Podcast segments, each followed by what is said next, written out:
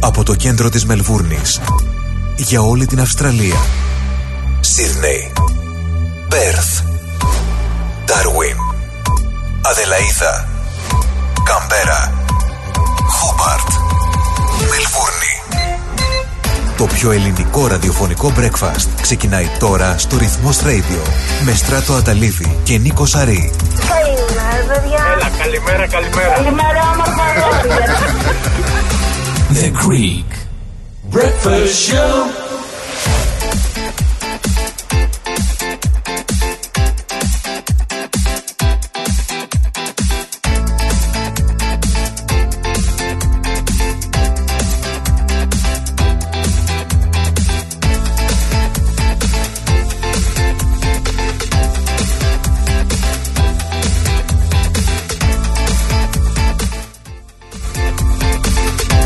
Καλημέρα, καλημέρα, καλημέρα.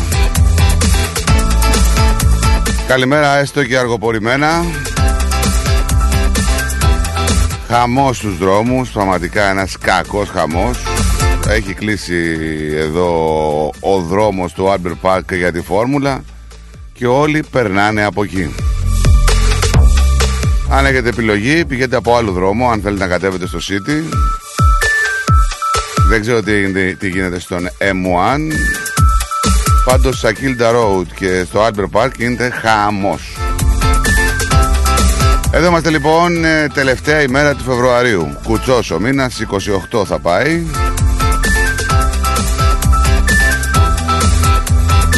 Μπαίνουμε λοιπόν σιγά σιγά στον τρίτο μήνα του χρόνου. 28 Φεβρουαρίου, μία μέρα σήμερα με θερμοκρασία να κυμαίνεται στους 18 με 19 βαθμούς. Δεν πρόκειται να πάει παραπάνω. Μας αποχαιρετά από ό,τι φαίνεται το καλοκαίρι σιγά σιγά. Αν και την Κυριακή βλέπω θερμοκρασίες και το Σαββάτο γενικότερα πάνω από 26 βαθμούς.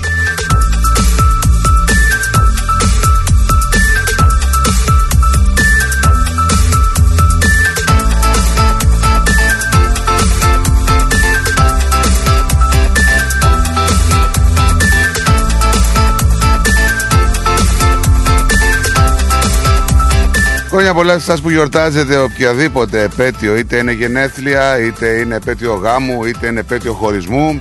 Πολύχρονη, ο καθένας γιορτάζει για το δικό του τρόπο και το δικό του λόγο.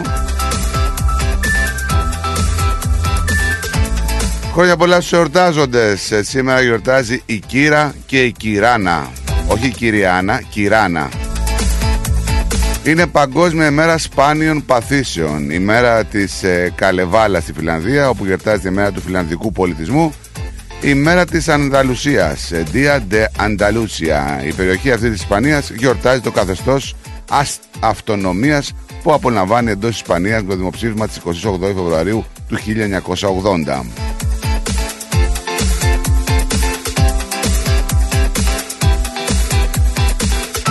Να πούμε καλημέρα, να πούμε καλησπέρα σε όλους τους φίλους από όπου και μας ακούτε, από όποια γωνία του πλανήτη και αν είστε. Καλημέρα στην όμορφη πατρίδα μας, όπου η θερμοκρασία αυτή τη στιγμή στην Αθήνα είναι στους 14 βαθμούς και στη Θεσσαλονίκη είναι στους 12.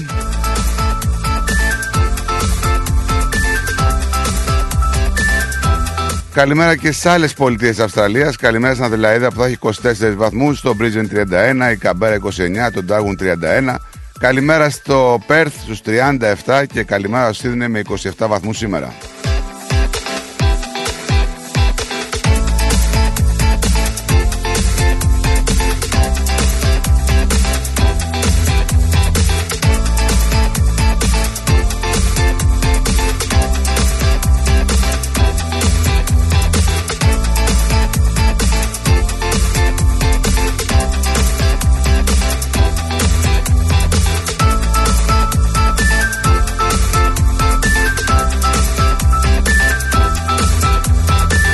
Πάμε να ρίξουμε μια ματιά στα γεγονότα που έχουν γίνει έως σήμερα την ίδια μέρα, την 28 Φεβρουαρίου. Ο Θεόδωρος Ορλόφ το 1770 καταπλέει στη Μάνη και παρακινεί τους κατοίκους να εξεγερθούν κατά των Τούρκων.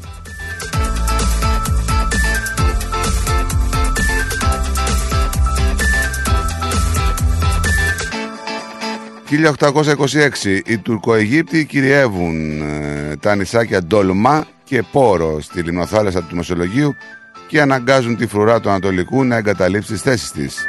Κάθε επικοινωνία της πολιορκημένης πόλης με τον έξω κόσμο είναι πια αδύνατη. 1854 ιδρύεται το Ρεπουμπλικανικό Κόμμα των Ηνωμένων Πολιτειών με κύριο στόχο την κατάργηση της δουλείας, ενώ το 1400, μάλλον το 1943, οι χίστες άλπικες απαγγέλει ο Άγγελος Σικελανός στην κηδεία του σπουδαίου Έλληνα ποιητή Κωστή Παλαμά στο πρώτο νοικοταφείο, η οποία εξελίσσεται στην κορυφαία ίσως αντιστασιακή εκδήλωση κατά τη διάρκεια της γερμανικής κατοχής με τη συμμετοχή χιλιάδων κόσμου. Ενώ το 1959 η Ελληνική Βουλή απορρίπτει με ψήφους 170 έναντι 117 την πρόταση της πιστείας κατά της κυβέρνησης του Κωνσταντίνου Καραμαλή που υπέγραψε τις συμφωνίες Ζηρίχης και Λονδίνου για το Κυπριακό. Ενώ το 1991 τερματίζεται ο πόλεμος του κόλπου. Και καλά, καθώς οι Ιρακινοί στρατιώτες και σύμμαχοι διατάσσουν να σταματήσουν τις επιθέσεις.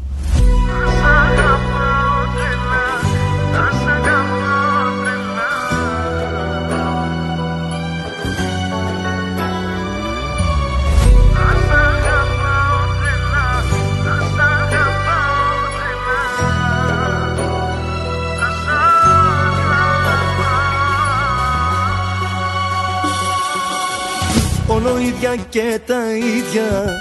Δεν σε καταλαβαίνω. Ζεις μαζί μου από συνήθεια Και από αναγυμμένο Όμως λίγο πριν μ' αφήσεις Ό,τι χτίσαμε γκρεμίσεις Μάθε πως εγώ.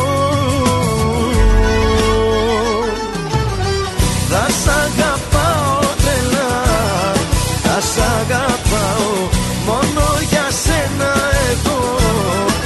τραγουδάω Θα σ' αγαπάω τρελά. Θα σε μαζί μου Μέσα στο μυαλό μου Μέσα στη ψυχή μου. Θα σ' αγαπάω τρελά Θα σ' αγαπάω Θα σε έχω για φυλαχτό Όπου κι αν πάω Θα σ' αγαπάω τρελά. Και να τον ξέρεις πίσω αν δεν γυρίσεις Θα υποφέρεις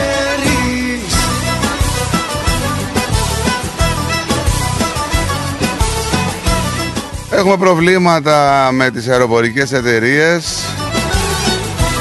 Έχουμε επιβάτες στη Jetstar να εγκλωβίζονται στο Βιετνάμ μετά από ένα σφάλμα εκεί στην πόρτα του αεροπλάνου. Έχουμε εκατοντάδες επιβάτες του Jetstar να είναι καθυλωμένοι στην, ε, στον αεροδιάδρομο του Alice Springs για 7 ώρες ε, το Σαββατοκύριακο. Μου λες άλλο δεν πάει Η μοναξιά Έχουμε Αυστραλό να παρακαλεί να ελευθερωθεί από τη φυλακή της Ινδονησίας. Θα πούμε συνέχεια. Όποιο δρόμο Έχουμε φωτιά σε σπίτι εδώ στη Βικτόρια και τραγική ανακάλυψη. επιλέξεις Γιατί πάντα εγώ Έχουμε για έρευνες για το θάνατο άνδρα από πυροβολισμούς σε, σε αστυνομικό τμήμα. Πάω τρελά Θα σ' αγαπάω Μόνο για σένα εγώ. Θα τραγουδάω Θα σ' αγαπάω τρελά. Θα σε μαζί μου Μέσα στο μυαλό μου Μέσα στη ψυχή μου. Θα σ' αγαπάω. Στην Ελλάδα φουντώνει το θέμα του Πολάκη. Έχω για φυλαχτό Από τη μία ο Πολάκης με τις αναρτήσεις του, από την άλλη ο Τσίπρας και τα μέλη του ΣΥΡΙΖΑ που λένε ότι ο Τσίπρας έχει λάβει τις αποφάσεις του. Για να δούμε πώς θα εξελιχθεί αυτό για το συγκεκριμένο κόμμα, για το ΣΥΡΙΖΑ. Σ' αγαπάω Καθώς βρισκόμαστε και σε προεκλογική περίοδο. Θα σ' αγαπάω Έχουμε ιερέα στη Σαλαμίνα να βρίζει πιστούς με χιδαίες εκφράσεις. Σερβία και Κόσοβο αποδέχτηκαν το γαλλογερμανικό σχέδιο. Να δούμε και εκεί τι θα βγει. Θα πούμε πολλά στη συνέχεια αφού πάμε σε διασμι- διαφημιστικό διάλειμμα και θα γυρίσουμε πολύ γρήγορα. Μην φύγετε. The Greek Breakfast Show. Γιαούρτι Αντίς Κρεμόδες και απολαυστικό Ρόγαν Μόνο Είναι τετρεπτικό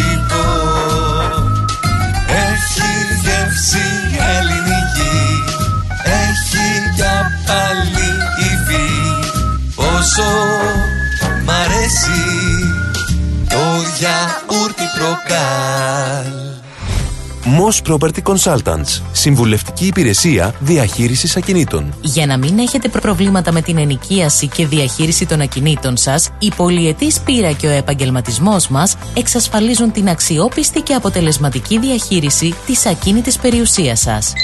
Αναλαμβάνουμε την επίβλεψη των ακινήτων σας, τη σύνταξη μισθωτικών συμβάσεων, την ίσπραξη των ενοικίων. Φροντίζουμε και διαφυλάσσουμε την ακίνητη περιουσία σας, διασφαλίζουμε τα συμφέροντά σας και διεκπεραιώνουμε με απόλυτη ασφάλεια τις συναλλαγές σας. Moss Property Consultants. Αναλαμβάνουμε εργοστάσια, γραφεία, καταστήματα, οικίες. Εξυπηρετούμε όλες τις περιοχές με υπευθυνότητα και επαγγελματισμό. Τηλέφωνο 9429 4800. 429 Bridge Road, Richmond. Moss Property Consultants. Αξιοπιστία Και ασφάλεια. Ρυθμός DAB+. Η ώρα είναι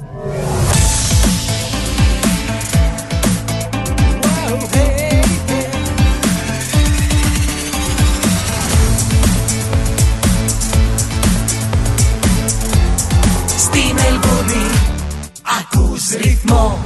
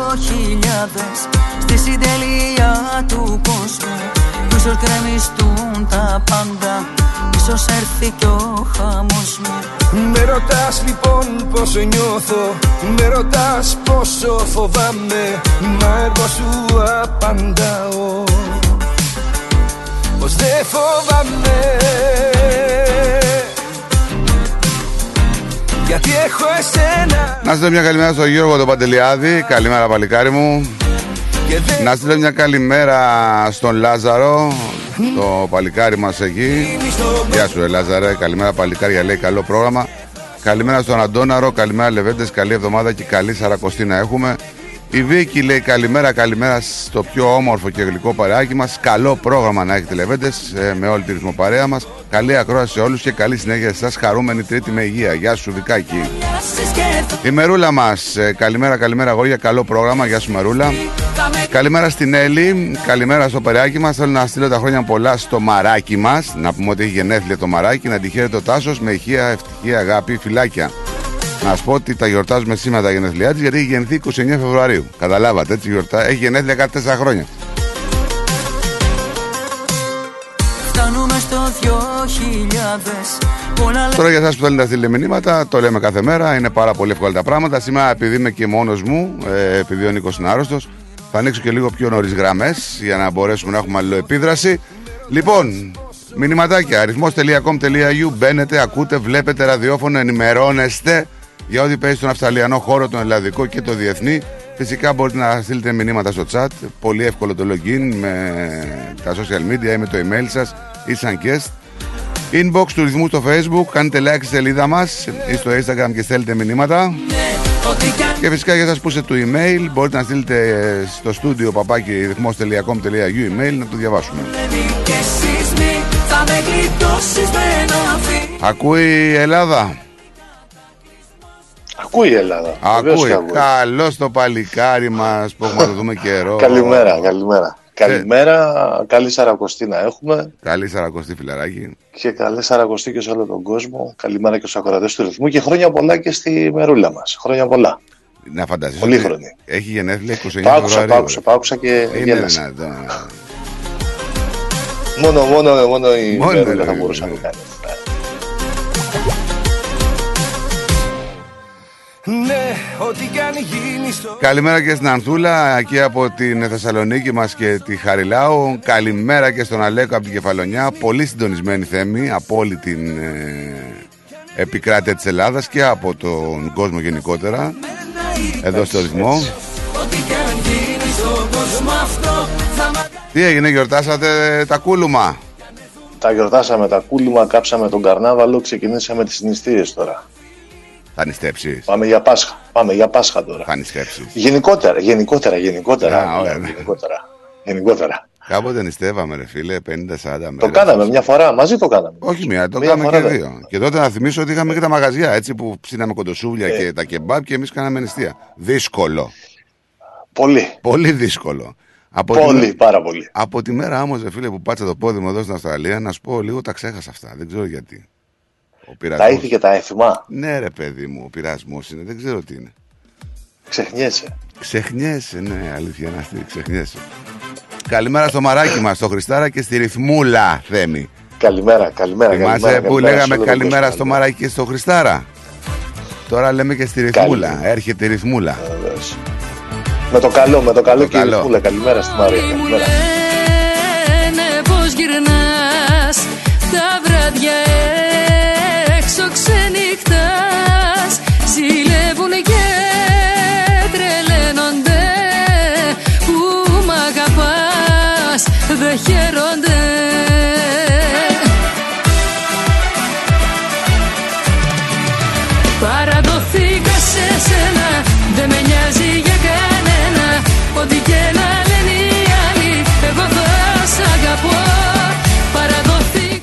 Λοιπόν, έχουμε μία από τις μεγαλύτερες εταιρείες μεταφοράς εδώ, delivery φορτηγών της Αυστραλίας Ναι. ε, που υπάρχει πρόβλημα εκεί οικονομικό. Είναι μια εταιρεία που απασχολεί 1.500 ε, εργάτες, οδηγούς και όχι μόνο τις οποία οι πελάτες ε, είναι οι- το Coles, είναι τα Goldworks ε, μπήκε σε διαχείριση, ξέρεις τι σημαίνει αυτό; Πάμε για Ναι, ναι. πτώχευση πάμε για πτώχευση Δεν πηγαίναν καλά τα πράγματα με τις μεταφορές δηλαδή. ε, τώρα θα συνεχιστούν λέει οι, οι παραδόσεις στα μεγάλα σούπερ μάρκετ προς το παρόν. Πως γυρνάς ε, αλλά δεν τα βλέπω καλά τα πράγματα. Δεν τα βλέπω καλά τα πράγματα. Θα πληρώσουμε λέει τους υπαλλήλους τις επόμενες 24 ώρες καθώς οφείλονται λεφτά. Και ξεκινάμε μια εκστρατεία άμεσης πώλησης για να διατηρήσουμε τους 1500 υπαλλήλους εδώ Δυσκολάκι το βλέπω το έργο Ε, εντάξει. Το Δυσκολάκι. ποίημα είναι αυτό μάλλον. Ε, ναι, το πείμα. Μακάρι να πάρουν τα λεφτά τους τουλάχιστον οι άνθρωποι. Τώρα το αν θα χάσουν τη δουλειά τους ή όχι, θα Ε, εξαρτηθεί και σίγουρα από το αν θα απολυθεί η εταιρεία ή όχι. Μακάρι να απολυθεί για να μην χαθούν αυτές τις θέσεις εργασίας Να βρεθεί κάποιος άλλος να το τρέξει Έχουμε μία πτήση της ε, Jet Star από το Βιετνάμ προς την Αυστραλία όπου καθυλώθηκε εκεί στο Βιετνάμ καθώς λέει υπήρχε πρόβλημα με την πόρτα του αεροπλάνου αναβλήθηκε η πτήση οι άνθρωποι έχουν φάει την ταλαιπωρία δεν είναι και κανένα αεροδρόμιο αυτό ξέρεις πολύ καλό Αυτό δεν μπορώ να το καταλάβω όμως, παιδί μου. Όταν υπάρχει ένα πρόβλημα σε οποιοδήποτε αεροδρόμιο σε τέτοιες πτήσεις, ας πούμε, Ναι. δεν υπάρχει η αντικατάσταση από την εταιρεία αεροπλάνου ή από το ίδιο το αεροδρόμιο εκεί; τι να σου πω Ποια είναι η διαδικασία το να αφήνεις τους ανθρώπους τώρα που έχουν πληρώσει το ειστήριο να περιμένουν τόσες ώρες, ας πούμε, είτε μέσα είτε έξω Αυτό να είτε σου- οπουδήποτε. Αυτό να σου πω ότι δεν έγινε τώρα, έγινε την Κυριακή, αλλά η πτήση αναγκάστηκε να αλλάξει. Μιλάμε Ναι. ότι περιμένανε στο αεροδρόμιο οι άνθρωποι για 7 ώρες. Αλλά εντάξει, απαράδεκτα πράγματα αυτά. Ένετη 2023. Αυτό που σου λέω για τις 7 ώρες είναι στο Alice Springs, είναι άλλο. Είναι η ίδια εταιρεία. Η μία ήταν ε, στο Βιετνάμ προς Αυστραλία και η άλλη ήταν στο αεροδρόμιο του Alice Springs την Κυριακή. Ε, Καταλαβαίνεις την ταλαιπωρία. Να είσαι 7 ώρες μέσα στο αεροπλάνο στον αεροδιάδρομο. Ε, όχι, ρε. φίλε. Δεν υπάρχει τώρα αυτό, είναι απαράδεκτο. Πα- πα- Ταλαιπωρία δεν θα πει τίποτα. Εντάξει, δεν το συζητάω. Δύσκολο, πολύ. Πολύ δύσκολο. Στη δική σου αγκαλιά Κάθε βράδυ σε σκέφτομαι κι αν Είναι λάθος αυτό The message came from a familiar face. Είχαμε πυρκαγιά μεγάλη, να σου πω, και μια ανακάλυψη άσχημη, καθώς είχαμε μια γυναίκα να ανασύρεται, το σώμα της μιας γυναίκας ανασύρθηκε από τη φωτιά στη σπίτι εδώ στη Βικτόρια. Όλα αυτά γίνανε, να σου πω, εδώ στο Μπέλμο, Μπίλμορ, στο Νόρλαν, ε, περίπου είναι 67 χιλιόμετρα αυτό από τη Μελβούρνη. Έγινε χθες το Ναι. βράδυ. Ε, υπήρχαν αναφορές για πυρκαγιά. Σύμφωνα με την αστυνομία πήγαν εκεί οι δυνάμεις πυροσβεστικής, μπήκαν στο χώρο και τράβηξαν από μέσα το σώμα μιας γυναίκας που πιστεύετε ότι ήταν περίπου 60 ετών. Ε, προσπάθησαν να την ε, ξαναεπαναφέρουν ε, οι άνθρωποι εκεί των ασθενοφόρων, αλλά δυστυχώς η γυναίκα δεν τα κατάφερε. Κρίμα, κρίμα. Ναι ρε παιδί μου, πολλές φωτιές, δεν ξέρω τι γίνεται. Φωτιές σε σπίτια βασικά.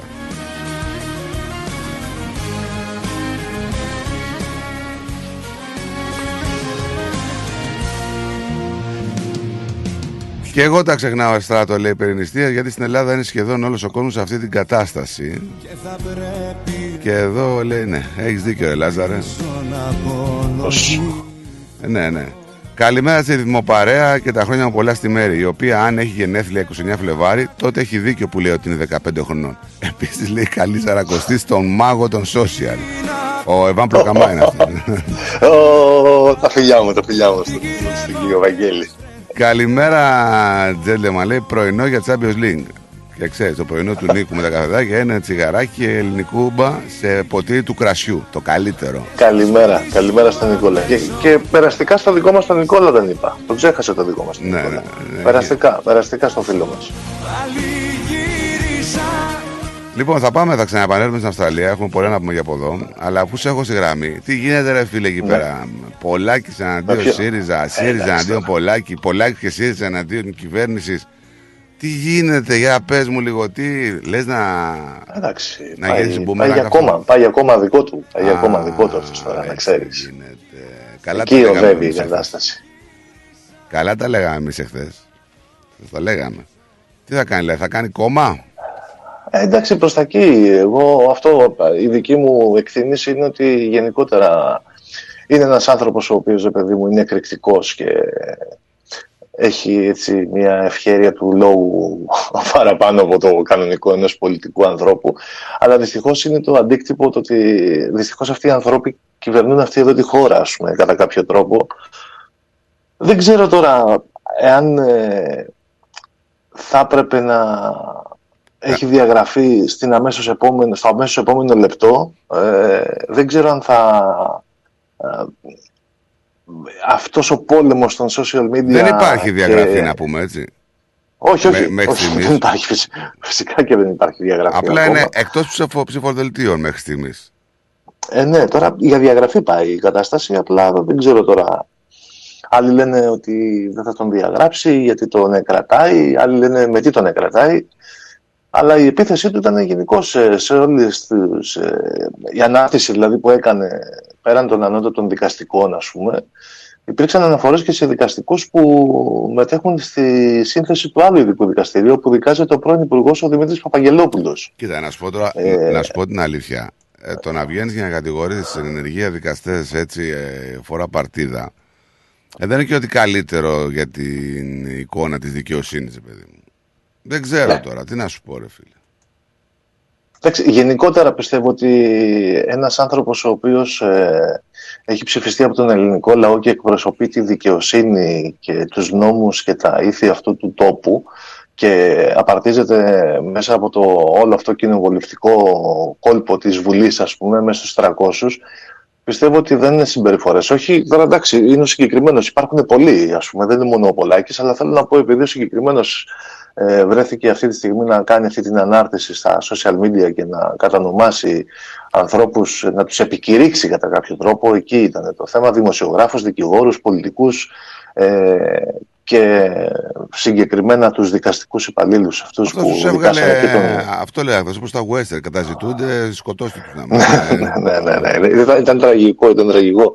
Και επειδή είμαι λίγο έτσι ενεργός με το Twitter, σε πληροφορώ ότι έχασα πάνω στην, ε, στο post του μερικά λεπτά, ας πούμε, αφού το είχε ποστάρει, όπως ε, σκρολάριζα, ας πούμε, και λέω, δεν, δεν μπορεί, λέω, κάτι, κάτι λάθος, ε, λέω, βλέπω και πηγαίναν σοριδών τα σχόλια και τα λοιπά. Και λέω, τι κάνει, λέω τώρα αυτός εδώ πέρα, τι Κοίταξε, γίνεται; πιστεύεις ότι η αποπομπή Πολάκη από το ΣΥΡΙΖΑ άργησε να έρθει; Που επειδή άρχισε να έρθει η ζημιά μπορεί να είναι διπλή για το κόμμα; Κοίταξε, ε, έχει ξεκινήσει η διαδικασία της μάχης των εκλογών. Οπότε οποιοδήποτε, ό,τι όπλα υπάρχουν στις φαρέτερες τώρα αρχίζουν και βγαίνουν. Δεξιά αριστερά, μην ξεχνάς και το θέμα κοκλώνει. Έτσι είναι και αυτό που παίζει πάρα πολύ. Θα πάμε σε Από αυτό. εκεί Θα, και- πάμε, θα πάμε σε αυτό. Απλά θέλω να σου πω, επειδή το κόμμα, το κόμμα ο ΣΥΡΙΖΑ και προσωπικά ο ηγέτης του ο Αλέξης Τσίπρας ε, και στο παρελθόν φαίνεται να έχει ανεχθεί ακόμα και πολύ πιο ακραίες συμπεριφορές του Πολάκη.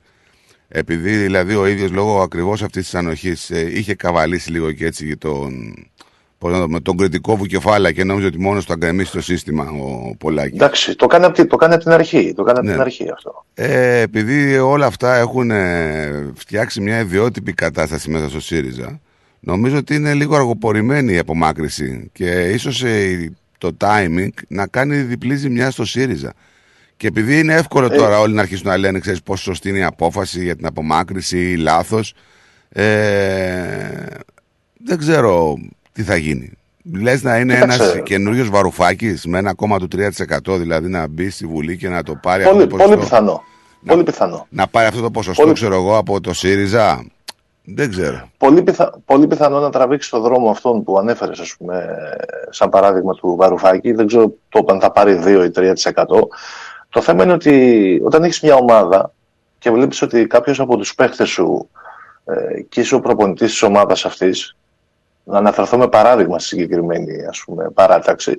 Όταν βλέπεις λοιπόν ότι κάποιος από τους παίχτες σου είναι αλλοπρόσαλος, γιατί Κάπως έτσι θα τον χαρακτηρίζα εγώ. Ότι είναι ένας άνθρωπος που δεν υπάρχει ούτε μέτρο, ούτε σταθμό, ούτε τίποτα. Δηλαδή ανοίγει το στόμα του και λέει: Τώρα, αν αυτά που λέει μερικά είναι αλήθεια, τα άλλα είναι παρατραβηγμένα ή οτιδήποτε, θα το κρίνουν άλλοι αυτό. Το θέμα είναι ότι όταν βλέπεις ότι κάποιος παίκτης σου λοιπόν είναι άλλο πρόσαλλο στην ομάδα σου, ε, δεν φτάνει σε σημείο να κατεβάσει στα social media μια φωτογραφία με επικηρυγμένους ανθρώπους ή με οτιδήποτε άλλο και να φτάσει Ναι, στο ναι. σημείο να εξετάσεις την κατάσταση αν πρέπει να παραγραφεί ή όχι, ας πούμε, από την ε, κοινο- κοινοβουλευτική σου ομάδα. Ε, βλέπω και μία λάθος στάση εγώ από την πλευρά εκεί πέρα ε, της αντιπολίτευσης στο ότι ε, δεν έχει σημασία αν λέγεται Πολάκης ή αν λέγεται Αταλίδης ή αν λέγεται Τζανής. Από τη στιγμή λοιπόν που έχει περάσει αυτή την κόκκινη γραμμή της δεοντολογίας πιστεύω ότι αποβάλλεται επί τόπου. Έτσι δεν είναι. Κοίταξε, πιστεύω ο, ότι ο, κάπου- ο, ο Πολάκης α, είναι ένα έτσι, πολιτικό φαινόμενο, σε εισαγωγικά το φαινόμενο. Δηλαδή, δεν είναι σημερινό αυτό που έκανε. Δηλαδή, άμα θυμηθούμε και πριν ότι κάπνιζε μες στο Υπουργείο του, ακόμα και όταν αντιδικούσε με, με νεκρούς, ακόμα και όταν τσαμπουκαλευόταν στα social media ε, και το παίζει μαγκάκι, τον δικαιολογούσε έτσι ο Αλέξης. Προφανώς ε, με το κριτήριο ότι έχει μεγάλο fan club και τα χώνει στους αντιπάλους του. Δεν ξέρω, έτσι μπορώ να το, να το εκλάβω. εγώ. αυτό, αυτό, αυτό, αυτό, αυτό λειτουργεί έτσι εδώ στην πατρίδα. Όποιος έχει μεγάλο fan club Ναι, αλλά αυτό δεν είναι είτε πολιτικό κριτήριο. πολιτικός. Αυτό δεν είναι ναι, πολιτικό ακριβώς. κριτήριο. Αυτό θέλω να καταλήξω. Ότι αυτό δεν είναι πολιτικό κριτήριο. Γιατί οποιοδήποτε έχει μεγάλο fan club, τι μπορεί να γίνει, δηλαδή, να γίνει βουλευτής. Δεν το καταλαβαίνω αυτό το πράγμα. Από τη στιγμή λοιπόν που δεν είναι σωστή η συμπεριφορά του απέναντι ε, στους υπόλοιπους ε, και σε αυτά που ορίζουν οι νόμοι και οτιδήποτε άλλο, δεν ξέρω κατά πόσο δηλαδή θα τον είχα εγώ ας πούμε σε μια Μα βλέπουμε- ομάδα αυτόν τον άνθρωπο. Βλέπουμε ότι τα βάζει και με, συ- με συντρόφους στο κόμμα όταν τολμούν να κάνουν ξέρω εγώ, κριτική περί κυβερνητικής εστίαση του ΣΥΡΙΖΑ ή λάθη. Ναι, και το έχει αυτό, το έχει αυτό, το έχει αυτό, το έχει αυτό. Δηλαδή, για Το παράδειγμα. έχει και φαινόταν, φαινόταν και από την αρχή αυτό το Να σου, πράγμα. πω, να σου πω για παράδειγμα, πέρσι το Σεπτέμβριο ο Τσακαλώτος, ο Ιφλή Τσακαλώτος, παραδέχτηκε δημόσια ότι ο ΣΥΡΙΖΑ έκανε λάθος πολιτική στην κρατική ραδιοτηλεόραση. Ε, μετά βγήκε ο Πολάκης και ποιος δεν τον Πολάκης δεν τον φοβήθηκε. Ήταν πολύ τσαμπουκαλεμένο. Ε, Ναι, όμως τώρα υποτίθεται ότι όλη αυτή η διαδικασία ξεκίνησε ακριβώς μετά την, ε, τις ε, πόσες δύο μέρες είχαν περάσει που, έγινε, που καταδικάστηκε ο Υπουργός ο Νίκος Παπάς. Ναι. Δηλαδή, βγήκες να κατηγορήσεις τους ανώτατους δικαστικούς που συμμετείχαν στη σύνθεση του ειδικού δικαστηρίου που καταδίκασαν τον πρώην Υπουργό, τον Νίκο Παπά, ε, με την κοινή γνώμη εδώ στην πατρίδα να λέει ότι αυτοί οι άνθρωποι πρέπει να είχαν πάει φυλακή από τότε, ας πούμε. Δηλαδή, δεν υπήρξε χρηματισμός για τα κανάλια. Και βγαίνεις να υποστηρίξεις και να κρίνεις τους ανώτατους δικαστικούς. Δεν μπορεί να κρίνεις τη δικαιοσύνη. Πώς; Δεν έχεις δικαίωμα να Εντάξει, κρίνεις τη α, δικαιοσύνη. δεν- δεν έχεις δικαίωμα, Μπορεί να τη ναι, δεν έχεις σχολιάσει, δικαίωμα. μπορεί να σχολιάσεις μια απόφαση, να πεις ρε παιδί μου ότι μήπως δεν είναι έτσι, μήπως ήταν αλλιώς. Τώρα μιλάμε για αποφάσεις όμως, οι οποίες είναι δικαστικές, είναι πολιτικές και είναι δύσκολο να το κάνεις αυτό.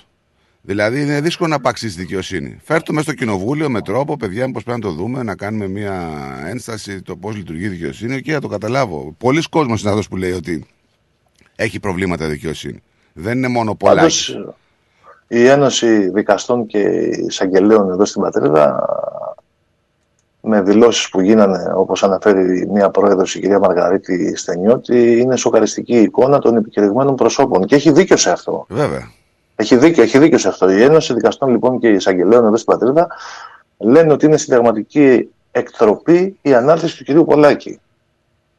Ε, δεν μπορείς τώρα να, να, αυτό το πράγμα δηλαδή να το βγάζεις έτσι στα προσωπικά social media πλέον ας πούμε έτσι όπως έχει γίνει και να εκφέρεις ε, λόγο και άποψη απολυτικός μέσα από τα social media κατά αυτόν τον τρόπο. Δεν ξέρω, πάντως θα... η Ένωση Δικαστών πάντως και εισαγγελέων ήδη έχει εκδώσει σχετική ανακοίνωση και θα περάσει κάποια ευέντορα. Δεν ξέρω, είναι όλα στον αέρα αυτή τη στιγμή από τη στιγμή που δεν έχει πάρει θέση και ο ίδιος ο αρχηγός του κόμματός του δεν έχει πάρει θέση, έπρεπε να υπάρχει διαγραφή εδώ πέρα. Και αν όχι διαγραφή, έπρεπε να υπάρχει μια Ε, απομόνωση από τη στο μία, ότι δεν- μέχρι... ναι, δεν θα τον κατεβάσει από ψηφοδέλτια, αλλά από την άλλη δεν τον διαγράφεις κιόλας. Τι να πω, Δεν ξέρω. δεν ξέρω. Ο, να πούμε και είναι ιατρός του επάγγελμα ο Πολάκης, έτσι. Εγώ πιστεύω πάντως ότι θα αναγκαστεί να τον διαγράψει και ότι ο δρόμος που θα ανοίξει μετά πιστεύω ότι είναι αυτός. Θα κατευθυνθεί προς τα εκεί, ας πούμε, στο να ιδρύσει κάποιο κόμμα μόνος του κτλ. Τώρα δεν ξέρω αν θα προλάβει να τα κάνει όλα για τις εκλογές αυτές κτλ. Γιατί είναι λίγο και στον αέρα και η ημερομηνία των εκλογών. Έτσι. Ακόμα δεν έχει σταθεροποιηθεί. Δεν είναι 100%. για Ιούνιο, δεν έχει πει Ιούνιο. ότι θα γίνουν. Έχουν Ε, πει, δεν έχουν Μάιο, δώσει Μάιο. ημερομηνία. Μάιο ή Απρίλιο. Βλέπεις ότι ούτε κι εγώ, και ακόμα κι εγώ είμαι μπερδεμένος, ας πούμε. Τέλος πάντων, Δεν έχει δοθεί ημερομηνία ακριβώς πάντως. Να στείλουμε μια καλημέρα στον Παναγιώτη, τον Ιασονίδη. Καλημέρα, παιδε. Την τελευταία μέρα του Μελβουρνιώτικου, λέει, καλοκαιριού, που μόνο καλοκαίρι δεν ήταν, τουλάχιστον παρηγοριόμαστε πως το καλοκαίρι στη γη των Θεών έρχεται σε 91 μέρες. Αχ, Ελλάδα, σ' αγαπώ. Αχ, ναι, ρε Παναγιώτη.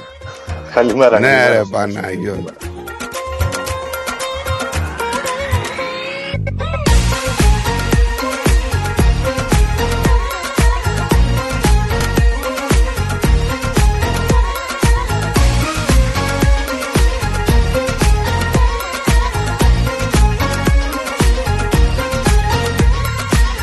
Μη μου μιλάς για λογική Δεν με ενδιαφέρει. Εγώ δεν ζω με το μυαλό Αυτό δεν ξέρει. Ακούω μόνο την καρδιά Και ξέρω πια καλά. Ο χρόνος δεν γυρνά Το ζούμε μια φορά.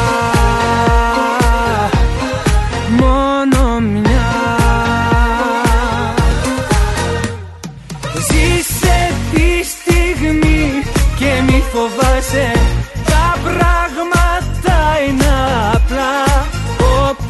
και να ζεις, όπου και να σε Κοίτα καθαρά.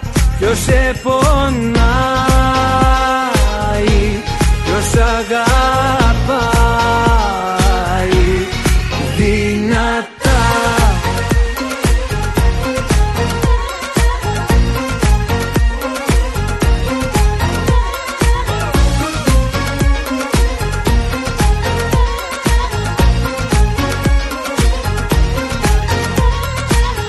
Με στη δική σου αγκαλιά Φυλακισμένος Ποτέ δεν ήμουν πιο πολύ ερωτευμένος.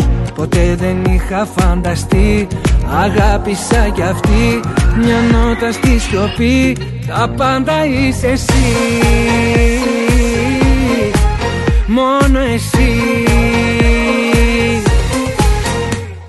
Ζήσε τη στιγμή και μη φοβάσαι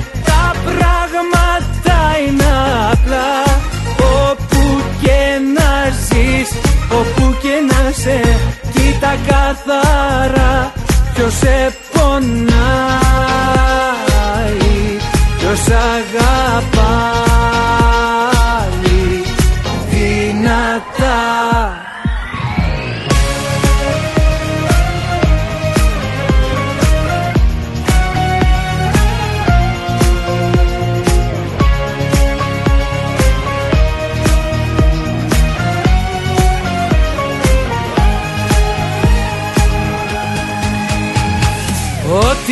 αγάπησα μέσα μου κράτησα όλα τα όνειρα εσύ Ώρα να ζήσουμε και να τολμήσουμε κράταμε Τι άλλο παίζει στην επικαιρότητα εκτός από τον Πολάκη Θεμινιό Έχουμε τον Αντρέα Μικρούτσικο, ο γνωστός παρουσιαστής σε, στην Εντατική. Είναι σοβαρά για να είναι, στην Είναι Εντατική; σοβαρά, ναι. Ακόμα είναι στην Εντατική ο άνθρωπος. Περαστικά να το ευχηθούμε και μακάρι να πάνε όλα καλά.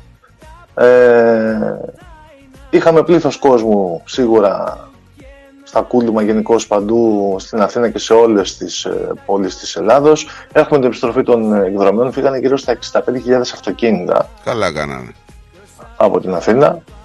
Ο καιρός μέχρι στιγμής εδώ στην πατρίδα μυρίζει άνοιξε, αλλά ετοιμάζεται για βροχές λένε αυτή την εβδομάδα. Καλά, δεν είχαμε και κανένα σχετικά χειμώνα περίεργο, θα έλεγα, αυτή τη χρονιά στην πατρίδα. Ε, έχουμε μια σημαντική είδηση από την ε, ΑΔΑΕ, όπου είχαμε εκτεταμένη φοροδιαφυγή σε επιχειρήσεις παροχής υπηρεσιών, όπου πιάστηκαν στη ΦΑΚΑ υπηρεσίες ταχυμεταφορών, ιατρικές υπηρεσίες, υπηρεσίες φωτογράφησης, τηλεπικοινωνίες, χώροι στάθμευσης, καθαρισμοί κτηρίων, υπηρεσίες εργολάβων τελετών, ενεχειροδανιστήρια, φροντιστήρια, γυμναστήρια και καφέ μπάρα, όπου απέκρυβαν τα εισοδήματά τους. Ναι, καλά, Περίεργο, για την, ναι. περί- περίεργο για την πατρίδα. Καλά αυτό τώρα, το πράγμα. δεν- εντάξει, τώρα, δεν πέσαμε και από τα σύννεφα. Wow, τι λέρε, κάνανε αυτό το πράγμα. Σόπα. Ωπα, ναι, εντάξει, καλά. Όλοι ασχολούνται, πιστεύω, δεν ασχολούνται με αυτά. μου. Ε, Ασχολούνται με το Ζιμπέκι και το Μπισμπίκι πολύ. Έτσι. Καλά, ναι, εκεί είχαμε, είχαμε. Το παίξαμε και στο καρναβάλι. Πολύ Έπαιξε, ντυθήκανε, ε, ας πούμε. έπαιξε δηλαδή στο καρναβάλι πολύ δοσιασμένο. Έπαιξε, έπαιξε, έπαιξε, ναι, έπαιξε. Η Ζεμπεκιά αυτή έπαιξε πολύ. Τι, στο τι θέματα καρναβάλι. έτσι είχαν ε, το καρναβάλι έτσι. που, ε, Είχε πάρα πολύ μπισμπίκι. Ναι. Είχε πάρα πολύ μπισμπίκι. Ε, είχε επίσης ε, κοκλώνη. Κοκλώνει, θα πούμε και τι γίνεται με αυτό. Δηλαδή εί- είδαμε ας πούμε κάποια άρματα στο καρναβάλι όπου ήταν εντυμένα ας πούμε με ευρώ ας πούμε και με βασιλικό στέμα ας πούμε ο κοκλώνης. Πότε προλάβαν και τα φτιάξανε, ρε φίλε; Τα θα προλάβανε, τα προλάβανε. Είναι στην επικαιρότητα, είναι Μα δε αυτό έγινε Τσακ, μπαμ, τώρα, η ξέρεις, κατάσταση δεν είναι ήταν τώρα. εδώ. Αυτοί που τα άρματα τα φτιάχνουν πολύ καιρό, αλλά παρόλα αυτά Ε, καταφέραν. θα φτιάξανε, ναι, προλάβανε, προλάβανε, προλάβανε.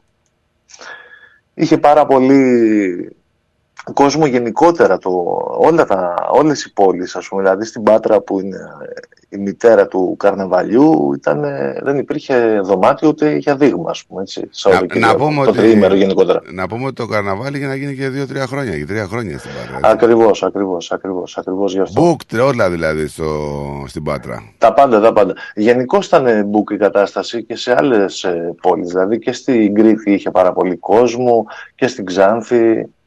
Γενικώς όλες οι παρελάσεις ε, στο τριήμερο με το καρναβάλι και τα λοιπά ήταν ε, ξεφάντες ο κόσμος λίγο. Γιατί έρχονται και εκλογές, ξέρεις, οπότε λοιπόν ήταν μια ευκαιρία Ναι, θα, θα, θα, να θα, ξεφαντώσουν θα έρθουν τώρα. εκλογές και δεν θα ξεφαντώσουν. ε. θα τρελαθούν. Όχι. Που το έχουμε εκλογές τώρα δεν μπορούμε να βγούμε έξω. Είναι το μετά, ας πούμε, θα μαζευτούν τώρα μετά το τριήμερο αυτό να εισπράξουν και το Market Pass. Τι είναι αυτό Και πάλι είμαστε το, κομπλέ. α, το, και αυτό που Το είχε. Market Pass. Είδα το χθες- Market Pass είδα είναι, χθες τον Άδωνη. είναι μια βοήθεια. Είναι μια βοήθεια. Είναι μια βοήθεια των 20 ευρώ ας πούμε το μήνα. Να πάρεις τα ψώνια σου. Είδα, ρε, σου λέω, χθες τον Άδωνη. ναι. είχε, είχε βγει και είχε ε, πάει να ρωτήσει πόσο κάνουν οι λαγάνες το παλικάρι. ναι, ναι, ναι. Ναι, ναι, ναι, ναι, ναι. Για περίμενε λίγο, γιατί... Μαζί- μαζί με την κυρία, Μαζί, με την κυρία, ναι. Καλά. Να, Λοιπόν, για πάμε δούμε λίγο Λαγάνο. Δεν Πάμε δούμε τη άκουσα. Λαγάνα πρώτα. Δούμε τη Λαγάνα. Δούμε πώς την έχει, δεν ξέρουμε. Α, Κάνουμε. δεν ακούς από μεσά. Όχι, δεν το άκουσα εγώ, δεν το άκουσα. Γεια σας. Καλή καθαρή Δευτέρα, καλά κλίμα, καλή φορά και Γιατί να δεν... είστε καλά. Θέλω να ψωνίσω ο κύριος και μετά. Βλέπετε αυτά τα 50 γραμμάρια. Πάρα πολύ καλά. Αυτή είναι η κλασική, ε. Για βγάλτε λίγο τη μάσκα να μας πείτε πόσο έχεις να ακούσουμε τα κανάλια, γιατί δεν ακούγεται.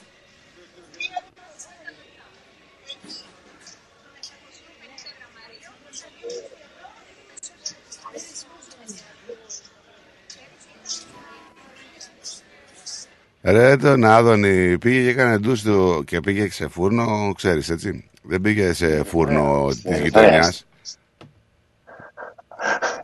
Στην Ερυθρέα νομίζω Ναι, ότι ναι, είχε ναι, πάει, ναι. αν δεν κάνω, σε μια περιοχή της Αθήνας, ναι. Ναι, ναι, πήγε στο ξεγνωστό φούρνο. φούρνος ζαχαροπλαστείο το παιδί. Ε, Από που είχε και μάνατζερ ο Φούρνος που έδωσε δελτίο τύπου. ναι, ναι, κάπως έτσι. Κανονικά. λοιπόν, εμείς θα πάμε σε διαφημιστικό διάλειμμα και θα γυρίσουμε γρήγορα. Μην φύγετε, ερχόμαστε.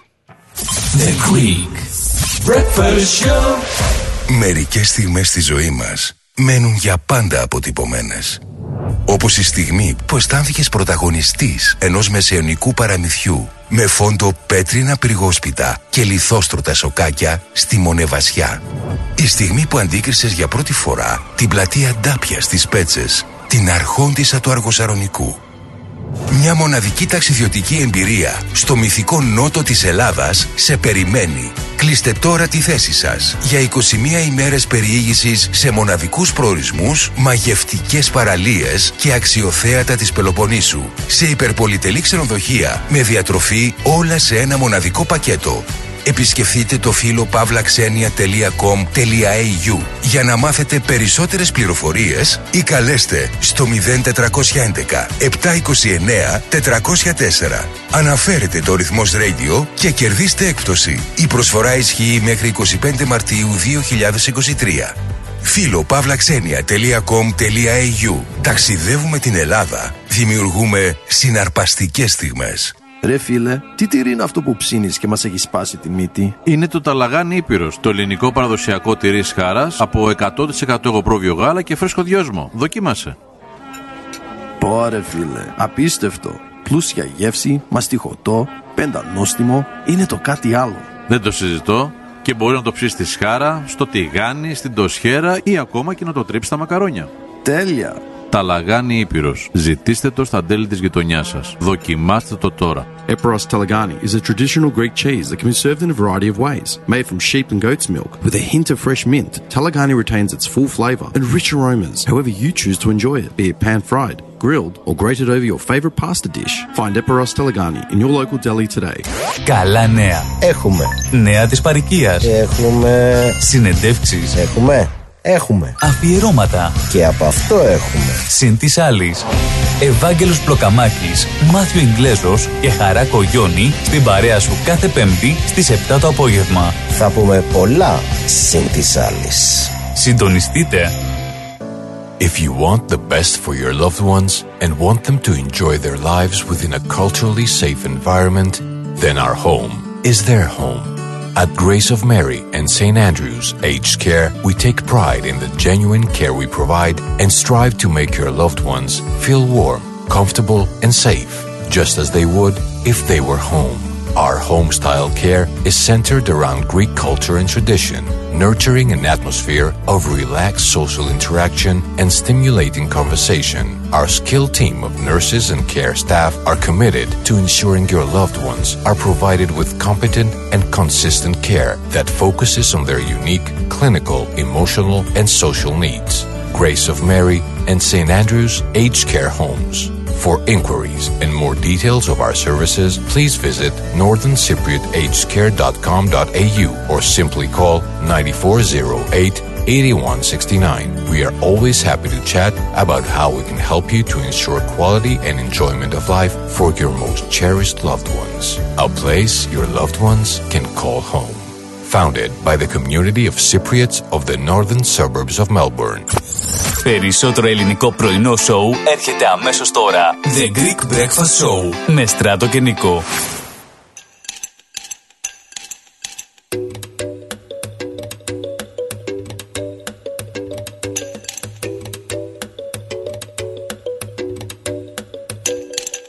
Πες του να βάλει δυο ποτά και θα σου πω σε λίγο Εδώ είμαστε λοιπόν, ε, 35 λεπτά μετά τις 10, 25 πριν τις 11, παρέα μας και από την Ελλάδα ο Θέμης. Πέντε λεπτά πριν φύγω Πες του να βάλει Για πες μου ρε Θέμη τώρα τι γίνεται, γιατί έχουμε χάσει κάποια θέματα εδώ πέρα, ψάχνουμε, ψάχνουμε να τα βρούμε και δεν ξέρουμε τι γίνεται. Εκεί παίζουν στην επικαιρότητα, δηλαδή Πάτερ Αντώνιος. Τι γίνεται με τον Πάτερ Αντώνιο; Ε, Με τον Πάτερ Αντώνιο έχει προχωρήσει η διαδικασία της ε, ανάκρισης όπου μάλλον ε, θα βρεθούν εκτεθειμένοι κάποιοι ανθρώποι γιατί μάλλον υποκινηθήκανε κάποιοι και ίσως να μην ισχύουν ε, όλα αυτά που αναφέρονται τόσο καιρό και τα λοιπά, ότι υπάρχει μια παρακίνηση του πρώτου που έκανε τις καταγγελίες, ενός 19χρονου, Ναι. που από εκεί ξεκινήσαν όλα, στο ότι είναι υποκινούμενος από κάποιους ανθρώπους τους οποίους θα τον εκαλέσουν ξανά για ανάκριση τον 19χρονο. Δηλαδή έχουμε ένα 19χρονο ξαφνικά να βγαίνει και ουσιαστικά να κα- απαξιώνει το έργο που κάνει ο άνθρωπος τόσα χρόνια. Έτσι, με μια καταγγελία που κάποιοι υποτιθέτω πώς λέει μπορεί να τον βάλανε. Έχουμε την κυβέρνηση να λειτουργεί αστραπιαία και να ξυλώνει όλο το ΔΣ και να βάζει δικό του. Ε, Οκ, πολύ γρήγορα όλα αυτά. Ναι, ναι, ναι. Ναι, πολλά τα λεφτά φυσικά. Έτσι, αλλά και μεγάλο το έργο, ρε φίλε, που έκανε αυτός ο άνθρωπος γενικότερα. Τα είχαμε πει. Εμείς τα, είχαμε λέγαμε, πει ναι. αυτά εδώ. Τα λέγαμε βεβαίως. Και λέγαμε ότι και τη συγκεκριμένη φράση που λέει και όλος ο λαός ότι μυριστήκανε χρήμα και προφανώς δεν τους άφηνε να μπουν στα δικά του χωράφια και βρήκανε τρόπο να μπουν στα δικά του χωράφια. Τώρα βέβαια είναι σε εξέλιξη ακόμα όλα αυτά. Ε, όσο είναι σε δεν ξέρω εξέλιξη, δεν κατά μπορώ. πόσο. Ναι, ακριβώς. Πισπυρίκου, Πισπυρίκου προσπαθεί να τη βγάλει. Προσπαθεί να την ε, αποφυλακίσει ο κύριος Κούγιας. προσπαθεί να τη βγάλει. Ε, όμως. την άποψή μου ρωτάς; Ναι. Θα τη βγάλει. Θα τη βγάλει γιατί ε, βλέπω με ένα στρίμωγμα γενικότερα στον, ε, στο σύζυγο ο οποίος ε, στην ε, δικιά του κατάθεση που παρακολούθησα κάποια πράγματα ό,τι να είναι Θέλει να, θέλει, να Ό,τι να απορρίψει, είναι. θέλει να καταρρύψει από ό,τι καταλαβαίνω ο Κούγιας το κίνητρο. Και καλά ότι δεν είχε κίνητρο να σκοτώσει Ναι. το παιδί. Γιατί όλοι Ναι. λέγανε το κίνητρο ήταν ο δασκαλάκης. Έφευγε και, σ- και πέθανε ένα παιδί. Έφευγε ξανά, πέθανε ένα άλλο παιδί. Δηλαδή και καλά τα έκανε όλα. Ναι. Και ο, τώρα ο- από ό,τι καταλαβαίνω έχει εστιάσει επάνω του ο Γιγόρο. Έχει, έχει εστιάσει επάνω του, αλλά το θέμα είναι ότι έχουν ξεκινήσει ήδη καταθέσεις από το ιατρικό team, όπου εκεί λογικά θα ξεκαθαρίσει και το τοπίο πλέον. Δηλαδή όλοι περιμένανε να δικαστεί όχι επί Σπυρίκου, να προσκληθούν οι- όλοι οι γιατροί που συμμετείχαν στην υπόθεση για να δώσουν τις καταθέσεις πλέον ανοιχτά στο δικαστήριο και όχι στους ανακριτές. Ε, ξεκινήσανε την προηγούμενη εβδομάδα, αλλά λόγω του τριμέρου και τα λοιπά έχει αναβληθεί. Έχει αναβληθεί. Ε, θα συνεχιστεί η δίκη από εβδομάδα, μέσα στην εβδομάδα αυτή. Οπότε εκεί πιστεύω ότι θα καθαρίσει λίγο το τοπίο και θα δείξει το τι συμβαίνει τώρα εκεί με τους γιατρούς και τα λοιπά. Εάν βρεθούν ε, σημεία τα οποία είναι κενά στο ιατρικό, στις ιατρικές καταθέσεις, να είσαι σίγουρος ότι θα έχει δικαίωμα να ασκήσει αποφυλάκηση και πιστεύω ότι θα την καταφέρει αν δεν μπορέσουν οι, οι δικαστές να πιστούν Θα από την τους γιατρούς καταφέρει. ας πούμε, για κάποια πράγματα. Θα, θα δείξει, θα δείξει. Εγώ πιστεύω ότι θα το καταφέρει. Πιστεύω, έτσι πιστεύω. Είναι δική μου άποψη, αυτή και δική μου εκτίμηση. Βάσει των δεδομένων αυτά που έχω διαβάσει και από αυτά που έχω παρακολουθήσει. Δηλαδή πιστεύεις ότι θα τη βγάλει λόγω αμφιβολιών; Ναι, ακριβώς γι' αυτό. Δεν πιστεύω ότι δεν το έχει κάνει, αλλά δεν είμαι και 100% σίγουρος ότι το έχει κάνει. Αλλά προς τα εκεί είναι η κατάσταση ότι κάποιος έχει βάλει το χεράκι του.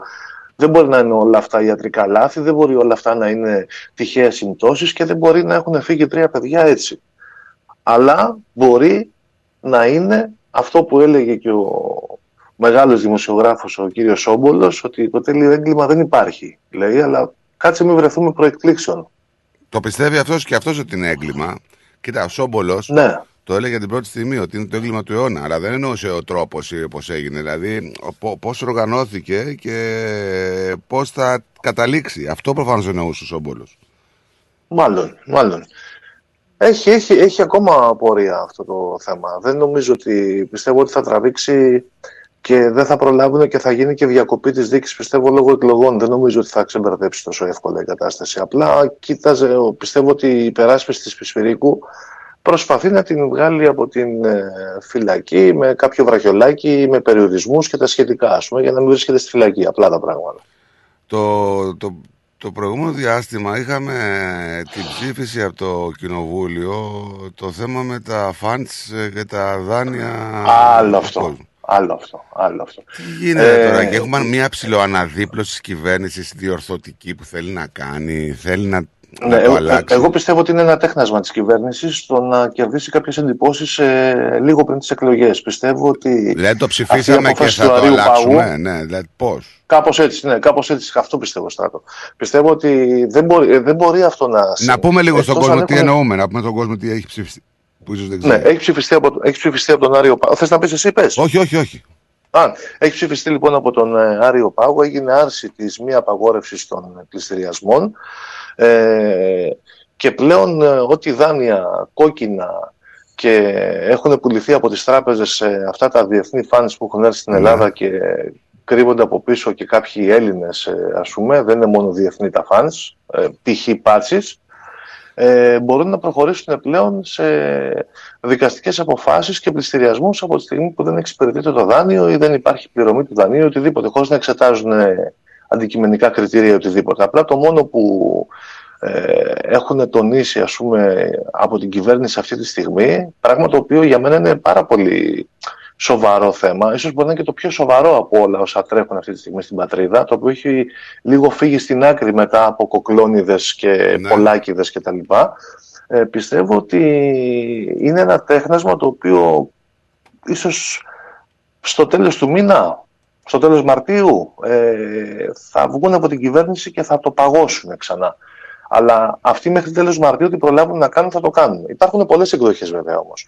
Μπορεί να έχει ψηφιστεί και να έχει βγει στην ε, επιφάνεια αυτό το θέμα για να μπορέσουν να κυνηγήσουν κάποιους ανθρώπους όπου έχουν, ε, για, μιλάμε για τρελά χρέη ας πούμε και υπάρχει οικονομικό γίγνεσθε από πίσω το οποίο μπορούν να αποπληρώσουν τα χρέη αυτά. Αλλά έλα όμως που από τις ειδήσεις που ακούς καθημερινά δεν βλέπεις Α, κάποιον αυτούς. επώνυμο Ναι, ναι, που χρωστάει ναι, ναι. λεφτά να συλλαμβάνεται ή να γίνεται πληστηριασμός και βλέπεις να γίνονται πληστηριασμοί για 12 χιλιάρικα, για 8 χιλιάρικα κτλ. Μα εδώ ήδη το κυβερνών κόμμα χρωστάει τόσα λεφτά στο κτίριο της Νέας Δημοκρατίας. Το, Είναι απλά τα κυβερνό- πράγματα. το κυβερνών κόμμα χρωστάει 300 εκατομμύρια σε δανεισμούς από 300 τράπεζες. εκατομμύρια. Ακριβώς, ακριβώς. Και δεν ακριβώς. μιλάει Αυτά δεν έχουν κανένας. πάει σε funds. Όχι. Δεν τα έχει αγοράσει funds. Όχι, Δεν τα έχει ρε, πουλήσει η Θέμη, τράπεζα. δεν τρέπεσαι, ρε Θέμη. Μην τα λες αυτά τα πράγματα. Και ξέρεις, ρε. γι- γίνεται και τελείως ακούσια η κατάσταση. Δηλαδή, μπορεί να είσαι άνθρωπος αυτή τη στιγμή, ο οποίος να έχεις ένα δάνειο στεγαστικό σε μια τράπεζα, στο οποίο να το εξυπηρετείς απόλυτα, απόλυτα, να μην έχεις να φας, αλλά στη δόση σου να είσαι κύριος και ξαφνικά ένα πρωί να σου έρχεται ένα μήνυμα και να σου λέει ότι ξέρετε κάτι, είμαστε η τάδε εταιρεία, το δάνειό σας το έχουμε εμείς. Ναι, μα πώς το έχετε εσείς; Α, Ποιος σας όχι, το έδωσε; Κάτσε, κάτσε, κάτσε. Δεν μιλάμε, δηλαδή, μιλάμε και τα εξυπηρετούμενα δάνεια ότι μπορεί να πάνε σε φαν. Βεβαίως, βεβαίως. Αυτή είναι πολύ σημαντική λεπτομέρεια που δεν την είχαμε διαβάσει. Θα σου πω ακριβώς τι έχουν κάνει. Έχουν πουλήσει όλες οι τράπεζες. Όχι μόνο τα κόκκινα. Όχι. Όχι φίλε μου. Όχι μόνο τα κόκκινα. Και σου το λέω αυτό πολύ... ε, είναι 100% η πληροφορία που σου δίνω. 100%. Πιο 100 δεν γίνεται. Είναι λίρα Αγγλίας αυτό που σου λέω, γιατί υπάρχουν κοινοί γνωστοί οι οποίοι ε, εξυπηρετούν το δάνειο τους κανονικότατα και το έχει πάρει funds. Δεν τους έχει ενοχλήσει βέβαια για πλειστηριασμούς και τέτοια πράγματα. Ε, αφού το πληρώνει, αλλά- αλλά φίλε, με ποιο δικαίωμα το ναι, πουλάει το δάνειο; θα σου πω όμως τι γίνεται σε αυτή την περίπτωση. Έχεις ένα δάνειο λοιπόν το οποίο δεν είναι κόκκινο και ξαφνικά η τράπεζα που το έχει το πούλησε σε funds. Γιατί έχει, είναι πολλά χρόνια και η αποπληρωμή του και είναι και πολλά χρόνια το οποίο το έχεις πάρει. Έχεις κάνει δύο-τρεις διακανονισμούς για να μειώσεις τη δόση. Δίνουν με λίγα λόγια δάνεια τα οποία έχουν παλιώσει κατά κάποιο τρόπο και μπορεί να πηγαίνανε και για παραγραφή Στράτο. Α, οκ. Κατάλαβες. Οπότε λοιπόν έχουν μπει σε αυτή τη διαδικασία.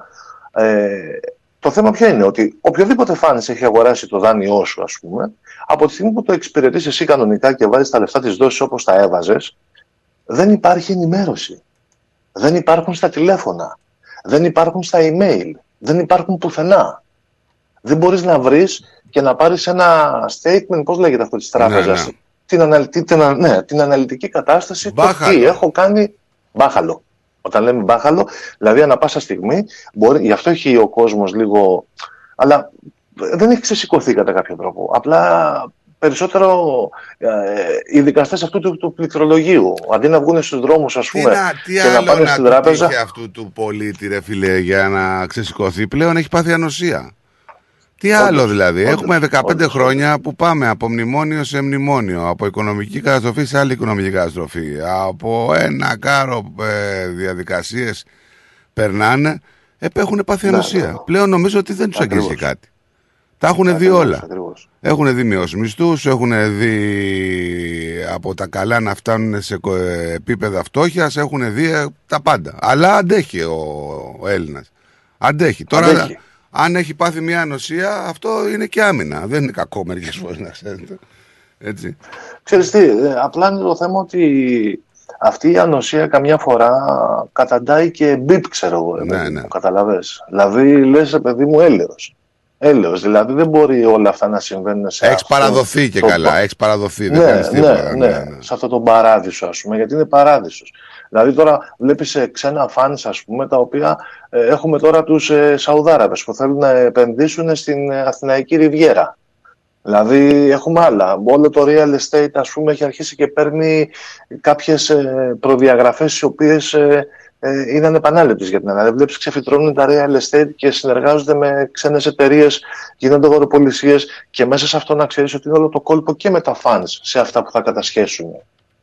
Ναι. Καταλάβεις, εγώ, είναι, είναι οργανωμένο εγώ πιστεύω όλο αυτό το κομμάτι και όλο αυτό το, το οποίο πάει να γίνει και με τα κόκκινα δάνεια και με τα μη κόκκινα δάνεια. Δηλαδή δεν μπορεί ας πούμε, να βγαίνεις τώρα να υπάρχουν 4-5 ιδιωτικά κανάλια και τρία κρατικά στην πατρίδα και να μην έχει βγει ένας να πει ότι δεν είναι μόνο τα κόκκινα δάνεια. Αυτό δεν είναι είναι μόνο τα funds που αγοράζουν κόκκινα δάνεια. Ξεπουλάνε οι τράπεζες δάνεια τα οποία είναι χρόνια δικά τους. Δηλαδή, Γιατί το δίνεις; Αυτό η αλήθεια είναι ότι δεν έχει υποπέσει στην αντίληψή μας. Κι όμως, αν το ψάξετε και αυτοί που μας ακούτε, αν το ψάξετε, εγώ πιστεύω ότι όλο και κάποιος θα έχει κάποιον γνωστό στην Ελλάδα που έχει δάνειο και είναι παλιό πολλά χρόνια κτλ. Θα δεις ότι το έχει πάρει fans. Δεν τον έχουν ενοχλήσει για πληστηριασμό, αλλά είναι στο πυρόβλητο γιατί αυτός ο άνθρωπος πληρώνει ας πούμε, μια δόση την οποία πλήρωνε τόσα χρόνια χωρίς να καθυστερήσει ποτέ στη ζωή του. Μπορεί να έκανε δύο-τρεις διακανονισμούς κατά την πορεία των χρόνων γιατί έμεινε χωρίς δουλειά, γιατί για διάφορους λόγους υγείας κτλ. Αλλά δεν άφησε απλήρωτη δόση. Κι όμως αυτό το δάνειο είναι σε fans. Και πηγαίνει στην τράπεζα να ρωτήσεις, ας πούμε, για να τους πεις: Παιδιά, το δάνειο το συγκεκριμένο από τη στιγμή που υπάρχουν εδώ όλες οι αποδείξεις κτλ. Γιατί το δώσατε σε fans, δεν ξέρουμε. Δεν υπάρχει υπάλληλος μες στην τράπεζα να ξέρει να σου απαντήσει. Κανένας. Πολύ ωραία. Πολύ ωραία. Αυτό. Ωραία. Λοιπόν, έχουμε κάτι άλλο που παίζει την πατρίδα; Ε, τι άλλο, θες να σου πω λίγο το θέμα που αναφέραμε με τον Κοκλώνη. Ότι αυτή τη στιγμή ο 22 Κοκλώνης ισχυρίζεται ότι όλα εκατομμύρια. Αυτά- 22 εκατομμύρια. Ναι, Ισχυρίζεται ότι είναι όλα ψέματα. Κάτσε ρε φίλε, από τη στιγμή που έχει επέμβει εισαγγελέα. έχει γίνει Ναι. ειδική έρευνα και ξεσκόντημα του συγκεκριμένου επιχειρηματία. Έχουμε πόρισμα 80 σελίδων. Δεν είναι δηλαδή, άντε, βρήκαμε μια τασταλία. Αυτός βγαίνει και λέει είναι ψέματα δηλαδή.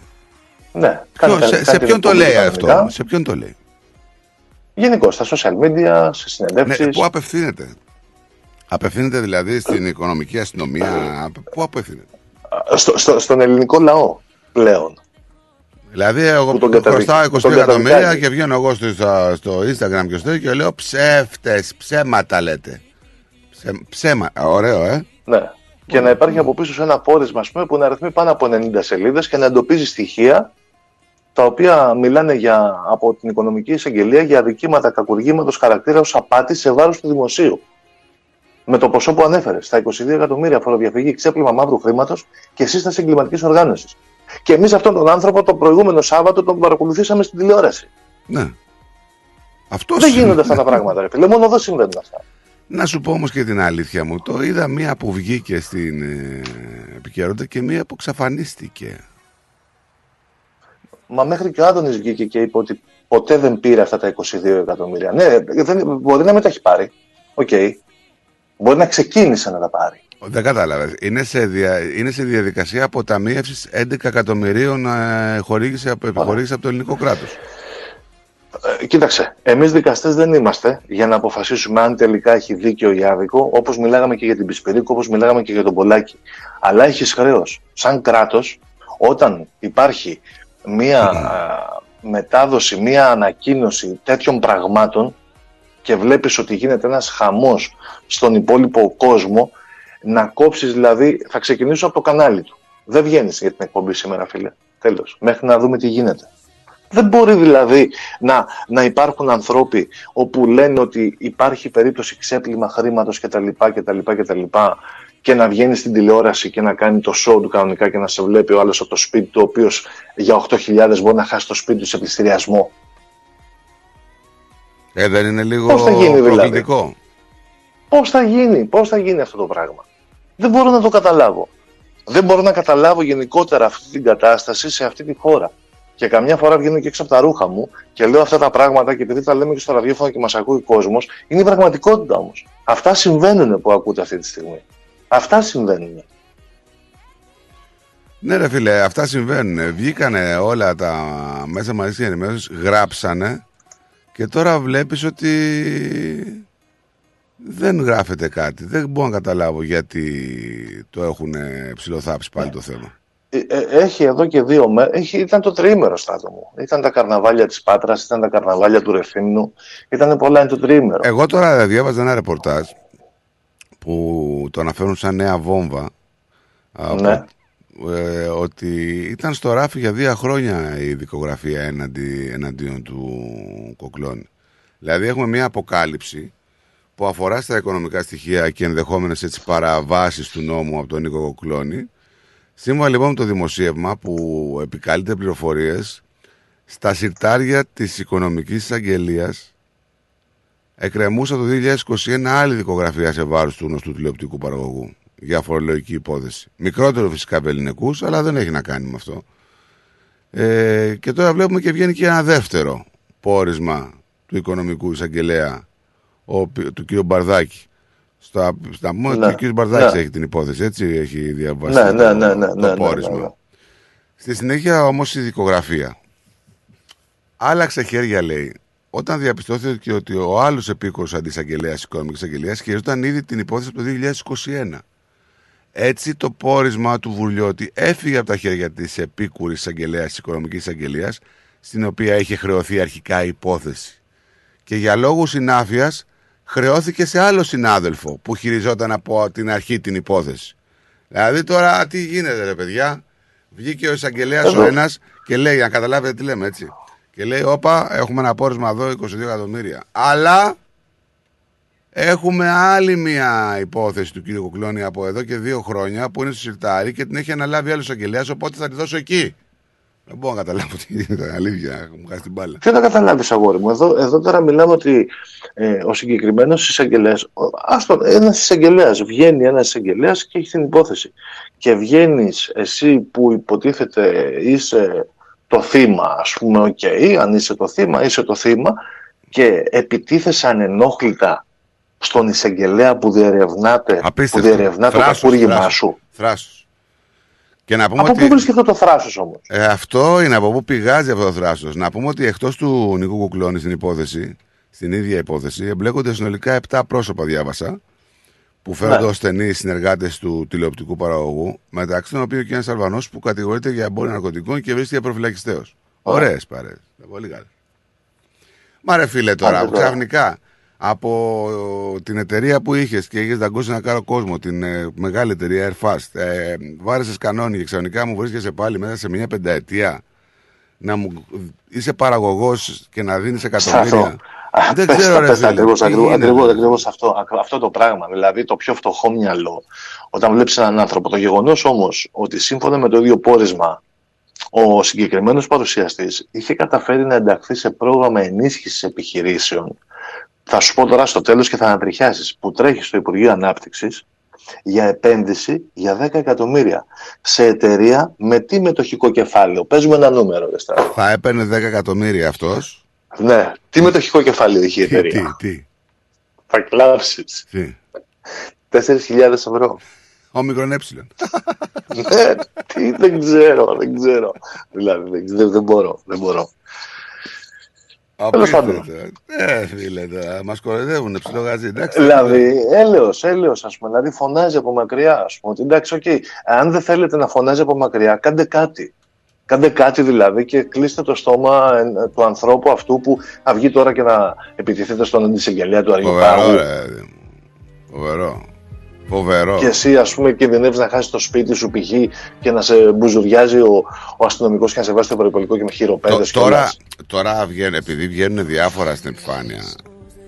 Προφανώς ο συγκεκριμένος, ο κύριος Κοκλό. Ε, Ναι. ε, φαίνεται, εγώ από ό,τι έχω καταλάβει, αυτός τι έκανε; Φαίνεται να ξέπλυνε μαύρο χρήμα κάποιων έτσι άγνωστων προσώπων που του λέγανε πάρε και σπρώξε και κάνει τα κόλπα σου. Και κάνει τις παραγωγές σου και τα show σου και τα Ναι, έτσι σου. ναι, ναι, ναι. Ε, με εικονικές εταιρείες και εισπράττοντα επιδοτήσεις και άλλα ποσά, χωρίς να δίνει φόρους φυσικά. Και από ό,τι λένε πληροφορίε, αυτά τα άτομα που του δίνανε για να ξεπλένει το χρήμα είναι από...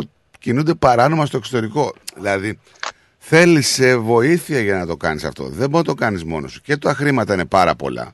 Και εμένα μου έκανε εντύπωση ότι όλοι τον γλύφανε, ρε φίλε. Ποιος είσαι, ρε φίλε, και όλοι σε γλύφουνε; Ήταν στο Hollywood. Δεν ξέρω, ρε φίλε τώρα. Από παρουσιαστές, Σου πω, παρουσιάστριες. σου πω εγώ κάτι, αδερφέ. Μπανανία. Μπανανία, μπανανία. Απλά τα πράγματα. Μπανανία. πονάει και φταίω για όλα εγώ Εθισμένο στους δρόμους γυρνάω Σε ψάχνω κι εσύ πουθενά. Όσο θα θέλα απόψε να κλείσω Το τραύμα που τόσο πονά. Το ξέρω πως φταίω Συγγνώμη σου λέω Μη φεύγεις σε παρακαλώ. Η μόνη αγάπη ζωής μου κομμάτι Εσύ είσαι το άλλο μισό οι σκέψεις Αν άλλο λατρέψεις Αν άλλον στα μάτια κοιτάς. Τα χέρια μου κράτα Μη φεύγεις σταμάτα Το τέλος δεν είναι για μας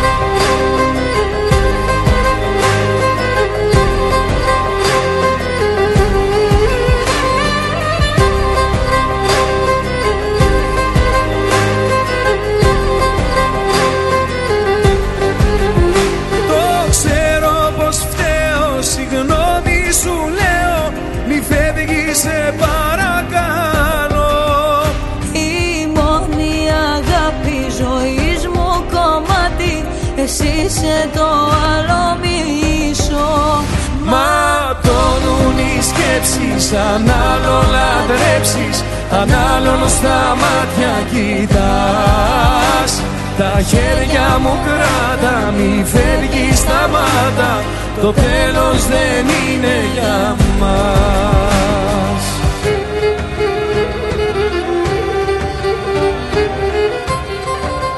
Και μια που είσαι ακόμα, είσαι πρέβεζα, είσαι ακόμα; Ναι, έχω παραμείνει λίγο πίσω εδώ πέρα. Λοιπόν, δεν ξέρω αν άκουσες Ήθελα- ένα- ήθελα- ήθελα- Ήθελα να κάψω τον, καρα- τον καρνάβαλο και μετά. Ναι, ναι, καλά έκανες. Κάψε το καρνάβαλο και του χρόνου. Να είσαι καλά, φιλαράκι. Να το ξανακάψεις. Και εσύ, και εσύ, φίλε μου. Και εσύ, φίλε μου. Για πες μου. Ε, είχαμε ένα απίστευτο περιστατικό που σημειώθηκε εκεί σε χωριό της Πρέβεζας. Με θύμα μια ηλικιωμένη.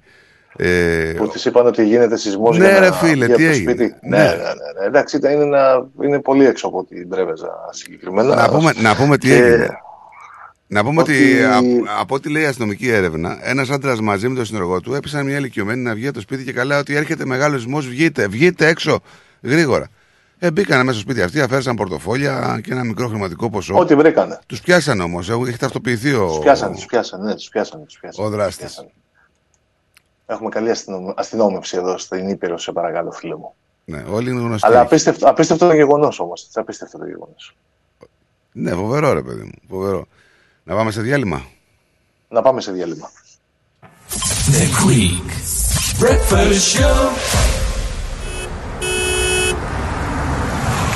Ωραίο αυτοκίνητο, ωραίο χρώμα, καλορίζικο κάξιτο. Ευχαριστώ πολύ. Cars of Melbourne. Βρήκα επιτέλους το αυτοκίνητο που έψαχνα. Και το χρώμα και η μάρκα που ήθελα. Λίγα χιλιόμετρα και επιστοποιημένο με εργοστασιακή εγγύηση. Και ο πάνω, μόλις πήρε από το Cars of Melbourne το επαγγελματικό βαν που ήθελε. Και από τιμή, Δεν θα βρεις αλλού καλύτερη. Και με δυνατότητα δανειοδότησης. πάνω στην ώρα. Καιρός να αλλάξω αυτοκίνητο. Τι περιμένεις; Cars of Melbourne. Εκεί σίγουρα θα βρεις αυτό που ψάχνεις. Μεγάλες ευκαιρίες μεταχειρισμένων αυτοκινήτων, πάνω από 250 αυτοκίνητα από όλες τις μάρκες. Δεν μου λες, hatchback έχει; Βρε πήγαινε σου λέω αυτοκίνητα επιβατικά επαγγελματικά, SUV, sedan, van, wagon, hatchback, four wheel drive. Cars of Melbourne. Ο Πίτερ και ο Σπύρος Χριστόπουλος πρόθυμοι να σας εξυπηρετήσουν. 1109 Sydney Road, Coburg North. Τηλέφωνο 9354 8828 ή στο 0412 335996. carsofmelbourne.com.au Το επόμενο σου αυτοκίνητο είναι εδώ. Cars of Melbourne. Ήρθε η ώρα να αγοράσεις το σπίτι των ονείρων σου. Ψάχνεις για νέο επαγγελματικό χώρο; Ενδιαφέρεσαι να πουλήσεις το σπίτι σου χωρίς να βγεις χαμένος. Όποιες και αν είναι οι κτηματομεσητικές σας ανάγκες, η επιλογή είναι μία. O'Brien Real Estate.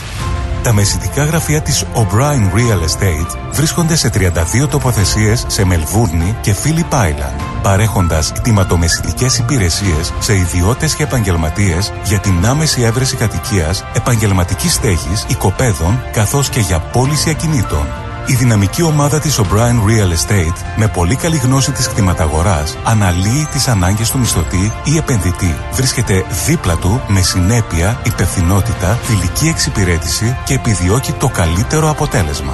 Στην O'Brien Real Estate μιλάμε ελληνικά. Για περισσότερες πληροφορίες επισκεφτείτε το o'brienrealestate.com.au ή καλέστε στο 0409 708 000. O'Brien Real Estate. Ένα βήμα πιο κοντά στο όνειρο. Ακολούθησέ μας παντού. Σε Instagram, Facebook και YouTube. Ρυθμός Radio. Και πάλι μέρη μου να τα εκατοστήσεις Το πάρτι ήταν τέλειο Και ο Μπουβές Καλετέλειος Είχε και του πολιού το γάλα Μμμ, μμμ. Τα λέμε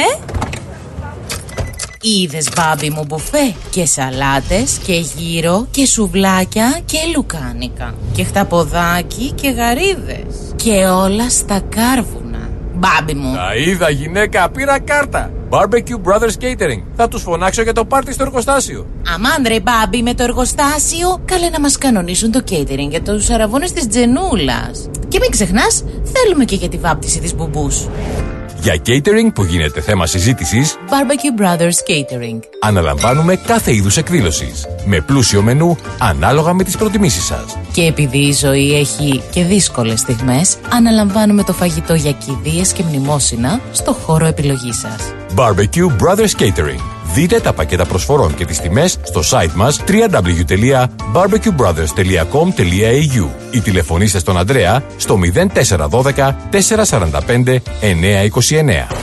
Και τώρα επιστρέφουμε στο Greek Breakfast Show με Στράτο και Νικό, το αγαπημένο ελληνικό πρωινό σοου της Αυστραλίας.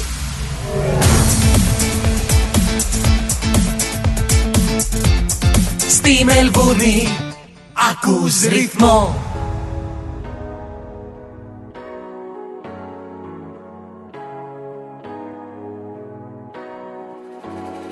Έριξα δάκρυα για σένα.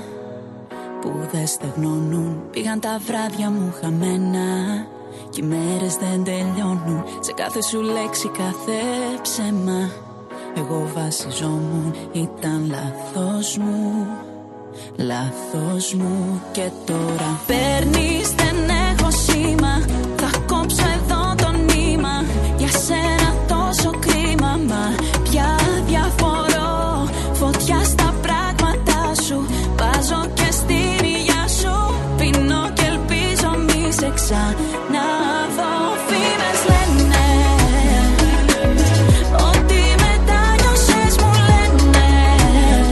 Λοιπόν, φήμες δεν λένε, αλλά εμείς δεν στηριζόμαστε φήμες γιατί η Δύση έχετε από την πατρίδα. Στηριζόμαστε στον ε, Θέμη Τζανή από την Ελλάδα, συνεργάτη και πολλά Α, χρόνια έτσι. φίλε μου. Τι ωραία. Ευχαριστώ τι- πάρα πολύ. Είδες, ρε Ευχαριστώ παιδί πάρα μου, πολύ. πώς το έδεσα έτσι. Ναι, είναι καλλιτεχνία. Ναι, ναι, το έδεσες, Το, το το, έδεσες, το το λες και έδεσες, καλλιτεχνία. το έδεσες. Έτσι. Λοιπόν, ε, σου, έχω ένα, σου έχω μια ειδισούλα ακόμα. Σου έχω ένα πρωτοφανές περιστατικό. Το οποίο σημειώθηκε με έναν ιερέα στη Σαλαμίνα. Α, αυτός που έριχνε πινελικιά. αυτός, αυτός λοιπόν. Το Ένα είπα και στην πρωτοφανές, λοιπόν, αρχή της περιστατικό. εκπομπής. Τι, Ναι, έκανε, ναι, τι ακριβώς δηλαδή έκανε. Λοιπόν, ε, ο συγκεκριμένος ιερέας, να πούμε ότι έχει συνελήφθη, οδηγήθηκε στο αυτόφορο και αφού ορίστηκε τακτική δικάσιμος, αφέθηκε ελεύθερος. Επειδή έβρισε και χτύπησε και κλείδωσε πιστούς μέσα σε κτίριο που βρίσκεται στο προάβλιο της εκκλησίας που λειτουργούσε. Ο Σε ένα παπάς. βίντεο, λοιπόν, ε, ο παπάς, ο παπάς, ναι, ο Τους παπάς. τύπησε, τους έβρισε Σε και ένα- τους κλείδωσε; Ναι, ναι, ναι. σε ένα βίντεο λοιπόν, σε ένα βίντεο λοιπόν όπως μετέδωσε τηλεο- γνωστό τηλεοπτικό... Θα σας πάρει κανάλι γρήγορο στην Πατρίδα. χάρο, λέει, μην ανησυχείς. Ναι, ακριβώς. Ε, φαίνεται λοιπόν στο βίντεο ο ιερέας, ο οποίος όχι μόνο καταργείται τους πιστούς, αλλά τους στολίζει και με ακατανόμαστους χαρακτηρισμούς. Ναι, λέει, με εντολή εισαγγελέα, λέει, το έχω βάλει το τηλέφωνο. Να είστε καλά στο καλό, τους έλεγε. Ο Θεός μαζί σας και ο Χάρος. Άρα. Να σας πάρει, γρή, να σας πάρει γρήγορα ο Χάρος, μην ανησυχείτε, τους έλεγε. Πω, πω. Φίλε, μιλάμε για τραγικά πράγματα. Ε, ε, επίσης βγήκε η πρόεδρος εκεί του εξοραϊστικού συλλόγου της περιοχής και κατήγγειλε πως ο συγκεκριμένος ιερέας είχε χειροδικήσει κιόλας εναντίον της και μάλιστα δύο φορές. Άλλα και μου ρίχνει, λέει, μια μπροσπροξιά και πέφτω. Ναι, ναι, ναι, ναι. Το Σάββατο το πρωί Παπάς η είναι αυτό, σύλληψη από τους αστυνομικούς, δεν ξέρω τι παπάς, μπορεί να είναι ο Παπαροκάς, μπορεί να είναι Παπασούζας. Κάτι είναι σε παπάς που έχει συνέχεια πάντως, δεν είναι σκέτο παπάς. Πάντως έγινε η μήνυση, πέρασε το αυτόφορο, τώρα από αύριο θα τον καλέσουν να δουν τι έχει γίνει εκεί πέρα, ας πούμε. Και έβριζε και τώρα για ακόμα πιο χιδαίε, λέει, εκφράσεις. Ναι, ναι, ναι, ναι. Πράγμα το οποίο δεν μπορούμε να πούμε στον αέρα. Γενικότερα, ο συγκεκριμένος ε, ιερέας, Παύλα Παπάς, Παύλα δεν ξέρω πώς, θα σας πάρει ο χάρος. Μην ανησυχείς. Να τους Αυτά κι άλλος. Έλεγε ο Παπάς. Μας έστειλε τραγούδι ο άλλος. Μας έστειλε τραγούδι. Την παπαδιά, το αγαπημένο του. Μου βάλει το λίγο να παίξει. Είναι το κατάλληλο αυτή τη στιγμή για το ρεπορτάζ. Λες να είναι αυτός ο παπάς που λέει ο Γκιουλεκά. Αλεξίου Χρήστο με το μπουζούκι. Δεν ακούς και από YouTube εσύ την αυτό, ε, τι είναι, για κάτσε.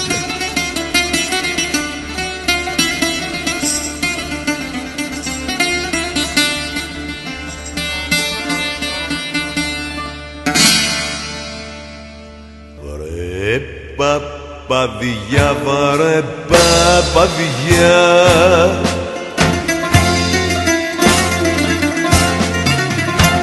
Μη μας Εν τω μεταξύ να πούμε, για να το βάλω να το ακούει και ο Θέμης από άλλο channel το έργο, να πούμε ότι μάλλον είναι αυτός ο παπάς Θέμη.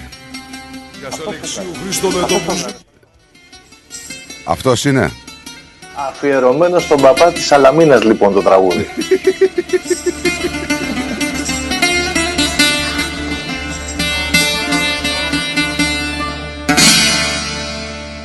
Ακούς τώρα; Βεβαίως. Παπαδιά, βαρε παπαδιά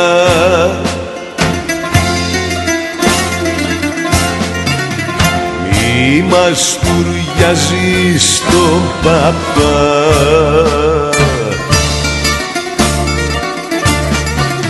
Τον μας τουριάζω τον παπά για να τα λέει καθαρά Έλα α.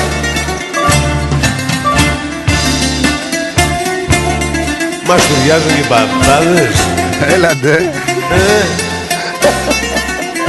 Ναι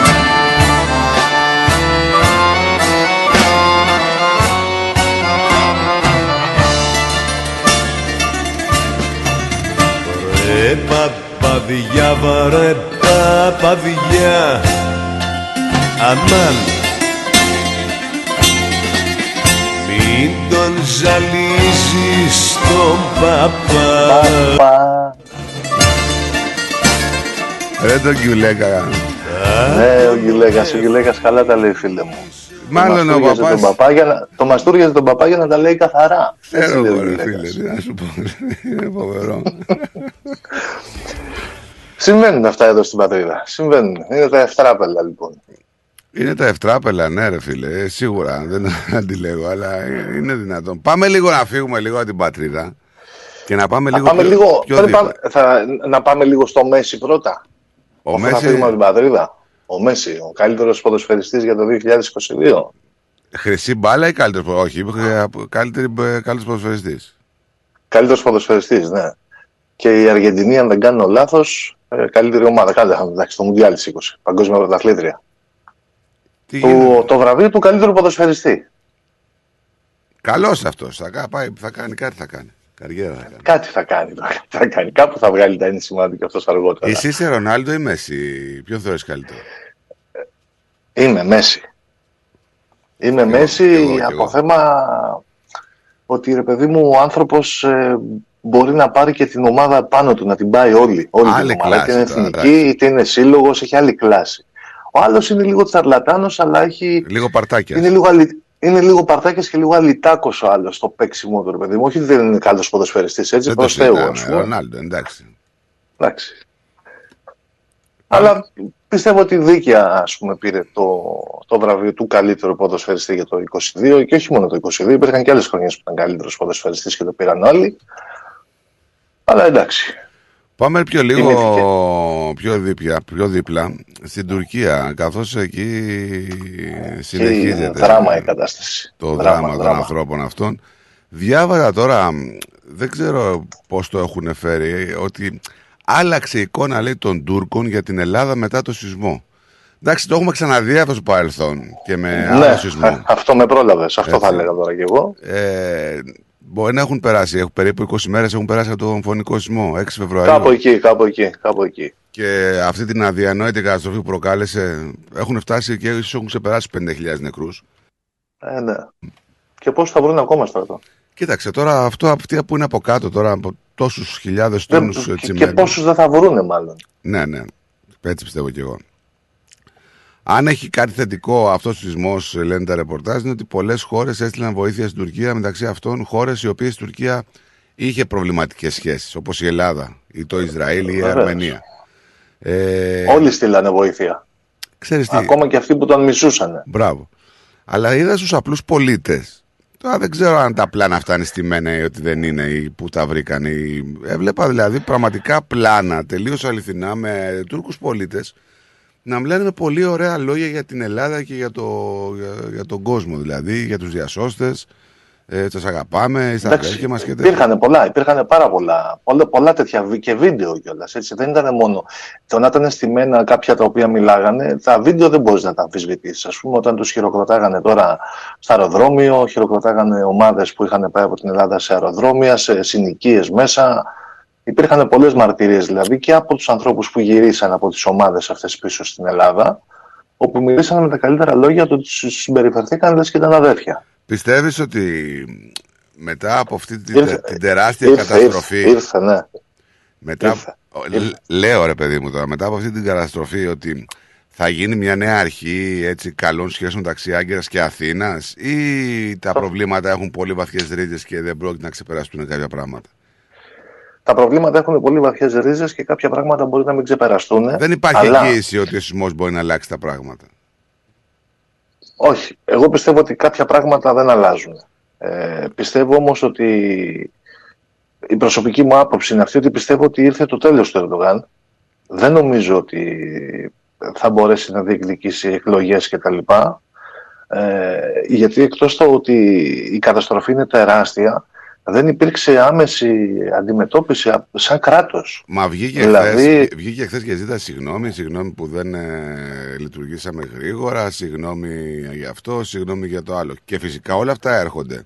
Καθώς βλέπουμε ότι αυτό το τεταμένο κλίμα που υπάρχει στην Τουρκία αυτή τη στιγμή αρχίζει και διωγγώνεται και αρχίζει και μ, βγαίνει προς τα έξω. Ε, Βλέπαμε τους πολίτες παλιά δηλαδή ότι φοβόντουσαν και λίγο να εκφραστούν ή τιμωρηθούν ή να σου βάλουν φυλακή, είτε ήταν δημοσιογράφος είτε ήταν πολιτικός ή ήταν στρατιωτικός, βλέπεις ότι έχει γεμίσει τις φυλακές με αυτούς που δεν συμφωνούσαν με τον Ναι. ίδιο. Ναι, και ναι, βλέπουμε ναι. τώρα, δηλαδή, εχθές είδα ένα παράδειγμα αφορά. Είδα έναν αγώνα ποδοσφαίρου, δεν ξέρω, η Φενέρμπαξε ήταν, δεν ξέρω ποια ομάδα ήταν. Που όλο το γήπεδο. Φενέρ, Φενέρ. Φενέρ. Όλο το Ναι, ναι, γήπεδο ε, έβριζε τον Ερντογάν. Δεν ήταν μια μερίδα κόσμου δηλαδή, κάποιοι οργανωμένοι. Όλο το γήπεδο έβριζε εν χορό τον Ερντογάν. Κάτι που το, το έχουμε ξαναδεί στο παρελθόν. Και ξέρεις, μέσα από αυτά τα γεγονότα, δηλαδή τα αθλητικά που ειδικά το ποδόσφαιρο ένα άθλημα που συγκεντρώνει Λαϊκό λα- άθλημα. μπράβο, τη λαϊκή βάση του κόσμου ε, βλέπουμε και ξεκινάει μια κατάσταση Ρίχνουν πολύ κυβε- άσχημη. για Ρίχνουν τον κυβερνήσεις αυτά τα ναι, πράγματα. Ναι, ναι, Δηλαδή λίγο ο τσισμός, ε, λίγο πώς θα έχει κάνει προς το εσωτερικό της χώρας. Η οικονομία πάει από το κακό στο χειρότερο. Ο σεισμός δηλαδή χρειάζεται τώρα η Τουρκία για να ανταπεξέλθει περίπου στα 50 δισεκατομμύρια μετά από όλο αυτό που έχει γίνει. Δεν ξέρω, δηλαδή πιστεύω ότι θα κυνηγηθεί κιόλας αν χάσει τις εκλογές ο Ερντογάν. Λογικά έτσι δείχνουν τα πράγματα και Δεν θα πιστεύω τον ότι θα είναι αφήσουν. μεγάλο φιάσκο αν κερδίσει τις εκλογές. Να πούμε ότι είχε γίνει, έγινε και άλλος σεισμός πριν από λίγη ώρα, λίγες ώρες ε, και είχαμε και άλλους νεκρούς, ε, έτσι αν δεν κάνω λάθος. Ναι, έχουν, εδώ έχουν ξεπεράσει τους 3.000 μετασυσμούς. 3.000 μετασυσμούς, ρε παιδί μου. Και όχι τώρα των 2 ρίχτερ και των 3 ρίχτερ, έτσι. Δηλαδή είχαμε... Δηλαδή γίνανε, γίνανε και μετασυσμοί ε, που αν γινόντουσαν στην Ελλάδα θα έβγαινες έξω από το σπίτι σου, ας πούμε. Ρε παιδί μου, τώρα... Ήταν τραγικό, ήταν τραγικό, ήταν τραγικό αυτό. Στρατό. Εγώ στεναχωρήθηκα πάρα πολύ με τις εικόνες που έβλεπα Βέβαια, και τα τώρα, λοιπά, για- γιατί ο άνθρωπος ο είναι. σεισμός ένα- είναι- Ε, κάτσε τώρα, μην τελαθούμε τώρα. Δηλαδή δεν δεν μπο- ε, Είναι ανέντιμο. Άλλο να είσαι σε μια κατάσταση εμπόλεμη, όπου ότι πολεμά. Ναι, ναι. Είναι ανέντιμο για έναν άνθρωπο δηλαδή να χαίρεται. Γιατί είδα και μερικούς καστανάδες Έλληνες. Καλά, εντάξει, γράφανε τα χίλια μύρια. Ναι, Που θέλουν να, έτσι, να διάγουν το ελληνικό πνεύμα γι' αυτό. Γι' αυτό δεν είναι ελληνικό πνεύμα. Όταν ο άλλος Δεν είναι, είναι- σε μια δεν διακατάσταση. είναι πατριωτισμός. Δεν είναι Έτσι, πατριωτισμός αυτό το πράγμα. Δεν θα κάνεις πατριωτισμό μέσα από την ε, θλίψη και την κατάσταση που περνάει ο άλλος. Και είναι πολύ δύσκολη η κατάσταση που περνάνε οι Τούρκοι αυτή τη στιγμή. Μιλάμε για ένα. Ε, ένα χώρο που ουσιαστικά εκεί που έγινε ο σεισμός, να σας δώσω να καταλάβετε, που ουσιαστικά μένουν 12 εκατομμύρια κόσμος, μια Ελλάδα. Δεν είναι δηλαδή ότι έγινε ο σεισμός, ξέρω εγώ, Πολύ, στην πολύ, Καλαμάτα πολύ τραγικό. και γύρω-γύρω σε κάποια χωριά. Μιλάμε ότι επηρέασε 12 εκατομμύρια κόσμος και εκεί ήταν όλα τα προπύρια του Ερντογάν, έτσι, όλες αυτές οι περιοχές ήταν ε, του Ερντογάν, δηλαδή έβγαινε με 50% σε αυτά τα μέρη. Φαντάσου. Ήταν τραγικό, ήταν τραγικό. Καταρχήν, ρε παιδί μου, ήταν όλες οι συνθήκες, ήταν δηλαδή αδιανόητο ότι έγινε και βράδυ, κοιμόντουσαν όλοι, τους έπιασε τον ύπνο. Δεν ήταν κόσμος έξω, δεν κυκλοφορούσε στους δρόμους. Γι' αυτό είχε και τόσα πολλά θύματα. Ναι, ναι. Φυσικά Δηλαδή οι εικόνες όλες που είδαμε στα social, στις τηλεοράσεις και εσείς εκεί σίγουρα θα είδατε στα Ναι, social ναι, media. μονοπόλησε από εδώ, από εκεί. ε, στα, στα- Δηλαδή, στα πρώτα θέματα. εγώ θυμάμαι αυτή, τη- αυτή την εικόνα με το. Με, δηλαδή το λέω, ας πούμε, εγώ δάκρυσα μόλις την είδα, δεν σου κρύβω στρατός. Ποια Και εικόνα τώρα λες; να τριχιάζω όπως τα λέω. Η εικόνα με τον, με τον πατέρα που είχε πιάσει το χέρι της κόρης του Ναι, και ήταν ρε. ήδη νεκρή. ε. Δηλαδή ήταν απίστευτο, ας πούμε. Απίστευτο. Ήταν απίστευτο αυτό το πράγμα. Απίστευτο. Δηλαδή, στο λέω για να τριχιάζω. Δηλαδή, ειλικρινά στεναχωρήθηκα τόσο πολύ. Δηλαδή, όποιος λαός και αν ήταν, ήταν, ήταν τραγικό αυτό που έγινε. Δεν ήταν, δηλαδή, πιστεύω ότι ε, δεν ξέρω αν θα μπορέσουν να κάνουν καταμέτρηση των νεκρών. Δεν νομίζω να μπορέσουν να βρουν Όχι, όχι, κάποιους όχι, όχι, άλλους. δεν θα Δεν μπορέσουν. γίνεται. Μιλάμε για ένα τρομακτικό σεισμό που ήταν κοντά στα 8 ρίχτερ. Έτσι, και μιλάμε για 10.000 μετασυσμικές δονήσεις ε, μετέπειτα. 10.000, εγώ σου είπα τρεις, φαντάσου. Ε, Είχα διαβάσει κάπου για 3.000.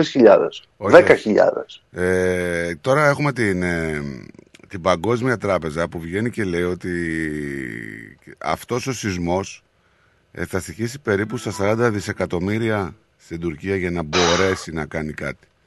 Ε, δεν θα είναι βρει. δύσκολο. Δεν μπορεί να βρει πουθενά. Δεν μπορεί Να μέσα. βρει. Αυτά τώρα θα βοηθήσουν ο ΙΕ, ανθρωπιστικές βοήθειες κτλ. Δεν υπάρχει περίπτωση να σταθούν αλλιώς τα πόδια τους εκεί πέρα. Εγώ δεν νομίζω. Το παιχνίδι των εκλογών το έχει χάσει. Δηλαδή θα είναι μεγάλο φιάσκο αν γίνουν εκλογές και βγει Ερντογάν. Ναι. Δεν Δηλαδή, πρόκειται δεν- να βγει. Και τώρα δηλαδή θέλει να τις παρατείνει τις εκλογές, να τις πάει δηλαδή από το Μάιο στον Ιούνιο. Δεν πρόκειται να κερδίσει κάτι. Δηλαδή. Και το θέμα το μεγάλο για τον Ερντογάν πιστεύω ότι είναι το κυνήγι που θα φάει μετά. Αυτό είναι το πρόβλημά του. Δεν είναι κάτι άλλο. Δηλαδή θα κυνηγηθεί. Θα κυνηγηθεί γιατί έχει επεξαιρέσει Με χρήματα ο φυλακιστεί γιος του. κιόλας. Α, Αυτό σου λέω. Μην ε, βου- του έρθουν τα πάνω κάτω. Φυσικά ε, δεν ξέρω αν είναι και καλά στην υγεία του γιατί δεν, ε, πολλές φήμες λένε διάφορα πράγματα.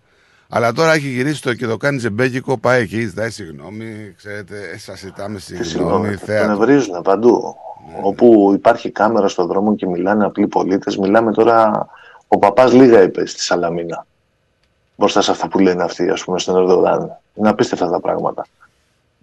Μα είχαν περάσει ήδη πόσες 5-6 μέρες σε μια συνοικία και δεν είχαν πάει ούτε σκηνή. Σκηνή για να μείνουν κάπου, να, μην, ε, να, να μπορούν να κοιμηθούν κάτω από μια τέντα, κάτι. Φοβερό, ρε παιδί. Και κοιμόντουσαν μέσα, κοιμόντουσαν μέσα στα αυτοκίνητα και στα, στα χαλάσματα από τα σπίτια στην άκρη, ξέρω εγώ, σε κάτι πάρκα, στα παγκάκια, στο γρασίδι κάτω. Δηλαδή εικόνες, όχι δευτεροκοσμική χώρας. Πιο κάτω ακόμα, δηλαδή δεν είχε άλλο πάτο. ας πούμε, Ναι, αυτή η ναι, δύσκολο, κατάσταση. δύσκολο,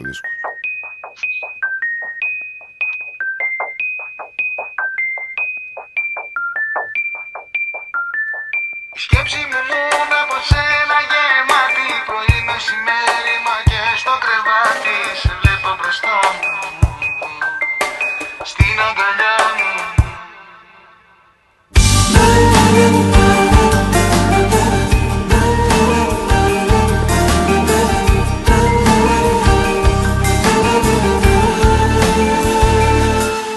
Η σκέψη μου μόνο από σένα γεμάτη Πρωί, μεσημέρι, μα και στο κρεβάτι Σε βλέπω μπροστά μου Στα όνειρά μου.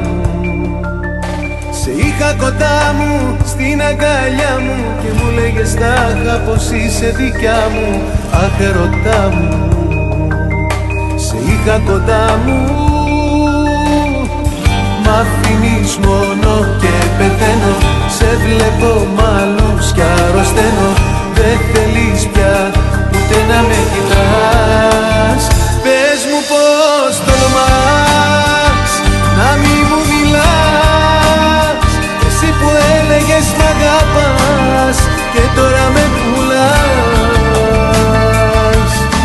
Ποια είσαι εσύ που την καρδιά μου παίρνεις. Ποια είσαι εσύ που πανικό μου φέρνεις. Ποια είσαι εσύ που αγάπη δεν μου δίνεις. Ποια είσαι εσύ. Ποια είσαι εσύ που την καρδιά μου παίρνεις Ποια είσαι εσύ που πανικό μου φέρνεις. Ποια είσαι εσύ που αγάπη δεν μου δίνεις Ποια είσαι εσύ.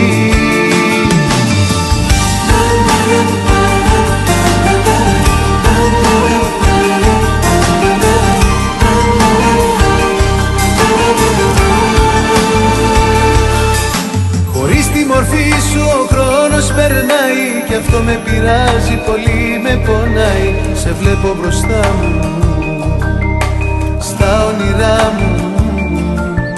Σε είχα κοντά μου στην αγκαλιά μου Και μου λέγες τάχα πως είσαι δικιά μου Αχ ερωτά μου Σε είχα κοντά μου. Μ' αφήνεις μόνο και πεθαίνω. Σε βλέπω μ' άλλους κι αρρωσταίνω Δεν θέλεις πια ούτε να με κοιτάς. Πες μου πως τολμάς να μη μου μιλάς. Εσύ που έλεγες μ' αγαπάς και τώρα με πουλάς.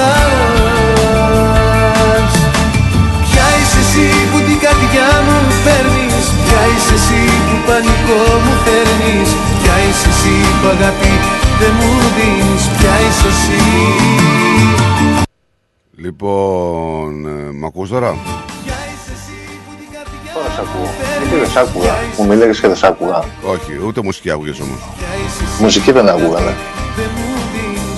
Λοιπόν, τι άλλο έχουμε, Δημητρή, έχουμε τίποτα άλλο; Έχουμε, έχουμε και την απόφαση για την ε, Εύα την ε, Καηλία αύριο. Αύριο, Αν θα, αν θα- παραμείνει, αν θα παραμείνει υποκράτηση ή όχι. τι λες να γίνει; Θα βγει με βραχιολάκι όπως ο άντρας της ή όχι; Ε, λογικά αφού βγάλανε τον σύζυγο, ξέρω εγώ, δεν θα είναι λίγο αντιφατικό το να παραμείνει αυτή Δεν ξέρω, με, τα δεν 200, ξέρω. με τα 250 χιλιάρικα και οι υπόλοιποι με τα περισσότερα να είναι έξω με βραχιολάκι.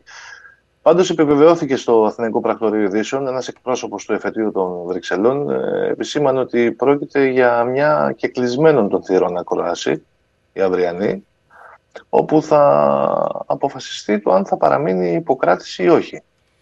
Ε, τώρα εγώ θεωρώ λίγο βλακία να βγάλουν τον άντρα της έξω και να αφήσουν την Καηλή μέσα. Τώρα για παραδειγματισμό, για να δείξουν και καλά ότι το Ευρωκοινοβούλιο υπάρχει πλήρη διαφάνεια και δεν υπάρχει εξαίρεση. Ή της είπανε Εκτός, αν κάτσε. ξέρουν, εκτός αν ξέρουν κάτι που δεν ξέρουμε. Ναι, μήπως είπαν κάτσε λίγο ακόμα εκεί, γιατί η παιδική, έχω μάθει ότι η φυλακή αυτή είναι παιδική χαρά, δεν είναι και τίποτα τρομερό. Κάτσε λίγο Ναι, ακόμα, ναι. κοπέλα μου, εκεί εσύ και θα σου δώσουμε και από αυτά που πήραμε εμείς κάτι της. Θα πάρεις και κάτι άλλο, κατάλαβες. Δεν ξέρω. Πάντως η υπεράσπιση της Καηλή θα ζητήσει την αποφυλάκησή της με ηλεκτρονικό βραχιολάκι. Ε, Σε περίπτωση που η απόφαση του εφετείου είναι αρνητική, η κυρία Καηλή θα παραμείνει προφυλακιστέα για τουλάχιστον ακόμα δύο μήνες. Ο Γάλλος Και εννοείς, ο βλέπουμε. Γάλλος εννοείς δικηγόρος, γιατί ο άλλος ο... Ναι, ο άλλος, ο δικός μας ο Ζαμέ, Ο, αυτός πώς τον λένε, ο, τίποτα, αυτός που δεν Ζαμέ ξέρω. Κοροπή. Ζαμέ Κοροπή, αυτός. Ο Ζαμέ Κοροπή, λοιπόν, αυτός τι πάει να κάνει αρχή, αφού δεν ξέρει από δίκαιο βελγικό; Ανέλαβε, τώρα, τώρα ανέλαβε ο άλλος, τώρα σιγά σιγά θα αποσυρθεί αυτό. Σιγά Ποιος θα ανέλαβε; ασχοληθεί η Καηλή με Ποιος ανέλαβε; τους... Ε, ανέλαβε αυτός που είχε υπερασπιστεί το μεγάλο μακελιό στη, στη Βρετανία νομίζω. Στο Μπατακλάν. Α, Αν δεν στο κάνω θέατρο, λάθος. στο θέατρο. Στη Γαλλία. Μπράβο, μπράβο. Νομίζω, ναι, αν δεν κάνω λάθος αυτός έχει αναλάβει πλέον. Δυνατός. Αλλά είναι και ο, και ο δικός μας ο Ζαμέ Κορόπη είναι Για την Ελλάδα. Αγγλικούς. Ναι, εντάξει, σίγουρα, ρε παιδί μου. Στους Αυτός Αγγλικούς, τώρα στους προφανώς Αγγλικούς. κρατάει τα μπόσικα μεταξύ Έτσι, ελληνικού έτσι, κράτους έτσι, τι να και κάνω. προς τα εκεί. Δεν μπορώ να το εξηγήσω αλλιώς. Η αλήθεια είναι. Δεν διαφωνώ, δεν διαφωνώ, δεν διαφωνώ. λοιπόν, Αυτά φίλε μου. λοιπόν, θα μ' ευχαριστώ πολύ να είσαι καλά. Θα επανέλθουμε στα Τίποτα δικά φίλε μας. και συνάδελφε και εσύ να είσαι καλά. Καλή Σαρακοστή εύχομαι ξανά σε όλους τους ακροατές και σε σένα. Να είστε πάντα καλά, περαστικά στο Νίκο μας και ξανά χρόνια πολλά στο μαράκι μας. Θα τα πούμε λίγαν συντόμως ε, μέσα στην εβδομάδα θα τα ξαναπούμε πάλι. Γεια σου, Ευθεμινιό, να είσαι καλά. Καλή συνέχεια, καλή συνέχεια. The Greek Breakfast Show. Moss Property Consultants. Συμβουλευτική υπηρεσία διαχείρισης ακινήτων. Για να μην έχετε προβλήματα με την ενοικίαση και διαχείριση των ακινήτων σας, η πολυετής πείρα και ο επαγγελματισμός μας εξασφαλίζουν την αξιόπιστη και αποτελεσματική διαχείριση της ακίνητης περιουσίας σας. Αναλαμβάνουμε την επίβλεψη των ακινήτων σας, τη σύνταξη μισθωτικών συμβάσεων, την ίσπραξη των ενοικίων. Φροντίζουμε και διαφυλάσσουμε την ακίνητη περιουσία σας, διασφαλίζουμε τα συμφέροντά σας και διεκπεραιώνουμε με απόλυτη ασφάλεια τις συναλλαγές σας. Moss Property Consultants. Αναλαμβάνουμε εργοστάσια, γραφεία, καταστήματα, οικίες. Εξυπηρετούμε όλες τις περιοχές με υπευθυνότητα και επαγγελματισμό. Τηλέφωνο 9429 4800. 429 Bridge Road, Richmond. Moss Property Consultants. Αξιοπιστία Και ασφάλεια. Τα πλούσια χρώματα της Ελλάδας. Η πλούσια ιστορία της. Ο φυσικός πλούτος της. Όλη η ελληνική έμπνευση αποτυπωμένη στα πιο stylish κοσμήματα. Γκρέτζιο. Η ελληνική μάρκα ρολογιών και κοσμημάτων Γκρέτζιο που ξεχωρίζει στην ελληνική αλλά και τη διεθνή αγορά ήρθε τώρα και στην Αυστραλία με σχέδια κοσμημάτων από χρυσό, ασίμι καθώς και ρολόγια εξαιρετικής κατασκευής από ανοξίδωτο ατσάλι. Οι συνδυασμοί που μπορείτε να πραγματοποιήσετε φορώντας τα κοσμήματα Γκρέτζιο θα σας συνοδεύσουν σε κάθε περίσταση, δημιουργώντας ένα μοναδικό στυλ που θα συναρπάσει. Γκρέτζιο. 51 Portman Street, Oakley. Τηλέφωνο 0395 63 33 08. Instagram Γκρέτζιο Australia. Ανακαλύψτε φέτος τα πιο stylish γυναικεία κοσμήματα της σεζόν από την Γκρέτζιο. Για τις πιο δύσκολες ώρες σας, είμαστε κοντά σας. Με κατανόηση, συνέπεια και επαγγελματισμό. Όπως απαιτούν οι περιστάσεις. Παναγιώτης Τζιότσης. Orthodox Funeral Services. Τηλέφωνο 03 95 68 58 58. Θέλεις να ξαναακούσεις μια εκπομπή; Άκουσέ τη σε podcast. Μπες στο ρυθμός.com.au ή στο ρυθμός app ή γίνεις συνδρομητής στα podcast του ρυθμός radio εντελώς δωρεάν σε Google Podcast, Apple Podcast και Spotify. Περισσότερο ελληνικό πρωινό σοου έρχεται αμέσως τώρα. The Greek Breakfast Show με Στράτο και Νικό.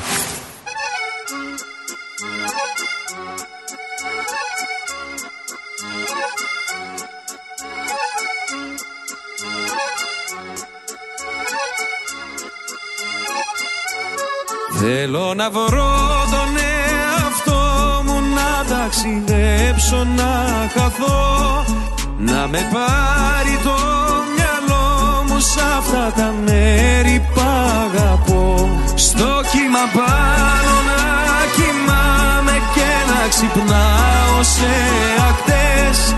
Χιλιακτίδες να φωτίζουν τις σκέψεις μου τις σκοτεινές Ελεύθερος για μια ζωή Λοιπόν, ε, εδώ είμαστε τελευταία ημέρα του Φεβρουαρίου. Να θυμίσω πολλές πολλές καλημέρες πριν μπούμε στις καλησπέρες. Σε μισή ώρα θα είναι αυτό. Προσπαθούμε να συνέλθουμε έτσι από την όμορφη κούραση του Σαββατοκύριακου. Καθώς είχαμε ένα πολύ πολύ πολύ πετυχημένο ελληνικό φεστιβάλ των αντιπόδων. Μια συγκλονιστική βραδιά που η καρδιά της Ελλάδας μας χτύπησε δυνατά στη Μελβούνη Έγραψε και η Άλκης Πρωτοψάλτη που ήταν καταπληκτική. Σου τι κι αν πέφτεις χαμηλά. Να πούμε ότι ήταν μια χρονιά παρόλο που ήταν κοντά με το προηγούμενο φεστιβάλ ε, Που ο κόσμος ήταν πάρα πάρα πάρα πολύ. Τι κι αν είμαι μακριά Εμείς να ευχαριστήσουμε για άλλη μια φορά όλους τους διοργανωτές Από την αρχή μέχρι τον τελευταίο εθελοντή Και το τελευταίο βάλω εισαγωγικά Δεν το λέω αποτιμητικά έτσι Γιατί συνήθως ξεκινάω από αυτούς αλλά εμείς έχουμε έτσι στην παρέα μας σήμερα τον ε, Γιώργο τον Μενίδη. Καλημέρα, Γιώργο. Καλημέρα, καλημέρα, Στράτο. Καλημέρα. Ξεκουράστηκες, πρόλαβε να ξεκουραστείς, να κοιμηθείς καμιά ώρα, γιατί ήταν δύσκολος. Ε, Κοίταξε, ε, το φεστιβάλ είναι όπως ξέρει ο καθένας, είναι, εντάξει, είναι αρκετή δουλειά. Ε, εμείς ε, Δευτέρα βράδυ τελειώνουμε βασικά γιατί πρέπει να τα μαζέψουμε όλα και κοιμόμαστε κανονικά τη Δευτέρα το βράδυ κάθε χρόνο. Ε, Εντάξει, έχουμε κοιμηθεί τούτη φορά και θα κάνει καμιά εβδομάδα να, Να επιστρέψουμε συνέλθεις. στο... Ναι. να συνέλθουμε. Πρέπει να παθαίνεις πώς είναι στα αεροπλάνα, jet lag μετά από αυτό. ε, Ω, μετά το είναι φεστιβάλ. ένας- Ένα σοβαρό jet lag, δεν λέει τίποτα. Το θέμα είναι ότι όλα κυλήσανε τέλεια, όλα κυλήσανε ομαλά. Άλλη μια φορά είχαμε ένα μ, φεστιβάλ το οποίο συγκέντρωσε μ, δεκάδες, μην πω εκατοντάδες, δηλαδή εκατοντάδες, πάνω από 100.000 κόσμο, με βάση έτσι όπως το αντιλαμβανόμαστε εμείς. Και δεν έγινε το παραμικρό, δεν είχαμε κανένα ευτράπελο, δεν είχαμε κανένα πρόβλημα, όλα κυλήσαν ήρεμα και ο κόσμος ευχαριστήθηκε. Δεν ξέρω τώρα εσύ που το ζούσες τελείως διαφορετικά, αν ε, είδες κάτι το οποίο θα μπορούσε να διορθωθεί ή να γίνει καλύτερο. Φυσικά ξέρω ότι είσαι άνθρωπος ότι ποτέ δεν είσαι ευχαριστημένος, θες να τα κάνεις όλα καλύτερα, αλλά πιστεύω ότι ήταν ένα φανταστικό φεστιβάλ ε, το δίμερο που πέρασε. Ε, κοίταξε, σαν οργανωτής φεστιβάλ και τέτοιες εκδηλώσεις, εμείς πάντοτε βλέπουμε, ε, βλέπουμε τα προβλήματα. Αυτό είναι να μπαίνεις μέσα σε μια αίθουσα, σε ένα χώρο Έτσι, έτσι. και βλέπεις πάντοτε τα, πρόβλημα που θε- τα θέματα που πρέπει να κάνεις καλύτερα την επόμενη φορά και αν μας βλέπεις σε- το τι κάνουμε ιδιαίτερα την Κυριακή στο φεστιβάλ, απλώς γυρνάμε παντού και κάνουμε σημειώματα. Σημειώνουμε τι, τι θα κάνουμε καλύτερα, τι θα αλλάξουμε, γιατί ε, είναι, είναι, ε, είναι, τα φεστιβάλ δεν μπορούν να γίνουν κάθε εβδομάδα, δεν γίνονται κάθε μέρα, δεν μπορούμε να, να, να φτιάξουμε κάτι που θέλουμε να γίνει καλύτερο μέχρι του χρόνου. Έχουμε ήδη κάνει δύο meetings σοβαρά day breaks και θα κάνουμε αρκετά πολλά, αλλά άσε αυτά που βλέπουμε εμείς, νομίζουμε ότι γενικά πήγε πολύ καλά το φεστιβάλ πάλι. Πήγε, ναι, πήγε. Ε, ιδιαίτερα, ιδιαίτερα μόλις κάναμε ένα πριν τέσσερις μήνες, ε, πέ, πέντε μήνες μάλλον, κάναμε το, το πρώτο μετά τη, τη, το, COVID κορονοϊό, που δεν είχαμε ναι. κάνει. Αλλά νομίζουμε ότι πήγε καλά, πήγε αρκετά καλά, ε, ήταν, ε, υπήρχε ε, πολύ καλό, μέ- μέχρι αργά την Κυριακή το βράδυ. ε, αυτό, μου παρόλο έκανε, που- αυτό μου έκανε εντύπωση, Ναι. γιατί σε σχέση με άλλα μ, φεστιβάλ, συνήθως την Κυριακή έσπαγε λίγο ο κόσμος πιο νωρίς. Στη- στο συγκεκριμένο φεστιβάλ βλέπαμε ότι η ώρα είχε πάει 9 και ο κόσμος Ναι. συνέχιζε και ερχόταν. Δηλαδή, Ναι, ναι, ναι. μου έκανε μεγάλη εντύπωση και πιστεύω ότι την Κυριακή, παρόλο που το Σαββάτο είναι το Σαββάτο το βράδυ το αποκορύφωμα με τη συναυλία και περιμένουμε λίγο περισσότερο κόσμο, νομίζω ότι την Κυριακή πέρασε περισσότερος κόσμος. Η, η ανάλυση μας είναι ως εξής ότι το φεστιβάλ είναι τώρα ήταν το 35ο που έχουμε κάνει, Ναι, εντάξει. ναι. Μακάρι να Α, κάνουμε έχει 100. αρχίσει- Μακάρι να κάνουμε 100. Μιλάει όμως τώρα όχι μόνο στη γενιά των γονέων μας που εντάξει είχαν συγκεκριμένο Έχει αλλάξει, έχεις δίκιο. απαιτήσεις. Έχει αλλάξει και έρχεται νεολαία, έρχονται και πολλοί μη Έλληνες μπορούμε να πούμε, όχι μόνο Έλληνες, αλλά έρχονται πολλά παιδιά, είναι η γενιά, ιδιαίτερα την Κυριακή το βράδυ όταν είχαμε τα παιδιά, το, το, το κριτικό το πρόγραμμα, να είναι γεμάτο, γεμάτο το κέντρο εδώ και να χορεύουν παντού τα παιδιά. Είχε- Ήταν όλο νεολαία, μετά στο τέλος με την αναγέννηση πάλι πολλοί κόσμος, αλλά πολύ νεολαία. Κοίταξε, Που α, μας- άμα κρίνω μας από τα επέλεγε παιδιά μου, άμα κρίνω από τα παιδιά μου, ο γιος μου μικρός, ο εντάξει, ο μεγάλος είναι 22 χρόνια, ο μικρός είναι 16. Είναι, Ναι. δηλαδή και πέρσι και φέτος ήταν προγραμματισμένο. Σαββάτο απόγευμα κατεβαίνω με Ναι. την παρέα μου στους αντίποδες. Τα προηγούμενα Ναι, ναι, ναι. χρόνια, επειδή είμαστε, είμαι και εγώ στο φεστιβάλ τα τελευταία Ναι. 11 χρόνια και το παρακολουθώ κάθε χρόνο το τι γίνεται, είδα ότι όντως έχει αλλάξει το φεστιβάλ ηλικιακά. Πραγματικά έχει αλλάξει ηλικιακά και αυτό είναι πιστεύω το ζητούμενο για μας, έτσι.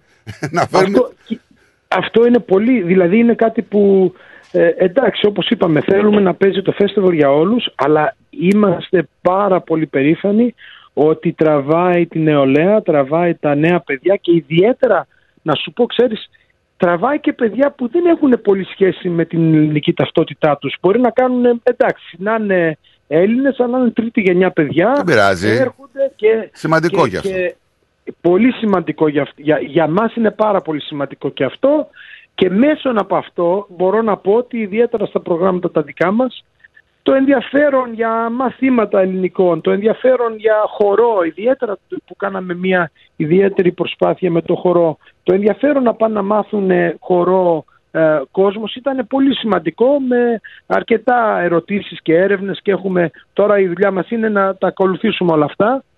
Πάντως αν είναι ένας στόχος αυτός που είναι σίγουρα κύριος στόχος Ε, της νομίζω κοινότητας, αυτός είναι ο κύριος στόχος. Τώρα μην ναι, ναι, ναι, κρυβόμαστε. οπωσδήποτε, οπωσδήποτε. Και νομίζω ότι το πετυχαίνουμε σιγά σιγά και πιο πολύ κάθε χρόνο. Α, αυτό είναι το ζητούμενο, ότι ε, σιγά σιγά χρόνο με το χρόνο. Γιατί κάθε χρόνο που μιλάμε λέμε το καλύτερο. Ε, ε, φέτος ε, από τα καλύτερα. Ε, του χρόνου πάλι θα φτάσουμε στο σημείο να λέμε από τα καλύτερα. Αυτό πιστεύω και είναι η επιτυχία. Γιατί σε σχέση με προηγούμενες δεκαετίες που γινόταν το φεστιβάλ, ναι μεν μπορεί να μαζευόταν κόσμος, αλλά στο κομμάτι των νέων το είχαμε χάσει λίγο. Το, γενικά Ναι. το είχαμε χάσει λίγο. Και δεν είναι μόνο το φεστιβάλ. Είναι πολλά πράγματα που τα προηγούμενα 20 χρόνια, 15 χρόνια ήταν λίγο χαμένα συγγνώμη, στο κομμάτι των νέων. Δηλαδή, τώρα το target, το πώς, επειδή βλέπω, επειδή συνεργαζόμαστε, βλέπω δηλαδή ότι η κοινότητα εστιάζει πολύ στους νέους ανθρώπους και σε αυτούς που είναι να έρθουν και σε αυτούς που το τρέχουν. Δηλαδή, δεν είναι μόνο ότι περιμένουμε τον κόσμο. Βλέπουμε και νέα παιδιά και δεύτερης γενιάς και τρίτης γενιάς που έρχονται εθελοντικά να προσφέρουν στην κοινότητα. Και εγώ αισθάνομαι πολύ περήφανος σε αυτό το κομμάτι. Στο κομμάτι των εθελοντών και όσοι προσφέρουν στην κοινότητα για ένα καλύτερο αύριο της ελληνικής παροικία. Είναι μεγάλη υπόθεση. Ε, Έχεις, έχεις δίκιο. Όχι μόνο, να, να πω και ένα άλλο. Όχι μόνο εκεί, και στα περίπτερα μας αν δεις. Τα, πε- τα, αυτοί που έρχονται τώρα στα περίπτερα είναι πάρα πολλά νέα παιδιά που θέλουν να έχουν ε, ε, κάτι ελληνικό, μας, πω- ε, διαφορετικές Ό,τι εμπορικές και αν είναι ιδέες. αυτό, ναι.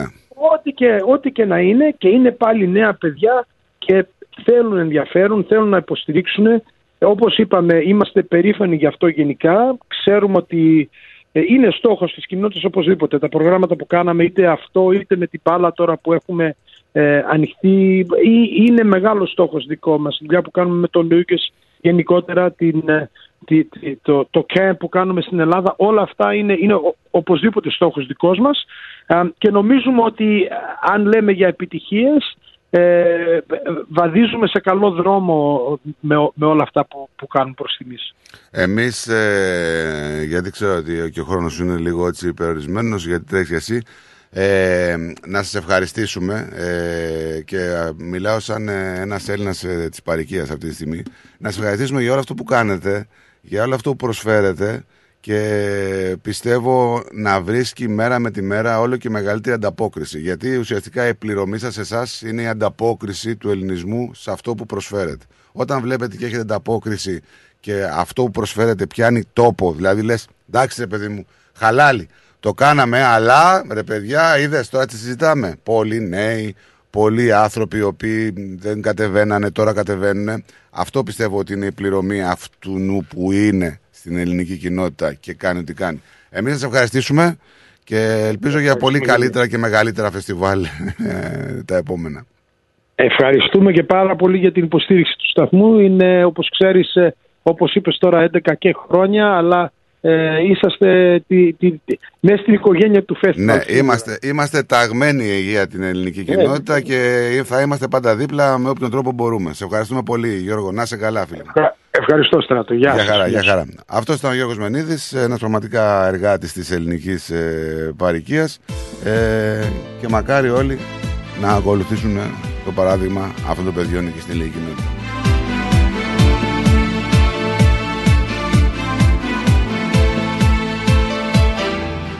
Μεσοβδομάδο Κάθε αποβράδο Σε θυμάμαι και Βασανίζομαι Το έλεγα και χθες, ρε παιδιά. Παρασκευή Ακριβώς το περίπτερο του ρυθμού απέναντι ήταν ε, το περίπτερο των ποντίων. Είδα ένα κορίτσι να ήταν 23, 24. Είχε πάει το τύμπανο λοιπόν. Το λέω και να ταιριάζει τώρα. Είχαν κάνει έτσι ένα μεγάλο κύκλο οι πόντοι και χορεύανε. Γιατί είναι και ένας χορός που σε ανατριχιάζει. Και έβλεπα αυτό το κορίτσι και βάραγε το τύμπανο. Το βάραγε με ένα έτσι ενθουσιασμό. Και έλεγα από μέσα μου μπράβο ρε κοπέλα. Και τώρα αναφέρομαι σε αυτό γιατί ήταν απέναντι έτσι. Πέρασαν και άλλοι άνθρωποι και άλλοι παραδοσιακά που χορεύανε. Και λες, «Κι- κοίταγα μία τα κτίρια. το πρωί Έλεγα, πού είμαι τώρα ρε; Τι γίνεται; Μια γεύση ακούω Από μοναξιά Δεν ξέρω, είναι κάτι το οποίο άμα δεν το βιώσεις ε, στην ε, ξενιτιά μπορεί να το καταλάβει κανένας όπως και να το περιγράψει. Κάθε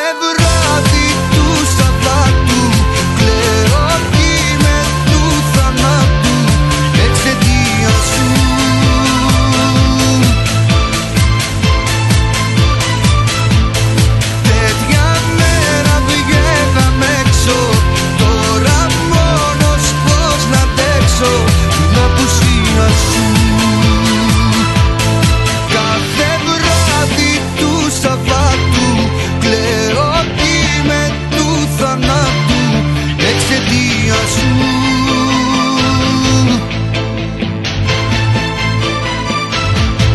Τέτοια μέρα βγαίναμε έξω.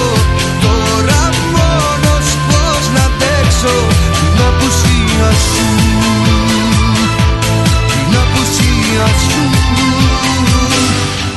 Την απουσία σου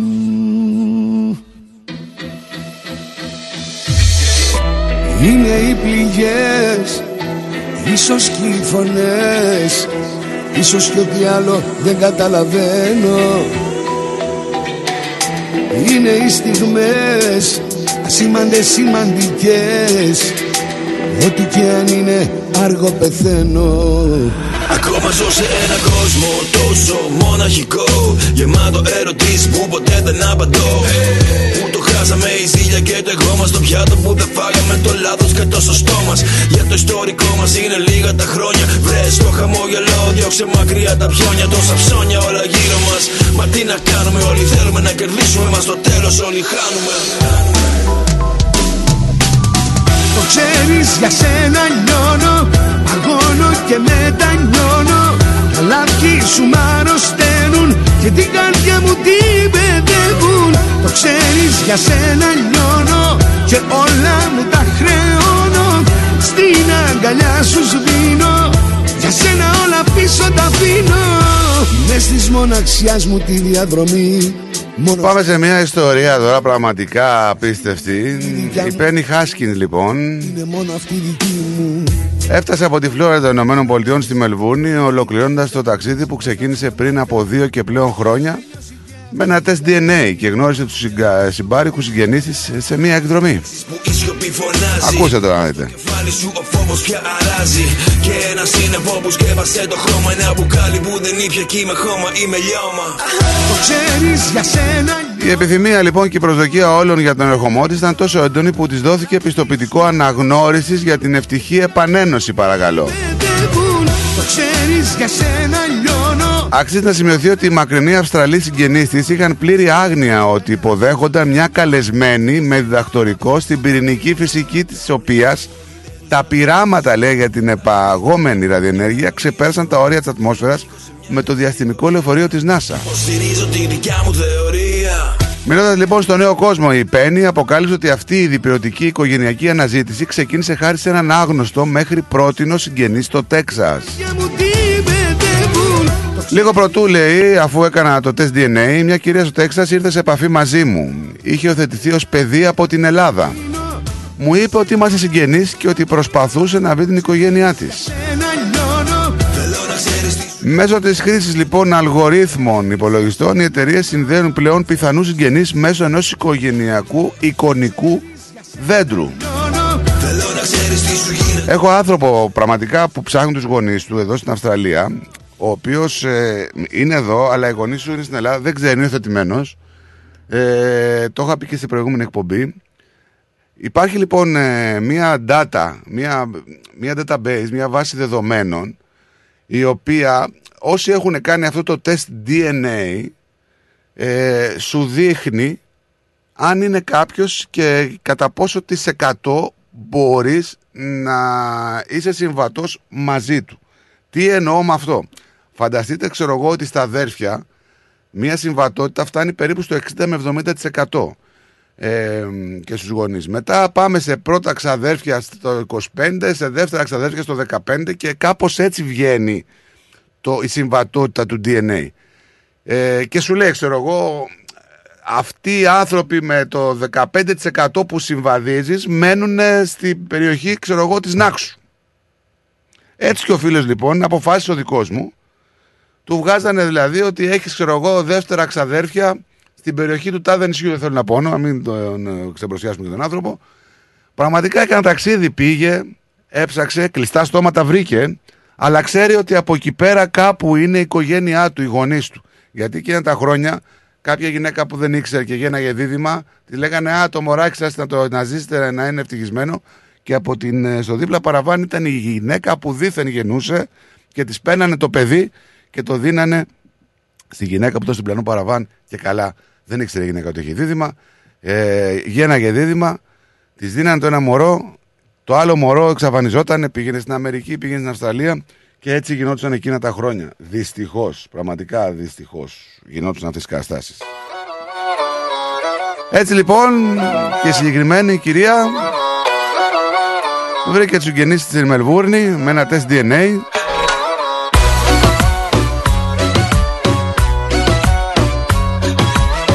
Βρήκε το γενολογικό της δέντρο. Ήρεμη άραγε η ψυχή μετά από ένα τέτοιο γεγονός. Ξέρεις με τρελαίνει Κάθε ώρα θέλω εσένα. Μακριά σου έχω θέμα Δυο ζωές ακόμα ζούσα Πάλι εσένα θα αγαπούσα. Λιώνω και δεν είναι ψέμα Για ένα χάδι και ένα βλέμμα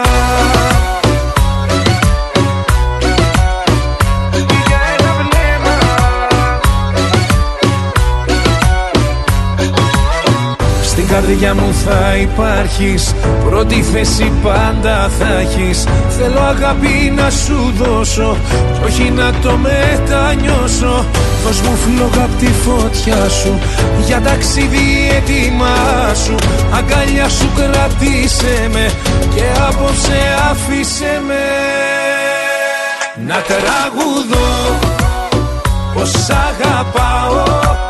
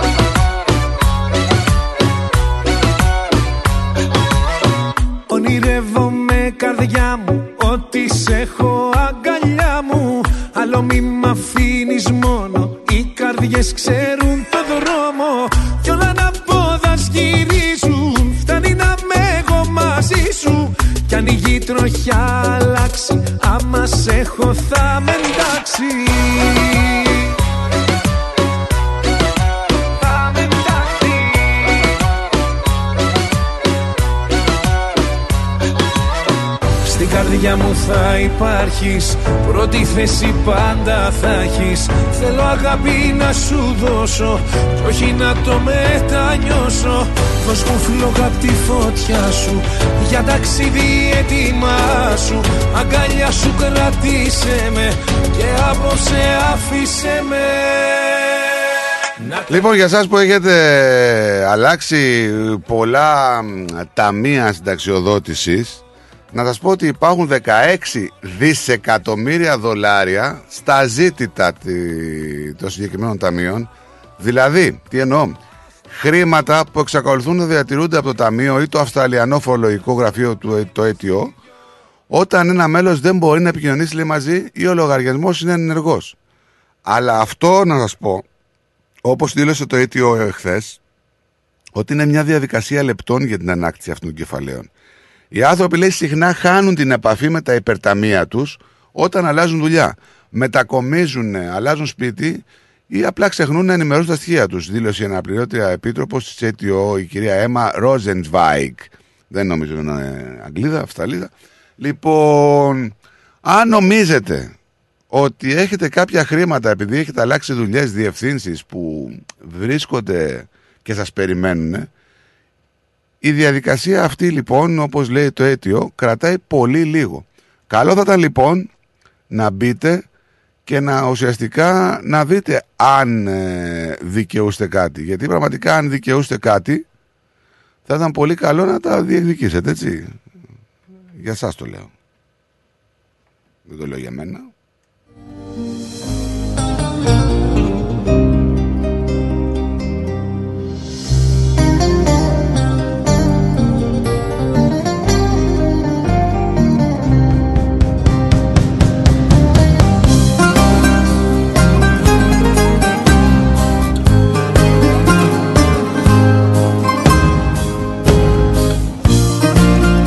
Και μην ξεχνάτε και τη νέα εφάπαξ οικονομική ενίσχυση 250 δολαρίων, 250 δολαριάκια είναι αυτά, το Power Saving Bonus που προσφέρει η κυβέρνηση. Απόψε θέλω να πιω όχι ομοσπονδιακή, της Βικτόριας, σε όλα τα νοικοκυριά της πολιτείας, σε μια προσπάθεια έτσι ελάφρυνσης του υπέροχου βάρους και συνεχούς αυξανόμενου κόστου ζωής.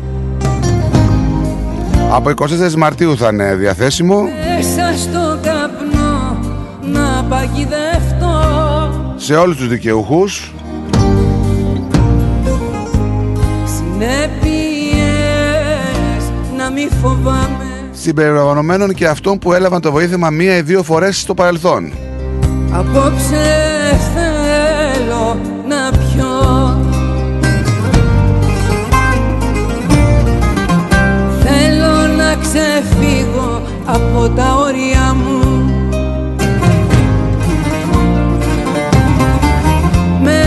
στο καπνό να εξομολογηθώ.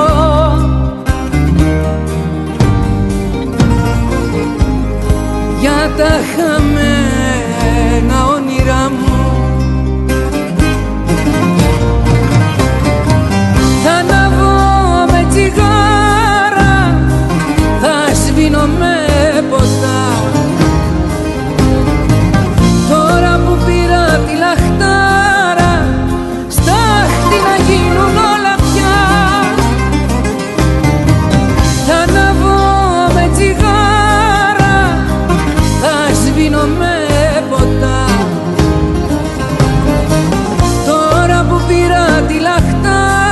λαχτάρα Να μια καλημέρα στον Άθα, καλημέρα λέει. Όταν αλλάζεις διεύθυνση στο δίπλωμά σου, μόνο στο voting center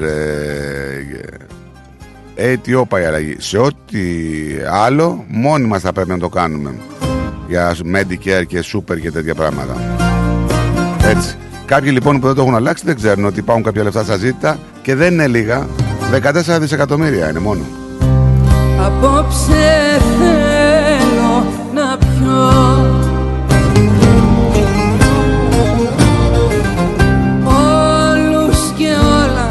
να τα διαγράψω. Μέσα στο καπνό να εξαφανιστώ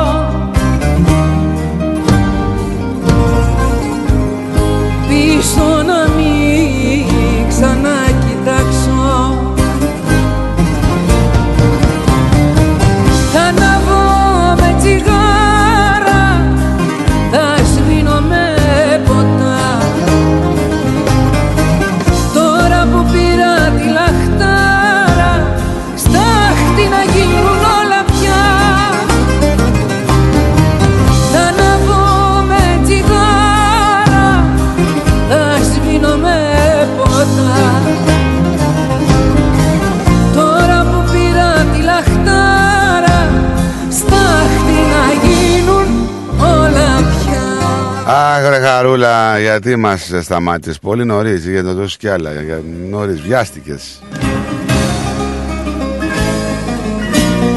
Είδατε που έβρεξε ψαράκια; Αμέ. Και πού έβρεξε ψαράκια; Έβρεξε ψαράκια εκεί που δεν έχει νερό, έτσι. Μέχρι να γίνουμε άγγελοι Μια πόλη λοιπόν εκεί, πώς τη λένε, Λατζαμάνου, στη βόρεια επικράτεια, που δεν έχει πολλές βροχές, έχει πάρα πολύ λίγες ε, φορές, αλλά έχει βιώσει τέσσερις βροχές ψαριών τον τελευταίο μισό αιώνα, παρακαλώ. Να μαρτυράνε πως κι οι δυο πετάξαμε ψηλά Η πρώτη φορά ήταν το 1974, η άλλη το 2004, η άλλη το 2010 και η τελευταία την περασμένη Κυριακή. κρεβάτι Λοιπόν, εκεί, μα- απομακρυσμένη κομμόπολη, έτσι συγκεκριμένη, οι άνθρωποι ξαφνικά μείνανε με ανοιχτό το στόμα καθώς είδαν να βρέχει ψάρια κατά τη διάρκεια μιας καταιγίδας. Και δεν έχει γίνει πρώτη φορά. Αυτοί θα περιμένουν τώρα και την επόμενη καταιγίδα ψαριώνε.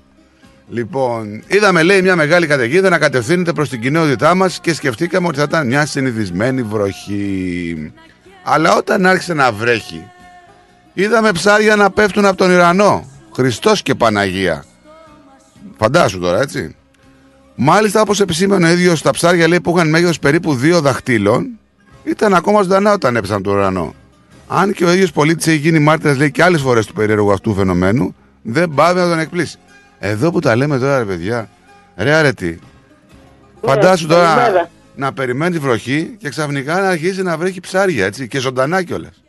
Μήπως ήταν πρόνοια Θεού; Δεν ξέρω. Δεν ξέρω. Εγώ νομίζω. Δεν ξέρω. Δεν Και ξέρω. όπως τους καλόγερους πηγαίνουν, δεν ξέρω αν έχεις διαβάσει, πολλές φορές σε περίοδο νηστείας α, και μετά έχουμε το ευαγγελισμό που τρώμε ψάρι, Ναι. α, σε ορισμένους καλόγερους, αυτοί έχουν φτάσει με μεγάλα ύψη αγιότητας, α, πουλιά τους πάνε ψάρια. Είχα διαβάσει. Ε, εγώ τα πιστεύω αυτά. Άλλοι που μας ακούνε τα πιστεύουν. Εγώ είμαι. Δεν πλάκα, άμα δεν το πιστεύουν, εγώ Ναι. τα πιστεύω. Α, και και αυτό εγώ. νομίζω ήταν πρόνοια Θεού. Μέσα στην έρημο να βρέξει ψάρια, αυτό κάτι πάει να πει. Δεν ξέρω. Πάντως ένα, ένα περιστατικό, ένα φαινόμενο, να το πούμε έτσι, το οποίο δεν Ε, το ναι, συναντάς δεν και ε, πουθενά. δικαιολογείται με τίποτα. Δεν έτσι; Ναι, το, δεν το συναντάτε, παιδί μου. Είναι πολύ. Ναι, δηλαδή ο νους του ανθρώπου δεν μπορεί να το συλλάβει τώρα αυτό πώς έγινε. Και σε, και σε, Όμως, σε μια είναι περιοχή. πρόνοια Θεού νομίζω. Σε μια περιοχή Πολλές που, που φορές. δεν βρέχει, έτσι. Δεν βρέχει εκεί. Ναι. ναι. Που Δηλαδή πώς εξηγείται αυτό το φαινόμενο; Έχουμε και άλλα τέτοια φαινόμενα. Έτσι και στην Ονδούρα, αλλά εκεί σε συγκεκριμένη περιοχή έχει γίνει τρει-τέσσερι φορές. Ναι. Δεν είναι τυχαίο αυτό. Πώς γίνεται δηλαδή; Δεν ξέρω. Γιατί μόνο Άρη, εκεί και όχι αλλού; Τι να σου πω. Δεν μπορώ να το Αυτή τη εξηγήσω. κοπέλα με το τύμπανο στράτο την είδα και εγώ. Την είδες, αλλά τι φοβερή, έτσι. Είδες με, με Καθόμουν τι εκεί πάθος. Στο, στο εσκετόριο και λέω για να δω ποιος είναι αυτός που. Ήταν δύο τύμπανα έξω. Ήταν, ένας, ήταν ο γιος του Γιάννη του Πιλαλίδη, ο, το ένα το παλικαράκι, και το Ναι. άλλο ήταν μια κοπελίτσα.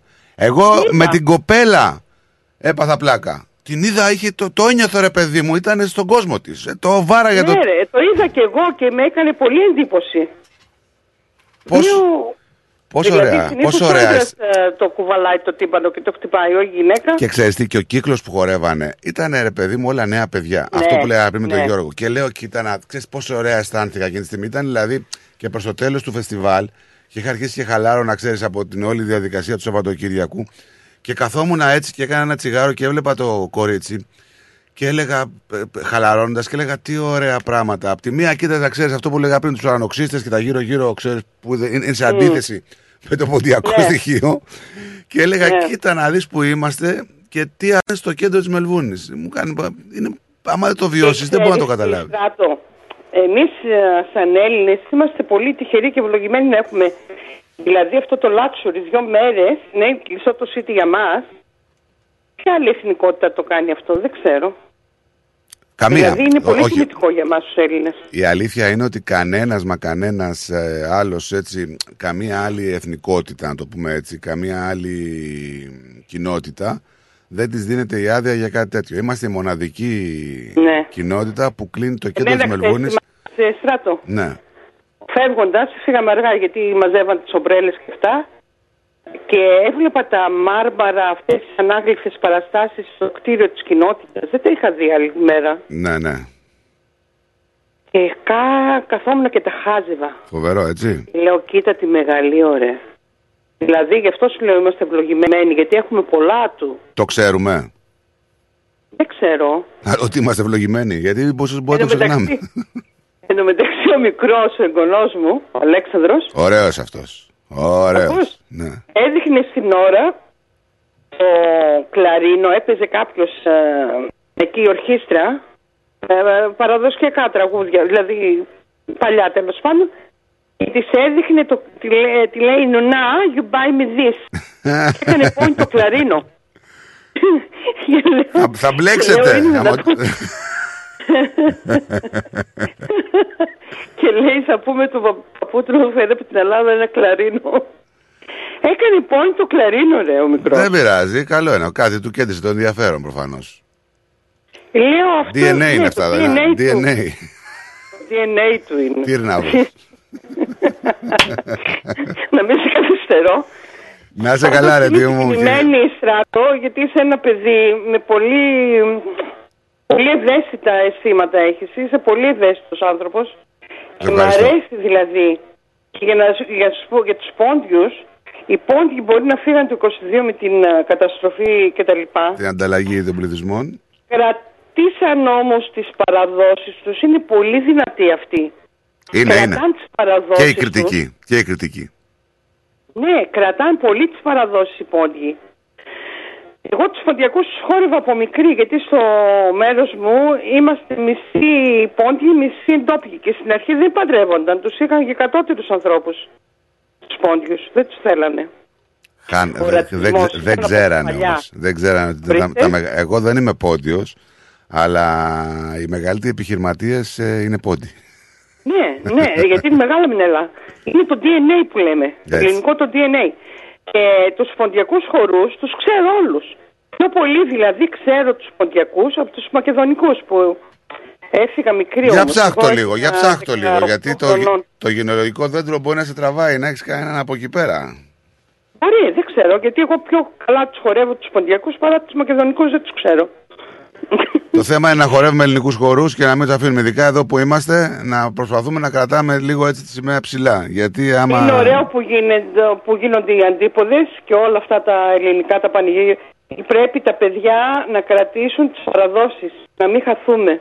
Τα, τα Γιατί παιδιά άμα δεν μπορούν χάσουμε από τη μόνα ρίζα τους. μας, θα Αρετή μου, τα χαθούμε. παιδιά δεν μπορούν από μόνοι τους. Πρέπει εμείς να. Ε, ναι, εμείς. Έτσι. Ε, βέβαια εμείς. Ο- αυτά θα μπορέσουν αργότερα για την επόμενη γενιά. Αυτό θέλω να πιστεύω. Ναι, όταν τα παίρνεις τα παιδιά και βλέπουν παραδοσιακού χορούς, τα φαγητά, όλα αυτά τα ήθη έθιμα, τα παιδιά. Και όταν θα φύγουμε εμείς από τη ζωή θα θυμούνται. Έτσι. Έτσι ακριβώς. Κατάλαβες, έτσι είπα. Είναι η- χρέος, είναι δεν χρέος. Πρέπει να τα, να τα αφήσουμε. Είναι χρέος. Ναι. Πολλά φυλάκια. Σε ευχαριστώ πολύ. Και από τον Νικολάκης, ο καημένος Ε, ναι, πα- πάλι αρρωστούλικο είναι το παιδί μας. Γι' αυτό εχθέ, γι' αυτό έλεγε, του έλεγες κάτι δεν πάει καλά μαζί σου. Ναι, τον, ναι. Μάλλον καμιά γρήπη, κάτι. Κάτι τον ε, γενοφέρνει, ναι. Ας ε, κάτσε Ή να είναι τον λίγο καλύτερο. ματιάζουμε, δεν ξέρω. Κάτι γίνεται με Δεν τον ματιάζεται αυτός γιατί έχει μάτι ενσωματωμένο. Δεν, ε, μην αγχώνεσαι. Πολλά φιλάκια, γεια. Γεια σου, Αρετή, γεια σου. Λοιπόν, πάμε σε διάλειμμα και δελτίο ειδήσεων και γυρνάμε. Μην φύγετε. Ερχόμαστε. The Greek Breakfast Show. Καλησπέρα σας. Είναι το σύντομο δελτίο ειδήσεων στις 12 στο ρυθμό. Υπάρχουν τώρα 16 δισεκατομμύρια δολάρια στα ζήτητα συνταξιοδότησης, δηλαδή χρήματα που εξακολουθούν να διατηρούνται από το Ταμείο ή το Αυστραλιανό Φορολογικό Γραφείο ATO, όταν ένα μέλος δεν μπορεί να επικοινωνήσει μαζί του ή ο λογαριασμός είναι ανενεργός. Αλλά είναι μόνο μια διαδικασία λεπτών για την ανάκτηση αυτών των κεφαλαίων, δήλωσε το ATO τη Δευτέρα. Άνθρωποι συχνά χάνουν την επαφή με τα υπερταμεία τους όταν αλλάζουν δουλειά, μετακομίζουν σπίτι ή απλά ξεχνούν να ενημερώσουν τα στοιχεία τους, δήλωσε η αναπληρώτρια επίτροπος του ATO. Νέα εφάπαξη οικονομική ενίσχυση 250 δολαρίων, το γνωστό και ως Power Saving Bonus, θα προσφέρει η κυβέρνηση της Βικτόριας σε όλα τα νοικοκυριά της πολιτείας σε μια προσπάθεια ελάμφρυνση του υπέρογκου βάρους του συνεχώς αυξανόμενου κόστου ζωής. Το νέο Power Saving Bonus θα είναι διαθέσιμο από τις 24 Μαρτίου 2023 σε όλους τους δικαιούχους, συμπεριλαμβανομένων αυτούς που έλαβαν το βοήθημα μία ή δύο φορές στο παρελθόν. Ο δυνητικά θανατηφόρος ιός της Ιαπωνικής εγκεφαλίτιδας έχει μολύνει περισσότερους κατοίκους της Βικτόριας από ό,τι είχαν καταλάβει οι αρχές, αποκάλυψε νέα έρευνα. Η κυβέρνηση κατέγραψε μόνο 13 άτομα στη Βικτόρια ως μολυσμένα με τον ιό κατά την περσινή περίοδο του κουνουπιών. Αλλά μια νέα έρευνα σε δείγματα αίματος περισσότερων από 800 ανθρώπων στη Βόρεια Βικτόρια έδειξε ότι περίπου 1 στους 30 έχει υποστεί λίμωξη από Ιαπωνική εγκεφαλίτιδα που ισοδυναμεί με τουλάχιστον 26 μολύνσεις. Ραγδαίες εξελίξεις στο ΣΥΡΙΖΑ και πολιτική θύελα γενικότερα στο πολιτικό σκηνικό προκάλεσε η ανάρτηση του Παύλου Πολάκη, ο οποίος με αφορμή την καταδικαστική απόφαση του Ειδικού Δικαστηρίου για τον Νίκο Παπά, στοχοποίησε στην ανάρτησή του δικαστικούς και δημοσιογράφους. Ο Αλέξης Τσίπρας κατέρεσε το βουλευτή του από τη θέση του τομεάρχη διαφάνειας και αποφάσισε την παραπομπή του Παύλου Πολάκη στην Επιτροπή Δεοντολογίας του ΣΥΡΙΖΑ. Όλα δείχνουν ότι στην πολιτική γραμματεία του ΣΥΡΙΖΑ σήμερα Τρίτη θα υπάρξουν ραγδαίες εξελίξεις με τον κριτικό πολιτικό να καταφεύγει σε νέα ανάρτηση, προειδοποιώντας ότι εκεί θα υποθούν όλα. Η ομόφωνη καταδίκη του κυρίου Παπά στο ειδικό δικαστήριο άνοιξε τον ασκό του αιώλους στον ΣΥΡΙΖΑ και φέρνει τον κύριο Τσίπρα αντιμέτωπο με τον καθρέφτη του που δεν είναι άλλος από τον πολλακισμό. Ο πολλακισμός είναι το ανώτατο στάδιο ενός είδους πολιτικής του Συριζαϊσμού που εμπνεύστηκε, εξέθρεψε και γιγάντωσε ο κύριος Τσίπρας, καλύπτοντας συστηματικά τον κύριο Πολάκη, αναφέρει σε δήλωσή του ο κυβερνητικός εκπρόσωπος Γιάννης Οικονόμου μετά την ανάρτηση του βουλευτή του ΣΥΡΙΖΑ Παύλου Πολάκη και την ομόφωνη και αμετάκλητη καταδίκη από το ειδικό δικαστήριο του επίσης βουλευτή του ΣΥΡΙΖΑ Νίκου Παπά σε ένα μπαράζ διπλωματικών κινήσεων με στόχο αφενός να αναλάβουν την προμήθεια επιπλέον εξοπλιστικών προγραμμάτων των ενόπλων δυνάμεων και κυρίως εκείνη που αφορά την απόκτηση τριών συν μία κορβετών από το πολεμικό ναυτικό, αφετέρου να υπάρξει κοινή γραμμή εναντί της προσπάθειας που καταβάλουν η Ευρωπαϊκή Ένωση και το ΝΑΤΟ να ενισχύσουν με σύγχρονα οπλικά συστήματα τον Ουκρανικό στρατό, προχωράει η Γαλλία εναντί της Ελλάδας. Η αρχή έγινε με την επίσκεψη του Γάλλου Υπουργού Άμυνας Σεμπαστιάν Λεκορνή στο Υπουργείο Εθνικής Άμυνας, όπου και είχε συνάντηση με τον Έλληνα ομόλογο του Νίκο Παναγιοτόπουλο και αναμένεται να συνεχιστεί με τη μετάβαση του Πρωθυπουργού Κυριάκου Μητσοτάκη τόσο στο Παρίσι όσο και στην πόλη Λοριάν, όπου βρίσκονται τα ναυπηγεία της Naval Group, κατασκευάστρια εταιρείας των φρεγατών Μπελχάρα. Μια σπάνια έκθεση των καλά πληροφορημένων μυστικών υπηρεσιών της Εστονίας βγάζει στο φως η εφημερίδα Die Welt αφορά στους στρατηγικούς στόχους του επιθετικού πολέμου της Ρωσίας, τη συνεργασία της Μόσχας με το Πεκίνο και την πυρηνική απειλή. Ο τίτλος της έκθεσης είναι Διεθνής Ασφάλεια και Εστονία 2023. Σύμφωνα με τους συντάκτες, στόχος της Μόσχας είναι η στρατιωτική και πολιτική συνδικολόγηση της Ουκρανίας. Η Ρωσία του Πούτιν εκείνη από την υπόθεση ότι η αντοχή αντίστασης του Κιέβου και η στήριξη της Δύσης μάλλον θα καταρρεύσουν νωρίτερα από την ανθεκτικότητα της ίδιας της Ρωσίας. Ο Τούρκος Υπουργός Εξωτερικών Μευλού Τσαβούσογλου δήλωσε τη Δευτέρα ότι οι συνομιλίες με τη Σουηδία και τη Φιλανδία όσον αφορά την ένταξή του στο ΝΑΤΟ θα επαναληφθούν στις 9 Μαρτίου, ύστερα από την καθυστέρηση του Ιανουαρίου μετά τις διαδηλώσεις στι οποίες πυρπολήθηκε το Κοράνι. Η συνάντηση θα γίνει στις 9 Μαρτίου, δήλωσε ο Τσαβούσογλου, μιλώντας σε συνέντευξη τύπου στην Άγκυρα, αφήνοντας να εννοηθεί ότι μια τέτοια συνάντηση θα μπορούσε να λάβει χώρα στις Βρυξέλλες. Η Τουρκία πάγωσε στα τέλη Ιανουαρίου τις διαπραγματεύσεις, αναβάλλοντας μια τριμερή συνάντηση, ύστερα από πολλές διαδηλώσεις κατά της Τουρκίας και του Ισλάμ στη Στοκχόλμη. Τουλάχιστον 44.374 άνθρωποι πέθαναν στην Τουρκία στους δύο ισχυρούς σεισμούς στις 6 Φεβρουαρίου, δήλωσε ο επικεφαλής της τουρκικής υπηρεσίας διαχείρισης καταστροφών στο νεότερο απολογισμό θυμάτων από την καταστροφή. Οι ισχυροί σεισμοί έπληξαν 10 επαρχίες στην Νότια Τουρκία και περισσότεροι από 13 εκατομμύρια άνθρωποι έχουν επηρεαστεί. Ο Γιούνος Σεζέρ, επικεφαλής της AFAD, δήλωσε ότι οι εργασίες έρευνας και διάσωσης έχουν ολοκληρωθεί σε περίπου 21.000 κτίρια. Πρόσθεσε ότι είμαστε τώρα πλήρως επικεντρωμένοι στην αφαίρεση των συντριμιών. Τουλάχιστον 9.900 μετασυσμοί έχουν καταγραφεί από τους δύο μεγάλους σεισμούς. Να πάμε και στον καιρό της Μελβούρνης, όπου σήμερα θα είναι συνεφιασμένος με τη θερμοκρασία να κυμαίνεται από 16 έως 19 βαθμούς Κελσίου. Υπάρχει μικρή πιθανότητα βροχοπτώσεων εντός της ημέρας. Ήταν το σύντομο δελτίο ειδήσεων στις 12 στο ρυθμό. Για περισσότερες ειδήσεις και νέα από όλο τον κόσμο, επισκεφτείτε το www.rythmos.com.au. Καλό υπόλοιπο ημέρας. Βρες όλες τις live εκπομπές του Ρυθμός Radio σε podcast. Μπες στο ρυθμός.com.au ή στο Ρυθμός App ή γίνεις συνδρομητής στα podcast του Ρυθμός Radio εντελώς δωρεάν σε Google Podcast, Apple Podcast και Spotify.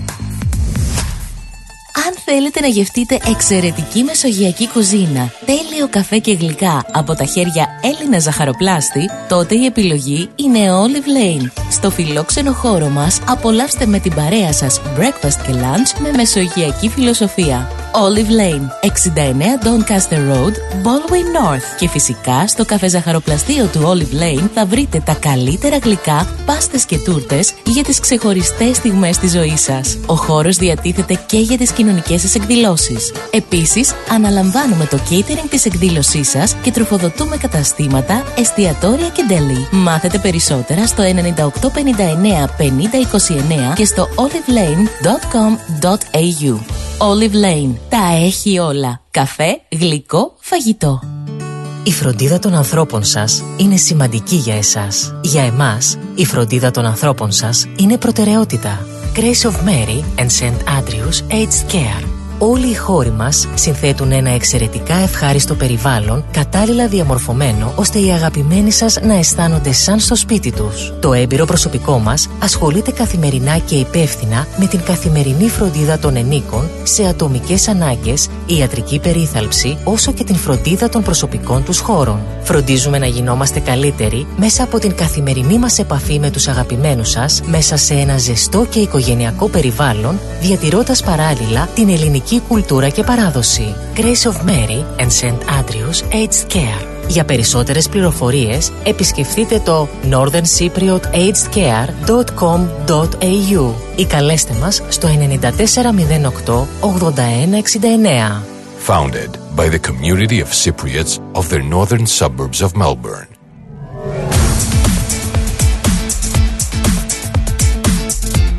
Στη Μελβούρνη ακούς ρυθμό Στη Μελβούρνη ακούς ρυθμό. Ακούς τα καλύτερα. Ακούς τα καλύτερα.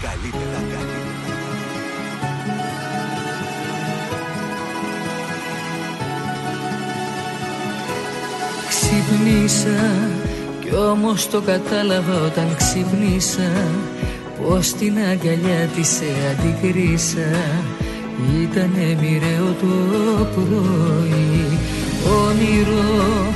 Πίστεψα πως ήταν ένα όνειρο. Που δεν ήθελα ποτέ μου να το δω. Κοίτα πως τα φέρνει η ζωή. Και σε είδα με μια άλλη αγκαλιά. 13 λεπτά μετά τις 12 πολλές πολλές καλησπέρες σε όλους ε, στους συντονισμένους και σε αυτούς που συντονιστήκατε τώρα να θυμίσουμε τελευταία ημέρα του Φεβρουαρίου σήμερα 28 για την ακρίβεια θερμοκρασία εκεί στους 18 με 19 βαθμούς ε, είμαστε σε πολύ ωραίο mood μετά το φεστιβάλ των αντιπόδων πάμε στη τηλεφωνική γραμμούλα καλημέρα σας Καλημέρα στράτο μου. καλώς την Καλή σαρακοστή αγάπη μου και στον Νίκο, περαστικά του. να είσαι Να καλά είστε πάντα καλά αγόρι μου. Σ' αγαπώ πάρα πολύ στράτο. Καλά είσαι; Και σε μελετάω πάντα, μπορεί να φτερνίζεσαι. άμα με μελετάς εσύ να με μελετάς καλό, για καλό θα είναι Δηλαδή καλά λόγια, όχι κακά. εννοείται αυτό το ξέρουμε Σ' αγαπώ πάρα πολύ στράτο. γιατί είσαι έτσι σε ακούω σήμερα πεσμένη; Ω, δεν είμαι, εντάξει. είμαι. Α, έτσι, μπράβο. Γιατί έχεις καιρό ναι, ναι, χαμόγελο. αγάπη μου, ναι, ματάκια μου. Καλά, δόξα τω Θεώ. Στράτο είπες για τα λεφτά. Τι λεφτά θα δώσω; 250 δολάρια για τα ρεύματα και αυτά. Ε, φάπαξ πληρωμή. Θα, Θα κάνει και χαρτιά. Ε, νομίζω ότι θα δικαιούνται, δεν χρειάζεται κάτι. Δικαιούνται όσοι έχουν συγκεκριμένο εισόδημα θα μπουν σε λογαριασμό τους. Θα μπουν σε λογαριασμό τους. Αχ, ματάκια μου, τι να πούμε, εντάξει είναι η ζωή, η οικογένεια, όλοι καλά. Βρε είστε; υγεία να έχουμε και όλα τα άλλα θα τα βρούμε. Πάντα, πάντα, ναι, ματάκια μου, αυτό λέω κι εγώ στράτο μου. Αυτά ακούει ο Θεός, ακούς παπάδες φτάκομνα όλα που βρίζουν και κάνε. Και αυ- τι να ακούς ο Θεός και τι να πράξεις. Έλαντε. Τι- Εγώ τα λέγω στράτο, αλήθεια. Ε, δεν κάνουμε και όλοι τίποτα. με εμείς. καταλαβαίνετε και με λένε ότι έχω δίκιο, λέγω την αλήθεια. Γιατί να μην έχεις δίκιο, ξέρεις τι Και λες. το είπα ότι το 23 θα είναι χειρότερα. Εντάξει, μωρέ, χειρότερα σε τι από όλα, στο οικονομικό κομμάτι εννοείς; Σε όλα. Ε; Εντάξει, εμείς, Ε. εμείς ε, πρέπει να έχουμε ελπίδα όμως και να λέμε ότι θα είναι καλύτερα. Ελπίδα, ναι, στράτο, το ξέρω αγάπη μου, αλλά είναι, είναι κακ- ε, γίνει ο κόσμος κακός μου φαίνεται. Ο κόσμος, ε, αυτό είναι πολύ μεγάλη κουβέντα. Ότι ο Ναι, κόσμος ναι, έχει γίνει ναι. κακός, ε, Mm. μας έχουν κάνει; Έχουμε γίνει από μόνοι Κάνανε, μας, όχι κάνανε ότι καταστάσεις; ήτανε, από τότε που έγινε αυτό το κόμπι, έχει τρελαθεί ο κόσμος μου φαίνεται. Δεν νομίζω ότι φταίει μόνο το COVID. Δεν ξέρω. Κυρία Στρατεία Βγαίνε- μου. βγε- Το τι γίνεται, το τρακάρισμα βρεστράτη με αυτά τα μόμπελ, τι, τι, τι, τι πράγματα. Παίρνει τηλέφωνα στο σπίτι συνέχεια. Εχθέ πήραν, με πήραν μένα δύο φορές. Το τέλος συνευρίασα και τον λέω: Τι θέλεις, του λέω. Να τον πει, το κλείσε. Ναι, παίρνω, να τους προσέξεις αυτούς, μην είναι κάθε Α, δεν συζητάς. με έτσι μιλάω, δεν λέγω τίποτα. Ούτε α, α, κάνω, το κλείνω. Με λέει και ο άντρας μου κλείστο. Και δεν καλά. είναι ωραίο πράγμα να, ανη- να ανησυχούν τον άλλον. Δεν τους ενδιαφέρει αυτούς αν θα σε ανησυχήσουν, τους ενδιαφέρουν ναι, ναι, πώς θα ναι. σε Λέγω, ξεγελάσουν. λέγω να το κόψω, να μην έχω τηλέφωνο. Καλύτερα όπως τα χρόνια που δεν είχα και τηλεφωνούσαν στο τηλεφωνικό θάλαμο. Πηγαίναν με, με σειρά, πηγαίναν πριν τα χρόνια ε, το ε, 60. εμένα να σου πω την αλήθεια, μου έτυχε κάτι, έχει τύχει και σε ένα φίλο. Με πήρε ένας τηλέφωνο και μου λέει: Γεια σας, λέει, είμαστε από το ATO. Έχετε κάποια λεφτά που πρέπει να πάρετε πίσω. Άκου τώρα. Ναι. Λέει: Θέλετε να μας δώσετε λέει, το όνομά σας για να κάνουμε εξακρίβωση ότι είσαστε εσείς. Τους λέω: Εγώ λέγομαι Δημήτρης και μία βρισιά τους είπα ε, στα ελληνικά. και λέει: Μισό λεπτό μου λέει: Πρόσεξε τώρα, μου λέει μισό λεπτό. Ναι, ναι, λέει. Κύριε, λέει Δημήτρη, τάδε σας βρήκαμε. Βρήκαμε, λέει, εσείς είσαστε. Σας ευχαριστούμε πολύ για την. Καταλαβαίνετε. Τώρα δηλαδή, όπου πιάσουν, ό,τι πιάσουν. Αυτοί θα πάρουν, ξέρω εγώ, 10.000 τηλέφωνα. Άμα τσιμπήσουν δύο που τους ξεγελάσουν, είναι κέρδος για αυτού. Ναι, ματάκι μου. Ναι, αγάπη μου. Τι να πω. Να πω και μια καλημέρα το Μανώλ και τη Βίκη. Στράτο. Σ' ακούει, σ' ακούει ο Μάνο Κιβίκη. Ακούει, Καλημέρα και από ακούει, εμάς. ναι. Η αγάπη μου και η Βίκη και τον Νίκο. Σ' ακούει και ο Τεραβήμα. Νίκο. Ακούει καλό και, παιδί. και, και η κυρία Λόλα, η μαμά του. Ε, ε, και ναι, και αυτή την κυρία που δεν. Εντάξει, σε, ό- σε όλο τον κόσμο να είναι καλά, καλή Ε, έτσι. σαρακοστή να Έτσι, έχουμε. έτσι, έτσι. Με υγεία να είμαστε καλά, να χαι- χαίρεται όλος ο κόσμος τα πάντα. Έτσι, έτσι. Τα Να. αφήνω αγάπη μου, καλημέρα. Γεια καλό σου, μεσημέρι. αγαπημένη, γεια σου, Καλό γεια σου. μεσημέρι και καλό απόγευμα. Bye. Γεια χαρά. Να στείλω μια καλημέρα στην Ελένη. Νομίζω αγανακτισμένος είναι ο κόσμος. Το μόνο σίγουρο είναι αυτό. Ότι είναι αγανακτισμένος. Ελένη μου, έτσι είναι.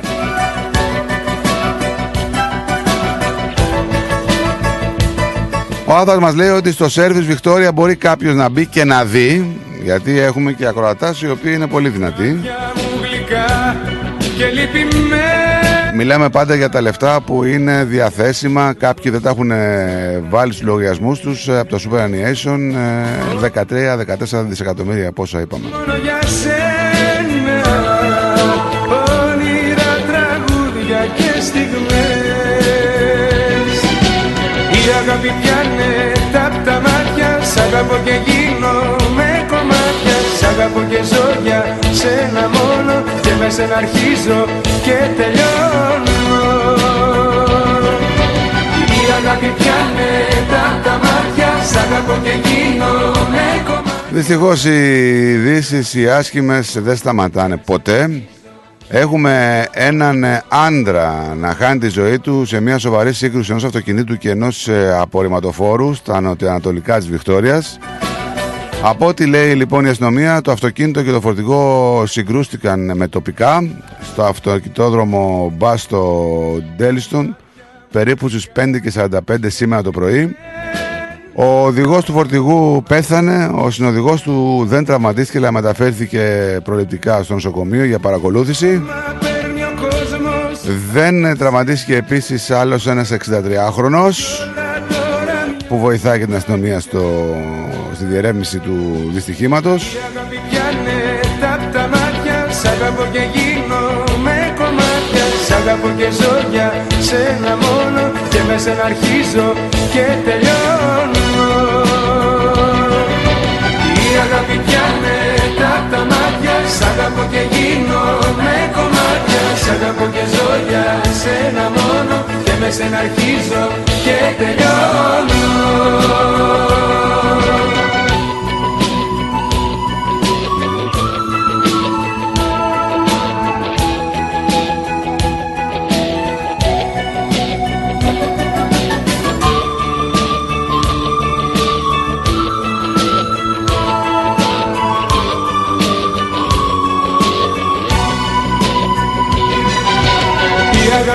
αγάπη πιάνε τα απ' τα μάτια Σ' αγαπώ και γίνομαι κομμάτια. Σ' αγαπώ και ζω για σένα μόνο Και με σένα αρχίζω και τελειώνω.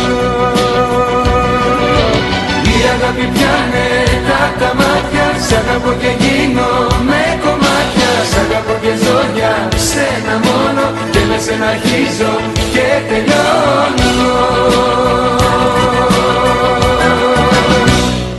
Πάμε σε ένα θεματάκι τώρα το οποίο απασχολεί πάρα πολλούς. Ε, θα θέλαμε να μην απασχολεί πολλούς από αυτούς, ε, αλλά πραγματικά απασχολεί. Αλλά είναι στο χέρι μας ουσιαστικά να μην μας απασχολεί και τι εννοώ με αυτό. Τα προάστια λοιπόν των Δήμων Μπρίμπανκ, Γουίτλσι, Ντάντενονγκ, Χιούμ, όπου κατοικούν και πολλοί ομογενείς Έλληνες, είναι στις πρώτες θέσεις στον κατάλογο με τις μεγαλύτερες απώλειες στα pokies τους τελευταίους μήνες.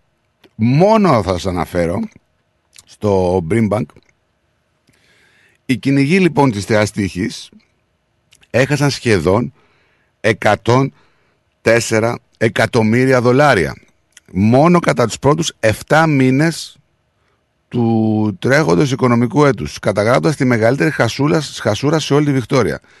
Στο Κέισι το αντίστοιχο ποσό ήταν περίπου στα 100 εκατομμύρια, το ίδιο και στο Γότσι, στο Ντάντενοξ το 83 και στο Χιούμο 83. Μιλάμε δηλαδή, άμα τα προσθέσετε, ότι μιλάμε για 104 και 100, 200, 300, 400, μισό δισεκατομμύριο έχουν χαθεί στα πόκης το τελευταίο 7 μηνό σε 5 μόνους δήμου, μόνο δήμους, έτσι.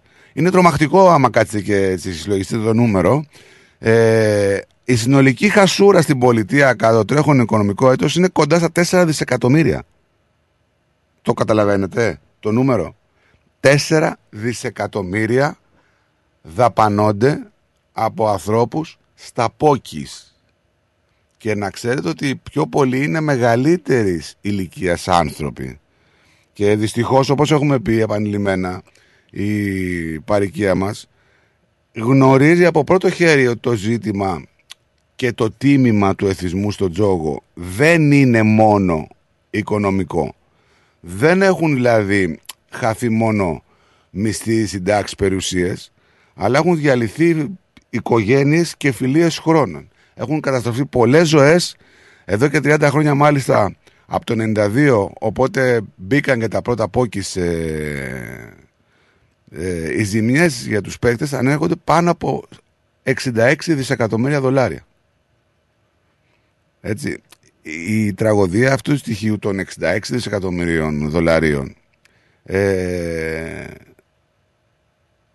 προκαλεί πόνο πραγματικά σε πάρα πολλές οικογένειες.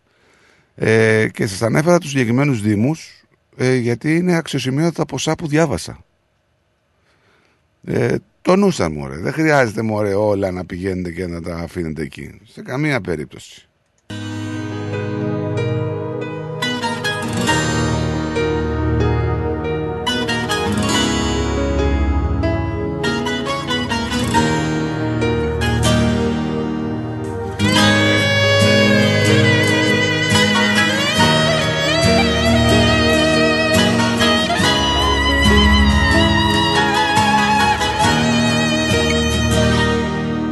Περήφανος αϊτός ήσουν μεγαλωμένος. Μες στις ψυχές αυτών που ατσάλινα είχαν σώματα Μα ήρθαν οι εχθροί και είσαι πληγωμένος. Και μοραγούν στην πλάτη σου τα μαχαιρώματα. Ήταν τα μάτια σου μικρά και βουρκωμένα Ήταν το σώμα σου γεμάτο χαρακές. Τα όνειρά σου χαμηλόφτερουγισμένα Ανεμοδέρνεσαι και πέφτοντας να κλαις.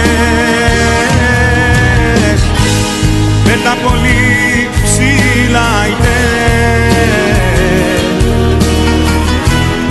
τα ψηλά όσο ποτέ Καλημέρα στο στρατάρα μας και στη ραλίτσα μας Πολλές καλημέρες Πάμε στον Κώστα από το Ρέζεβολ Καλημέρα Κώστα Καλημέρα. Καλημέρα, καλώς το να. Καλή Σαρακοστή να έχουμε. Ε, εγώ δεν πιστεύω σε αυτά, αλλά τέλος πάντων. Καλή Σαρακοστή. Δεν πιστεύεις εγώ, καθόλου; Εγώ κερδίσα τα αποκεσμαστήν. Δεν σ' άκουσα. Μ' ακούς; Σ' ακούω, σ' ακούω. Ξέρεις γιατί έχω κερδίσει. Τι; Γιατί έχω 20 χρόνια να παίξω. Ναι, κερδισμένος είσαι. Πάντως, πάντως επειδή έπαιζες από ό,τι καταλαβαίνω. Δεν έπαιζα μεγάλα ποσά, αλλά έπαιζα. Yeah. Κάρα, κάρα έπαιζα. Ξέρεις τι μου κάνει εντύπωση Κώστα, ότι οι, οι πιο πολλοί άνθρωποι έτσι, που πάνε σε αυτά τα μέρη είναι μεγαλύτεροι άνθρωποι στις ηλικίες. Δεν Είναι βλέπεις- μοναχική μου ρε, εκεί πέρα όταν πήγαινα εγώ και ακόμα πηγαίνω, αλλά δεν παίζω. Πίνω καμιά πύρα και φεύγω. Δεν. Κοιτάω τους φίλους μου και φεύγω. Ε, καλό, αυτό καλό είναι, εντάξει. μοναχικοί άνθρωποι αυτοί που παίζουν, να, να ξεδώσουν. Yeah. Και μέσα από αυτό δηλαδή τι βρίσκουν συντροφιά, ρε παιδί μου; Όχι, αλλά εξεθυμένουν, πώς το λένε, ξέρω εγώ τι βρίσκουνε. Τέλος πάντων, δεν ξέρω κατά πόσο μπορεί να τη βρεις σε ένα τέτοιο χώρο. Δεν Η αλήθεια ξέρω. είναι. Ε, εκεί πέρα δεν είναι. Δε. Εγώ πηγαίνω από την άλλη μεριά που ε, μα, έχει πολυθρόνες και μαζεύουμε οι γνωστοί μας και πίνουμε μπύρες. Έχεις αλλάξει σπορ τώρα. Έφυγες από αυτά και πας στην πυρίτσα. Μια χαρά σε κόβω. Όχι, δεν πίνω, μια μπύρα πίνω. Δεν πίνω. Κάτσε ρε Κώστα, δεν πίνεις, δεν πιστεύεις, δεν παίζεις. Τι είναι τώρα, τι να πρωτοπιστέψουμε; Μα δεν παίζω, δε, δε, ό,τι καπνίζω, ό,τι κα, δεν κάπνισα ποτέ. Στη ζωή μου το δοκίμασα όταν ήμουν από την Asia στην Ελλάδα, αλλά δεν μ' άρεσε και λέω φάκο, αυτό πέταξε το πακέτο πέρα. Πόσο καιρό είσαι στην Αυστραλία, 33 χρόνια. 33, ε. Εντυπώσεις; Μετά απολογισμό. Καλή, Μετά, καλά, ε, απολογισμό. Καλά, είναι ήσυχα, δεν είναι όπως στην Ελλάδα, αλλά στην Ελλάδα πρέπει να έχεις καλή δουλειά. Μα γι' αυτό έφυγα και εγώ από εκεί, δεν είχα... δε- Ηλεκτρολόγος είμαι ηλεκτρονικός, αλλά δεν, ε, δεν είχα δε σταθερή δουλειά, κατάλαβες. Ε, εντάξει, οι, οι, οι συνήθως αυτοί που φεύγουν και εξενητεύονται είναι αυτός είναι ο, ο λόγος κατά 85% με 90%. Yeah, μια γνωστή μου μου πήρε τηλέφωνο και λέει άκουσες, σε άκουσες λέει που είπες, τα ακούει και δεν κατάλαβε λέει θα πάρει, λέει αυτή είναι συνταξιούχα, θα πάρει λέει 250-300 Ναι, δολάρια, ναι, πώς θα ναι, είσαι; ναι, ναι, ναι, το δικαιούται. Πότε θα τα πάρω αυτά; Ε, αυτά θα τα πάρουμε, να σου πω αμέσως ε, Θα στις... πάρεις και εσύ; Εγώ αν θα πάρω; Yeah, είπες θα πάρουμε. Ρε παιδί μου, άμα να δικαιούται κάποιος, θα πάρει. Συνήθως θα δικαιούνται αυτοί που έχουν έτσι πιο χαμηλά εισοδήματα. Ε, είναι 250 δολάρια είναι η οικονομική ενίσχυση και θα Α. είναι διαθέσιμα από τις 24 Μαρτίου. Να σου πω. Α. Και να της το πω γιατί ντρέπεται. Πάρε εσύ της λέω, όχι ντρέπομαι μου λέει. Όχι, πώς τη λένε; ντρέπομαι, Πώς τη μου λέει. λένε, πώς τη λένε; Μαρία τη λένε. Μαρία, από 24 Μαρτίου είναι συνταξιούχα; Yeah, είναι μεγάλη σε ηλικία μας. Ε, νομίζω τα δικαιούται. Yeah, πώς θα πάνε. Τα δικαιούται. Για όλα τα νοικοκυριά είναι από την κυβέρνηση της Βικτόριας. Δεν είναι το ομοσπονδιακή κυβέρνηση αυτό να πούμε. Έτσι. Αν τη Βικτόρια είναι. Ναι, ναι, είναι από τον ε, Ντάνιελ Άντρου, τον Χάλκινο. Που θα του κάνουμε Α, και δεν άλλα. είναι από το Σεντερλίνγκ. Ε, Είναι από την Βικτόρια, από την κυβέρνηση Βικτόριας. Και ορισμένοι συμπάρικοι, οι οποίοι ανήκουν και στι πιο ευάλωτες οικονομικά ομάδες και έχουν λάβει ήδη 250 δολάρια προηγούμενα, μπορούν να ξαναπάρουν και αυτά. Α. Δεν μου λες αυτό το κόψανε που αυτοί που είχαν 4-5 σπίτια τα γράφανε στα παιδιά τους και μετά πήραν τη σύνταξη το κόψ, το κόψε το κάβαμε αυτό. Όχι. Α, συνεχίζεται. Ναι, κανονικά. Ε, αυτό είναι αδικία να Να σου πω Αυτά όμως, τα- να αυτό σου δεν πω, είναι σύνταξη, είναι αυτό που παίρνουν αυτοί. βοήθημα, να σου πω όμως κάτι. Είναι, είναι για τους απόρους. Ωραία. Εγώ να στο θέσω αλλιώς. Είμαι σε μια ηλικία συνταξιοδότησης. Σωστά μέχρι εδώ. Λέμε, δεν είμαι. Θα είμαι σε 20 χρόνια. Ε, είμαι σε μια ηλικία. συνταξ- Έχω 4-5 σπίτια που στοιχίζουν 6-7 εκατομμύρια. Σωστά, μέχρι εδώ. Για, Ε. για ποιο λόγο να πάρω τη σύνταξη, ρε παιδί; Αυτό λέω κι εγώ, τι να πάρεις, να πάρεις, πόσα είναι, πόσα είναι η σύνταξη, 700 δολάρια το... Ε, Ό,τι και να είναι. το- Πούλα ένα από τα τέσσερα που είπες, πέντε που έχεις και ζήσει αξιοπρεπώς μέχρι να πεθάνεις. Δηλαδή και πάλι θα σου θα αφήσεις σε κάποιον. Μα αυτό πρέπει να το κόψει το, το, από το, την Ομοσπονδία είναι αυτό, αλλά πρέπει να το κόψει γιατί δεν μπορεί τώρα να, να δίνει στα παιδιά του το- τα 4-5 σπίτια να κρατάει ένα αυτός. Ξέρω πολλούς εκεί κάτω. Και την πατάνε πολύ. Φοβόμαστε. Και πολλοί την πατάνε. Αλλά εγώ δεν πληρώνω taxation.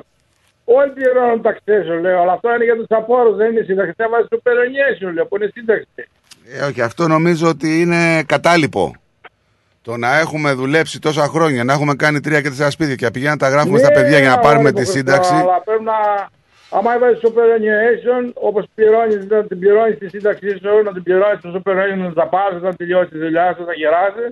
Εντάξει, αυτό είναι για τους απόρους που δίνει τώρα αυτό το, το government. Ε, Είναι βοήθεια, δεν λέγεται σύνταξη. Εντάξει. Ναι, είναι για τους απόρους. Δεν είναι σύνταξη αυτό το πράγμα. Πόσο είναι, ξέρεις πόσο είναι; δεν ξέρω, όχι. 500 δολάρια, πόσο είναι; Δεν ξέρω, πάει ένα, ένα άτομο ή ένα ζευγάρι. Δεν ξέρω πώς πάει. Α. Ωραία, ρε παιδί, τα λέμε. Γεια σου. Να είσαι καλά. Να είσαι καλά. Να είσαι καλά. Λοιπόν, έτσι είναι, παιδιά. Έτσι είναι.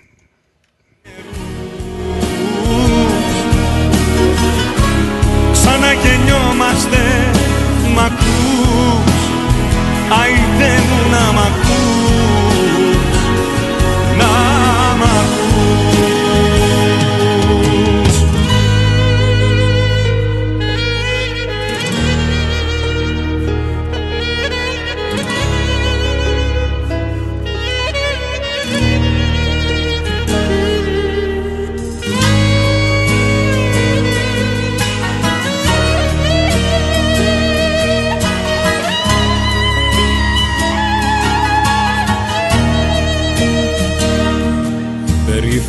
Περήφανος αητός έδωσε σαν τα λαγμάτα πόνο και δάκρυα αίμα πληγές και τραύματα.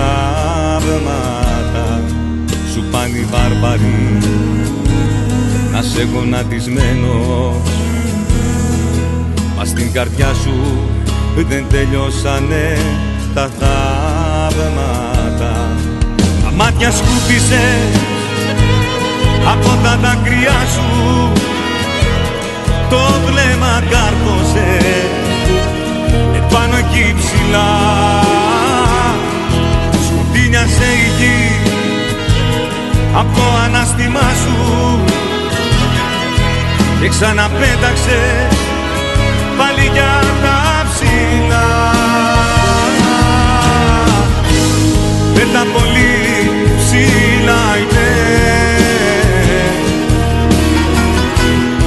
πέτα ψηλά όσο ποτέ. Και όσο πιο ψηλά πετάς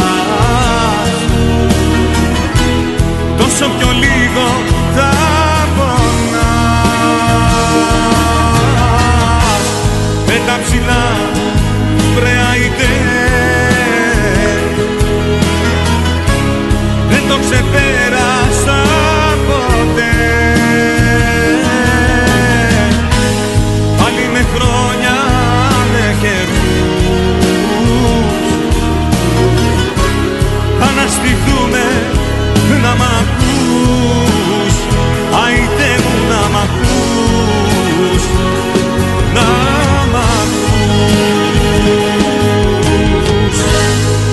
Καλώς την Αντριάννα μας.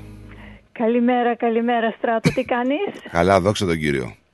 Πάντα καλά να είσαι και όλοι και ο Νικολάκης μας, περαστικά. Α, στράτο, έχω μία έτσι απορία. Ναι. Βλέπω απέναντι στο σπίτι μου, Ναι. ένα άλλο σπίτι, και βάλανε μια πάρα πολύ μεγάλη σημαία. Α, δηλαδή, ο- σαν να είναι το king size bed, ένα, ένα σεντόνι τόσο μεγάλο. Τι σημαία, με τι θέμα; Αυτό θέλω να μου εξηγήσεις, γιατί δεν... έχει διάφορα χρώματα.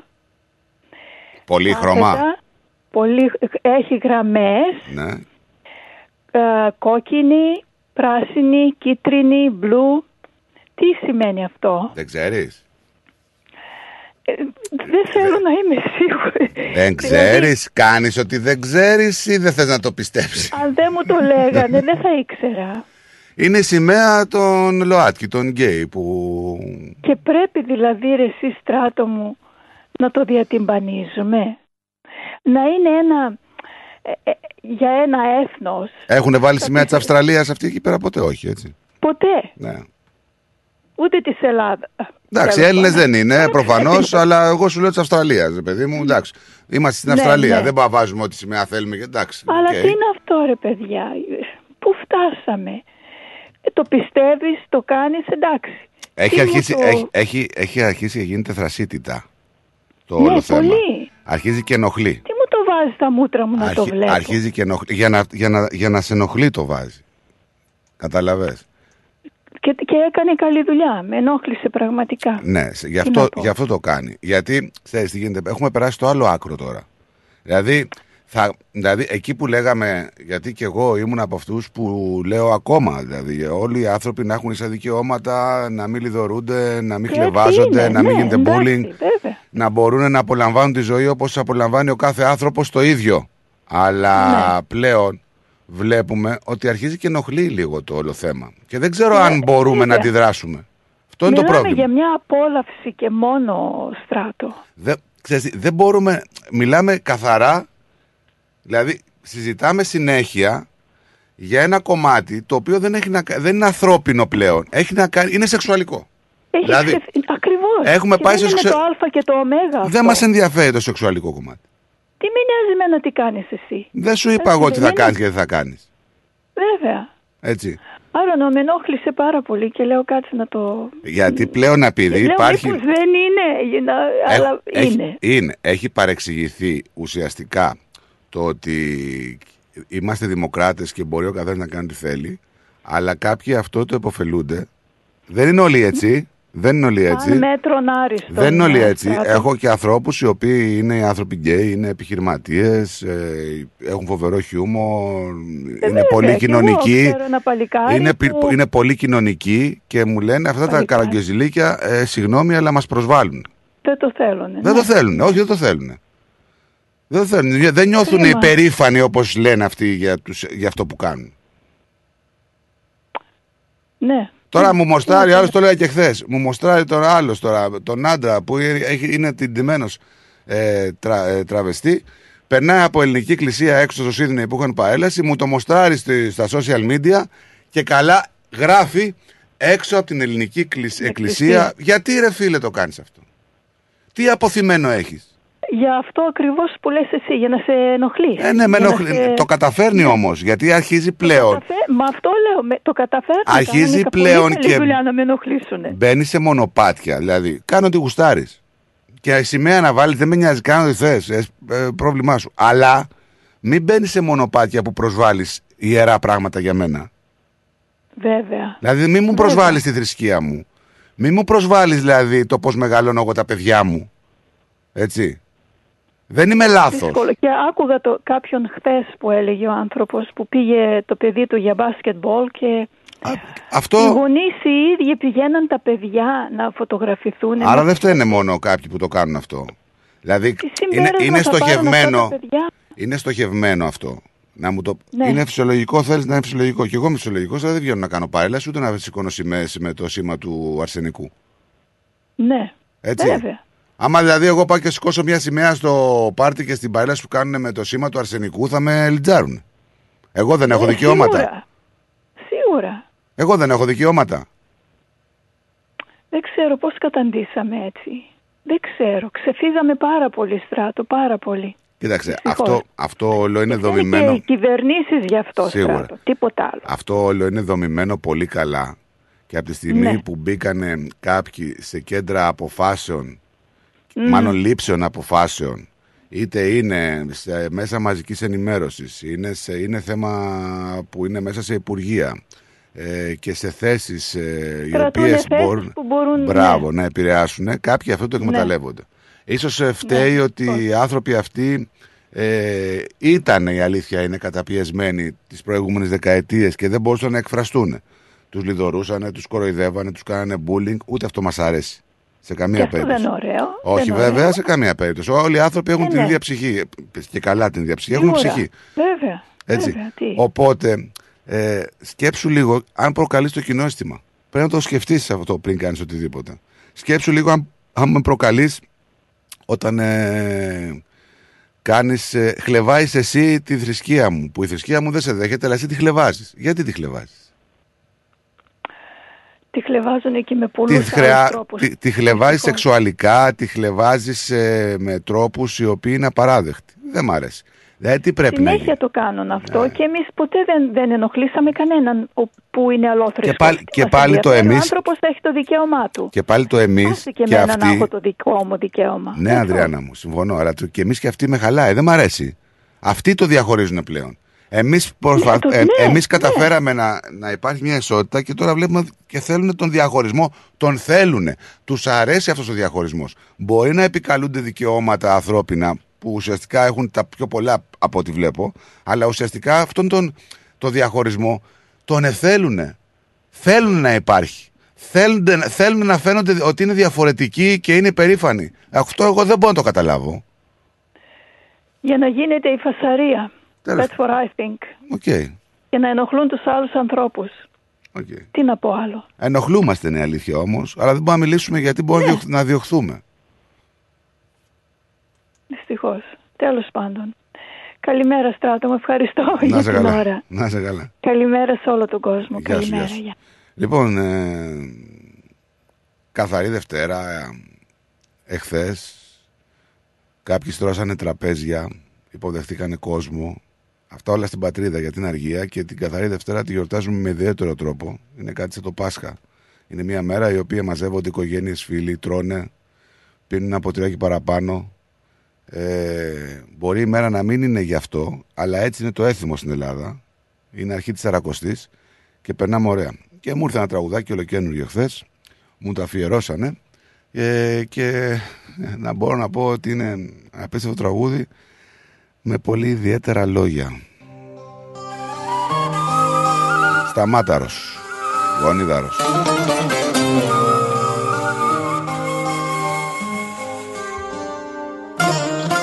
δύσκολα Κάθε νύχτα μακριά σου είναι δύσκολα Έλα κοίτα με στα μάτια και μην πεις πολλά Φίλα με μόνο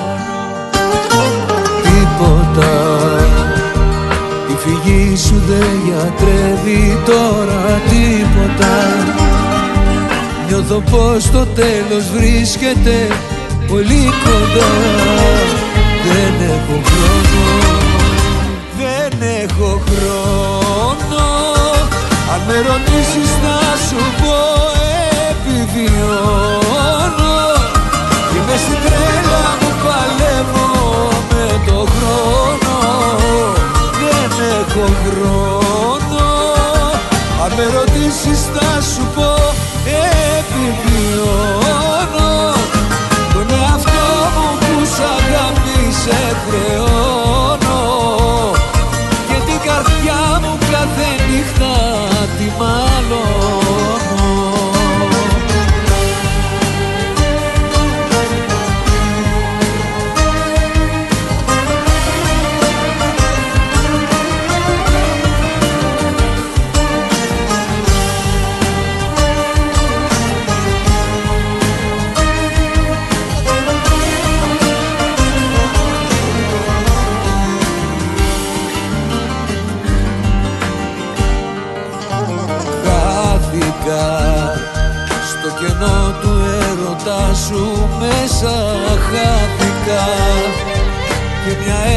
μια έξοδο να βρω γυρεύω άδικα.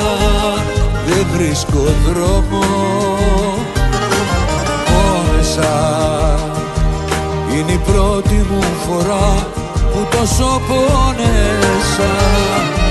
Να σε βγάλω από το μυαλό στιγμή δεν μπόρεσα για σένα λιώνω δεν έχω χρόνο. Αν με ρωτήσεις να σου πω επιβιώνω. Και μες στην τρέλα μου παλεύω με το χρόνο. Δεν έχω χρόνο. Αν με ρωτήσεις να σου πω επιβιώνω. Τον εαυτό μου που σ' αγάπησε χρεώνω.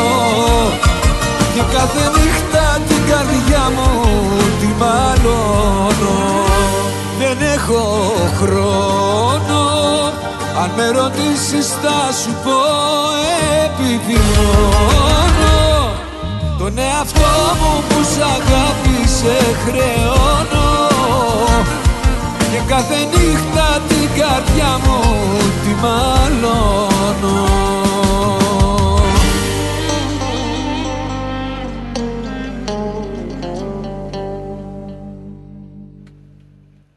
Εντάξει, γονίδαρος. Εγγύηση. Λοιπόν, ε, λίγο πριν σας αποχαιρετήσουμε, 4-5 λεπτά για την ακρίβεια, ε, να κάνουμε ε, μια έτσι αναφορά στο διεθνή χώρο, να δούμε τι έχει γίνει σε αυτόν τον άμπειρο κόσμο, καθώς ε, παίζουν πάρα πολλά. Ε, πριν πάω να πάω στο, στο Κυριλία μου, πρώτα Κυριλία μου, έλα Κυριλία μου. Γεια σου στρατάκο μου, δεν σε ξέχασα. Όχι, το ξέρω ότι δεν με Πάντα ξεχνάς. σε ακούω και τώρα ήρθα στο σπίτι και λέω κάτσε να πάρω το παιδί να του πω μια καλημέρα, ένα καλό πρόγραμμα Να σε και καλά, αγάπη μου. να έχουμε και καλό μήνα αύριο Έτσι, να μπει ωραία ο μήνας Ε, και να συνεχίσει, να είναι καλός. και να είσαι καλά. Ο Νίκος καλά. Ε, είναι λίγο αρρωστούλης, σήμερα δεν ήρθε, σε ελπίσουμε να είναι Άγιε, καλύτερα. Ναι. περαστικά, περαστικά του φυλάκια και καλό πρόγραμμα. Να είσαι Και καλά. καλό μήνα αύριο. Το, σήμερα το Ελενάκι μου είχε τα γενεθλιά του 28 Α, Δευτέρου είχε- είχε γεννηθεί. Να- Να... πάω μετά να της ανάψω το καντιλάκι της και να της πω και χρόνια της πολλά. Είσαι ο αγαπημένος μου. Είσαι ο Γεια αγαπημένος σου, μου. Νίο. Γεια σου, Στράτο μου. Γεια σου, γεια σου. Φιλάκια, Γεια φιλάκια. σου, γεια σου. Γεια.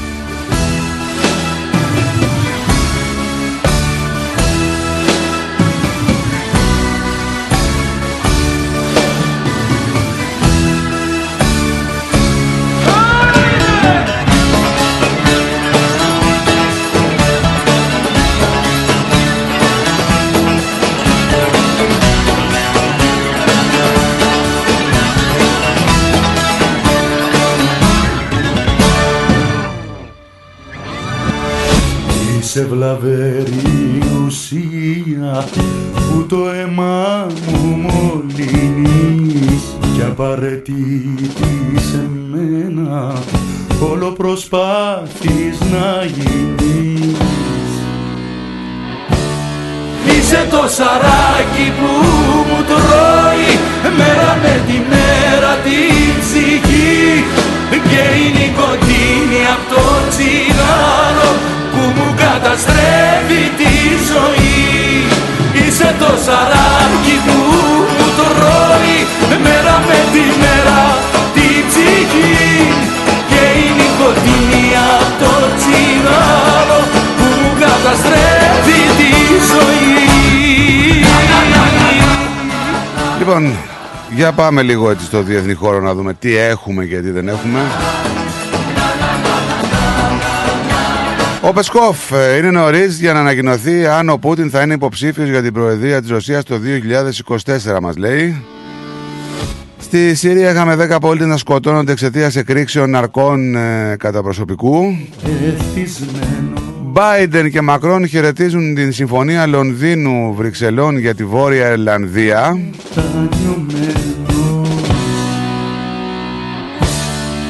Είσαι το σαράκι Δραματικό μήνυμα Ζελένσκι για τη Μαχμούτ. Η κατάσταση γίνεται όλο και πιο δύσκολη για το στρατό μας. και η νικοτίνη από το τσιγάρο Δεν έχουμε οριστικά συμπεράσματα για την COVID, λέει ο Λευκός Οίκος μετά τις δηλώσεις για διαρροή από εργαστήριο. Πιάστα αυγό και κούρευτο που λέει. Η Κίνα έχει πάρει πολύ ξεκάθαρα το μέρος της Ρωσίας στον πόλεμο της Ουκρανίας, λέει το State Department, νάτα νάτα.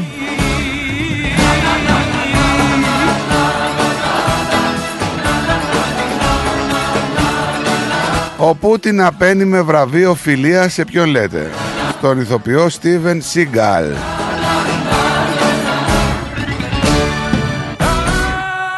Υπό τον Γιμ Κιον Κούν η κρίσιμη συνεδρίαση για τη Γεωργία στη Βόρεια Κορέα φόβη για ελλείψεις τροφίμων εκεί.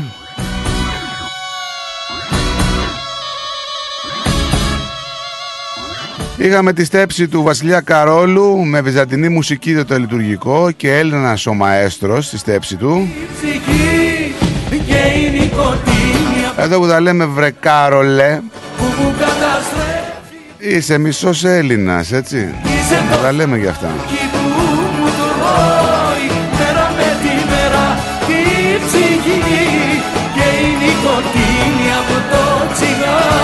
Είχαμε ναυάγιο με μετανάστες. Πάνω από 20 Πακιστανοί πνίγηκαν στη Νότια Ιταλία. Ποσότητα κοκαίνης κατασχέθηκε στον Ισημερινό 8,8 τόνων παρακαλώ. Είχε προορισμό το Βέλγιο. Όλα προς τα εκεί πηγαίνουν μου φαίνεται. Προς το Βέλγιο. Κάτι γίνεται εκεί παιδιά. Κάτι ξέρει η Εύα και δεν μας το λέει. Να περιμένουν να βγει έξω να μας τα πει και εμάς. Λοιπόν Κάπως εδώ, κάπως έτσι, κάπως ε, όμορφα θα σας αποχαιρετήσουμε και σήμερα, θα σας ευχηθούμε να έχετε ένα υπέροχο, υπέροχο υπόλοιπο ημέρας. Εμείς θα τα πούμε πάλι αύριο, έτσι, καιρού θε, θέλοντος και Θεού επιτρέποντος που λέει. Ε, να περνάτε καλά, να χαμογελάτε το κυριότερο, να προσέχετε στους δρόμους. Λοιπόν, ανανεώνουμε το ραντεβού για 21 ώρες από τώρα. Έως τότε, να περνάτε καλά. Γεια σας.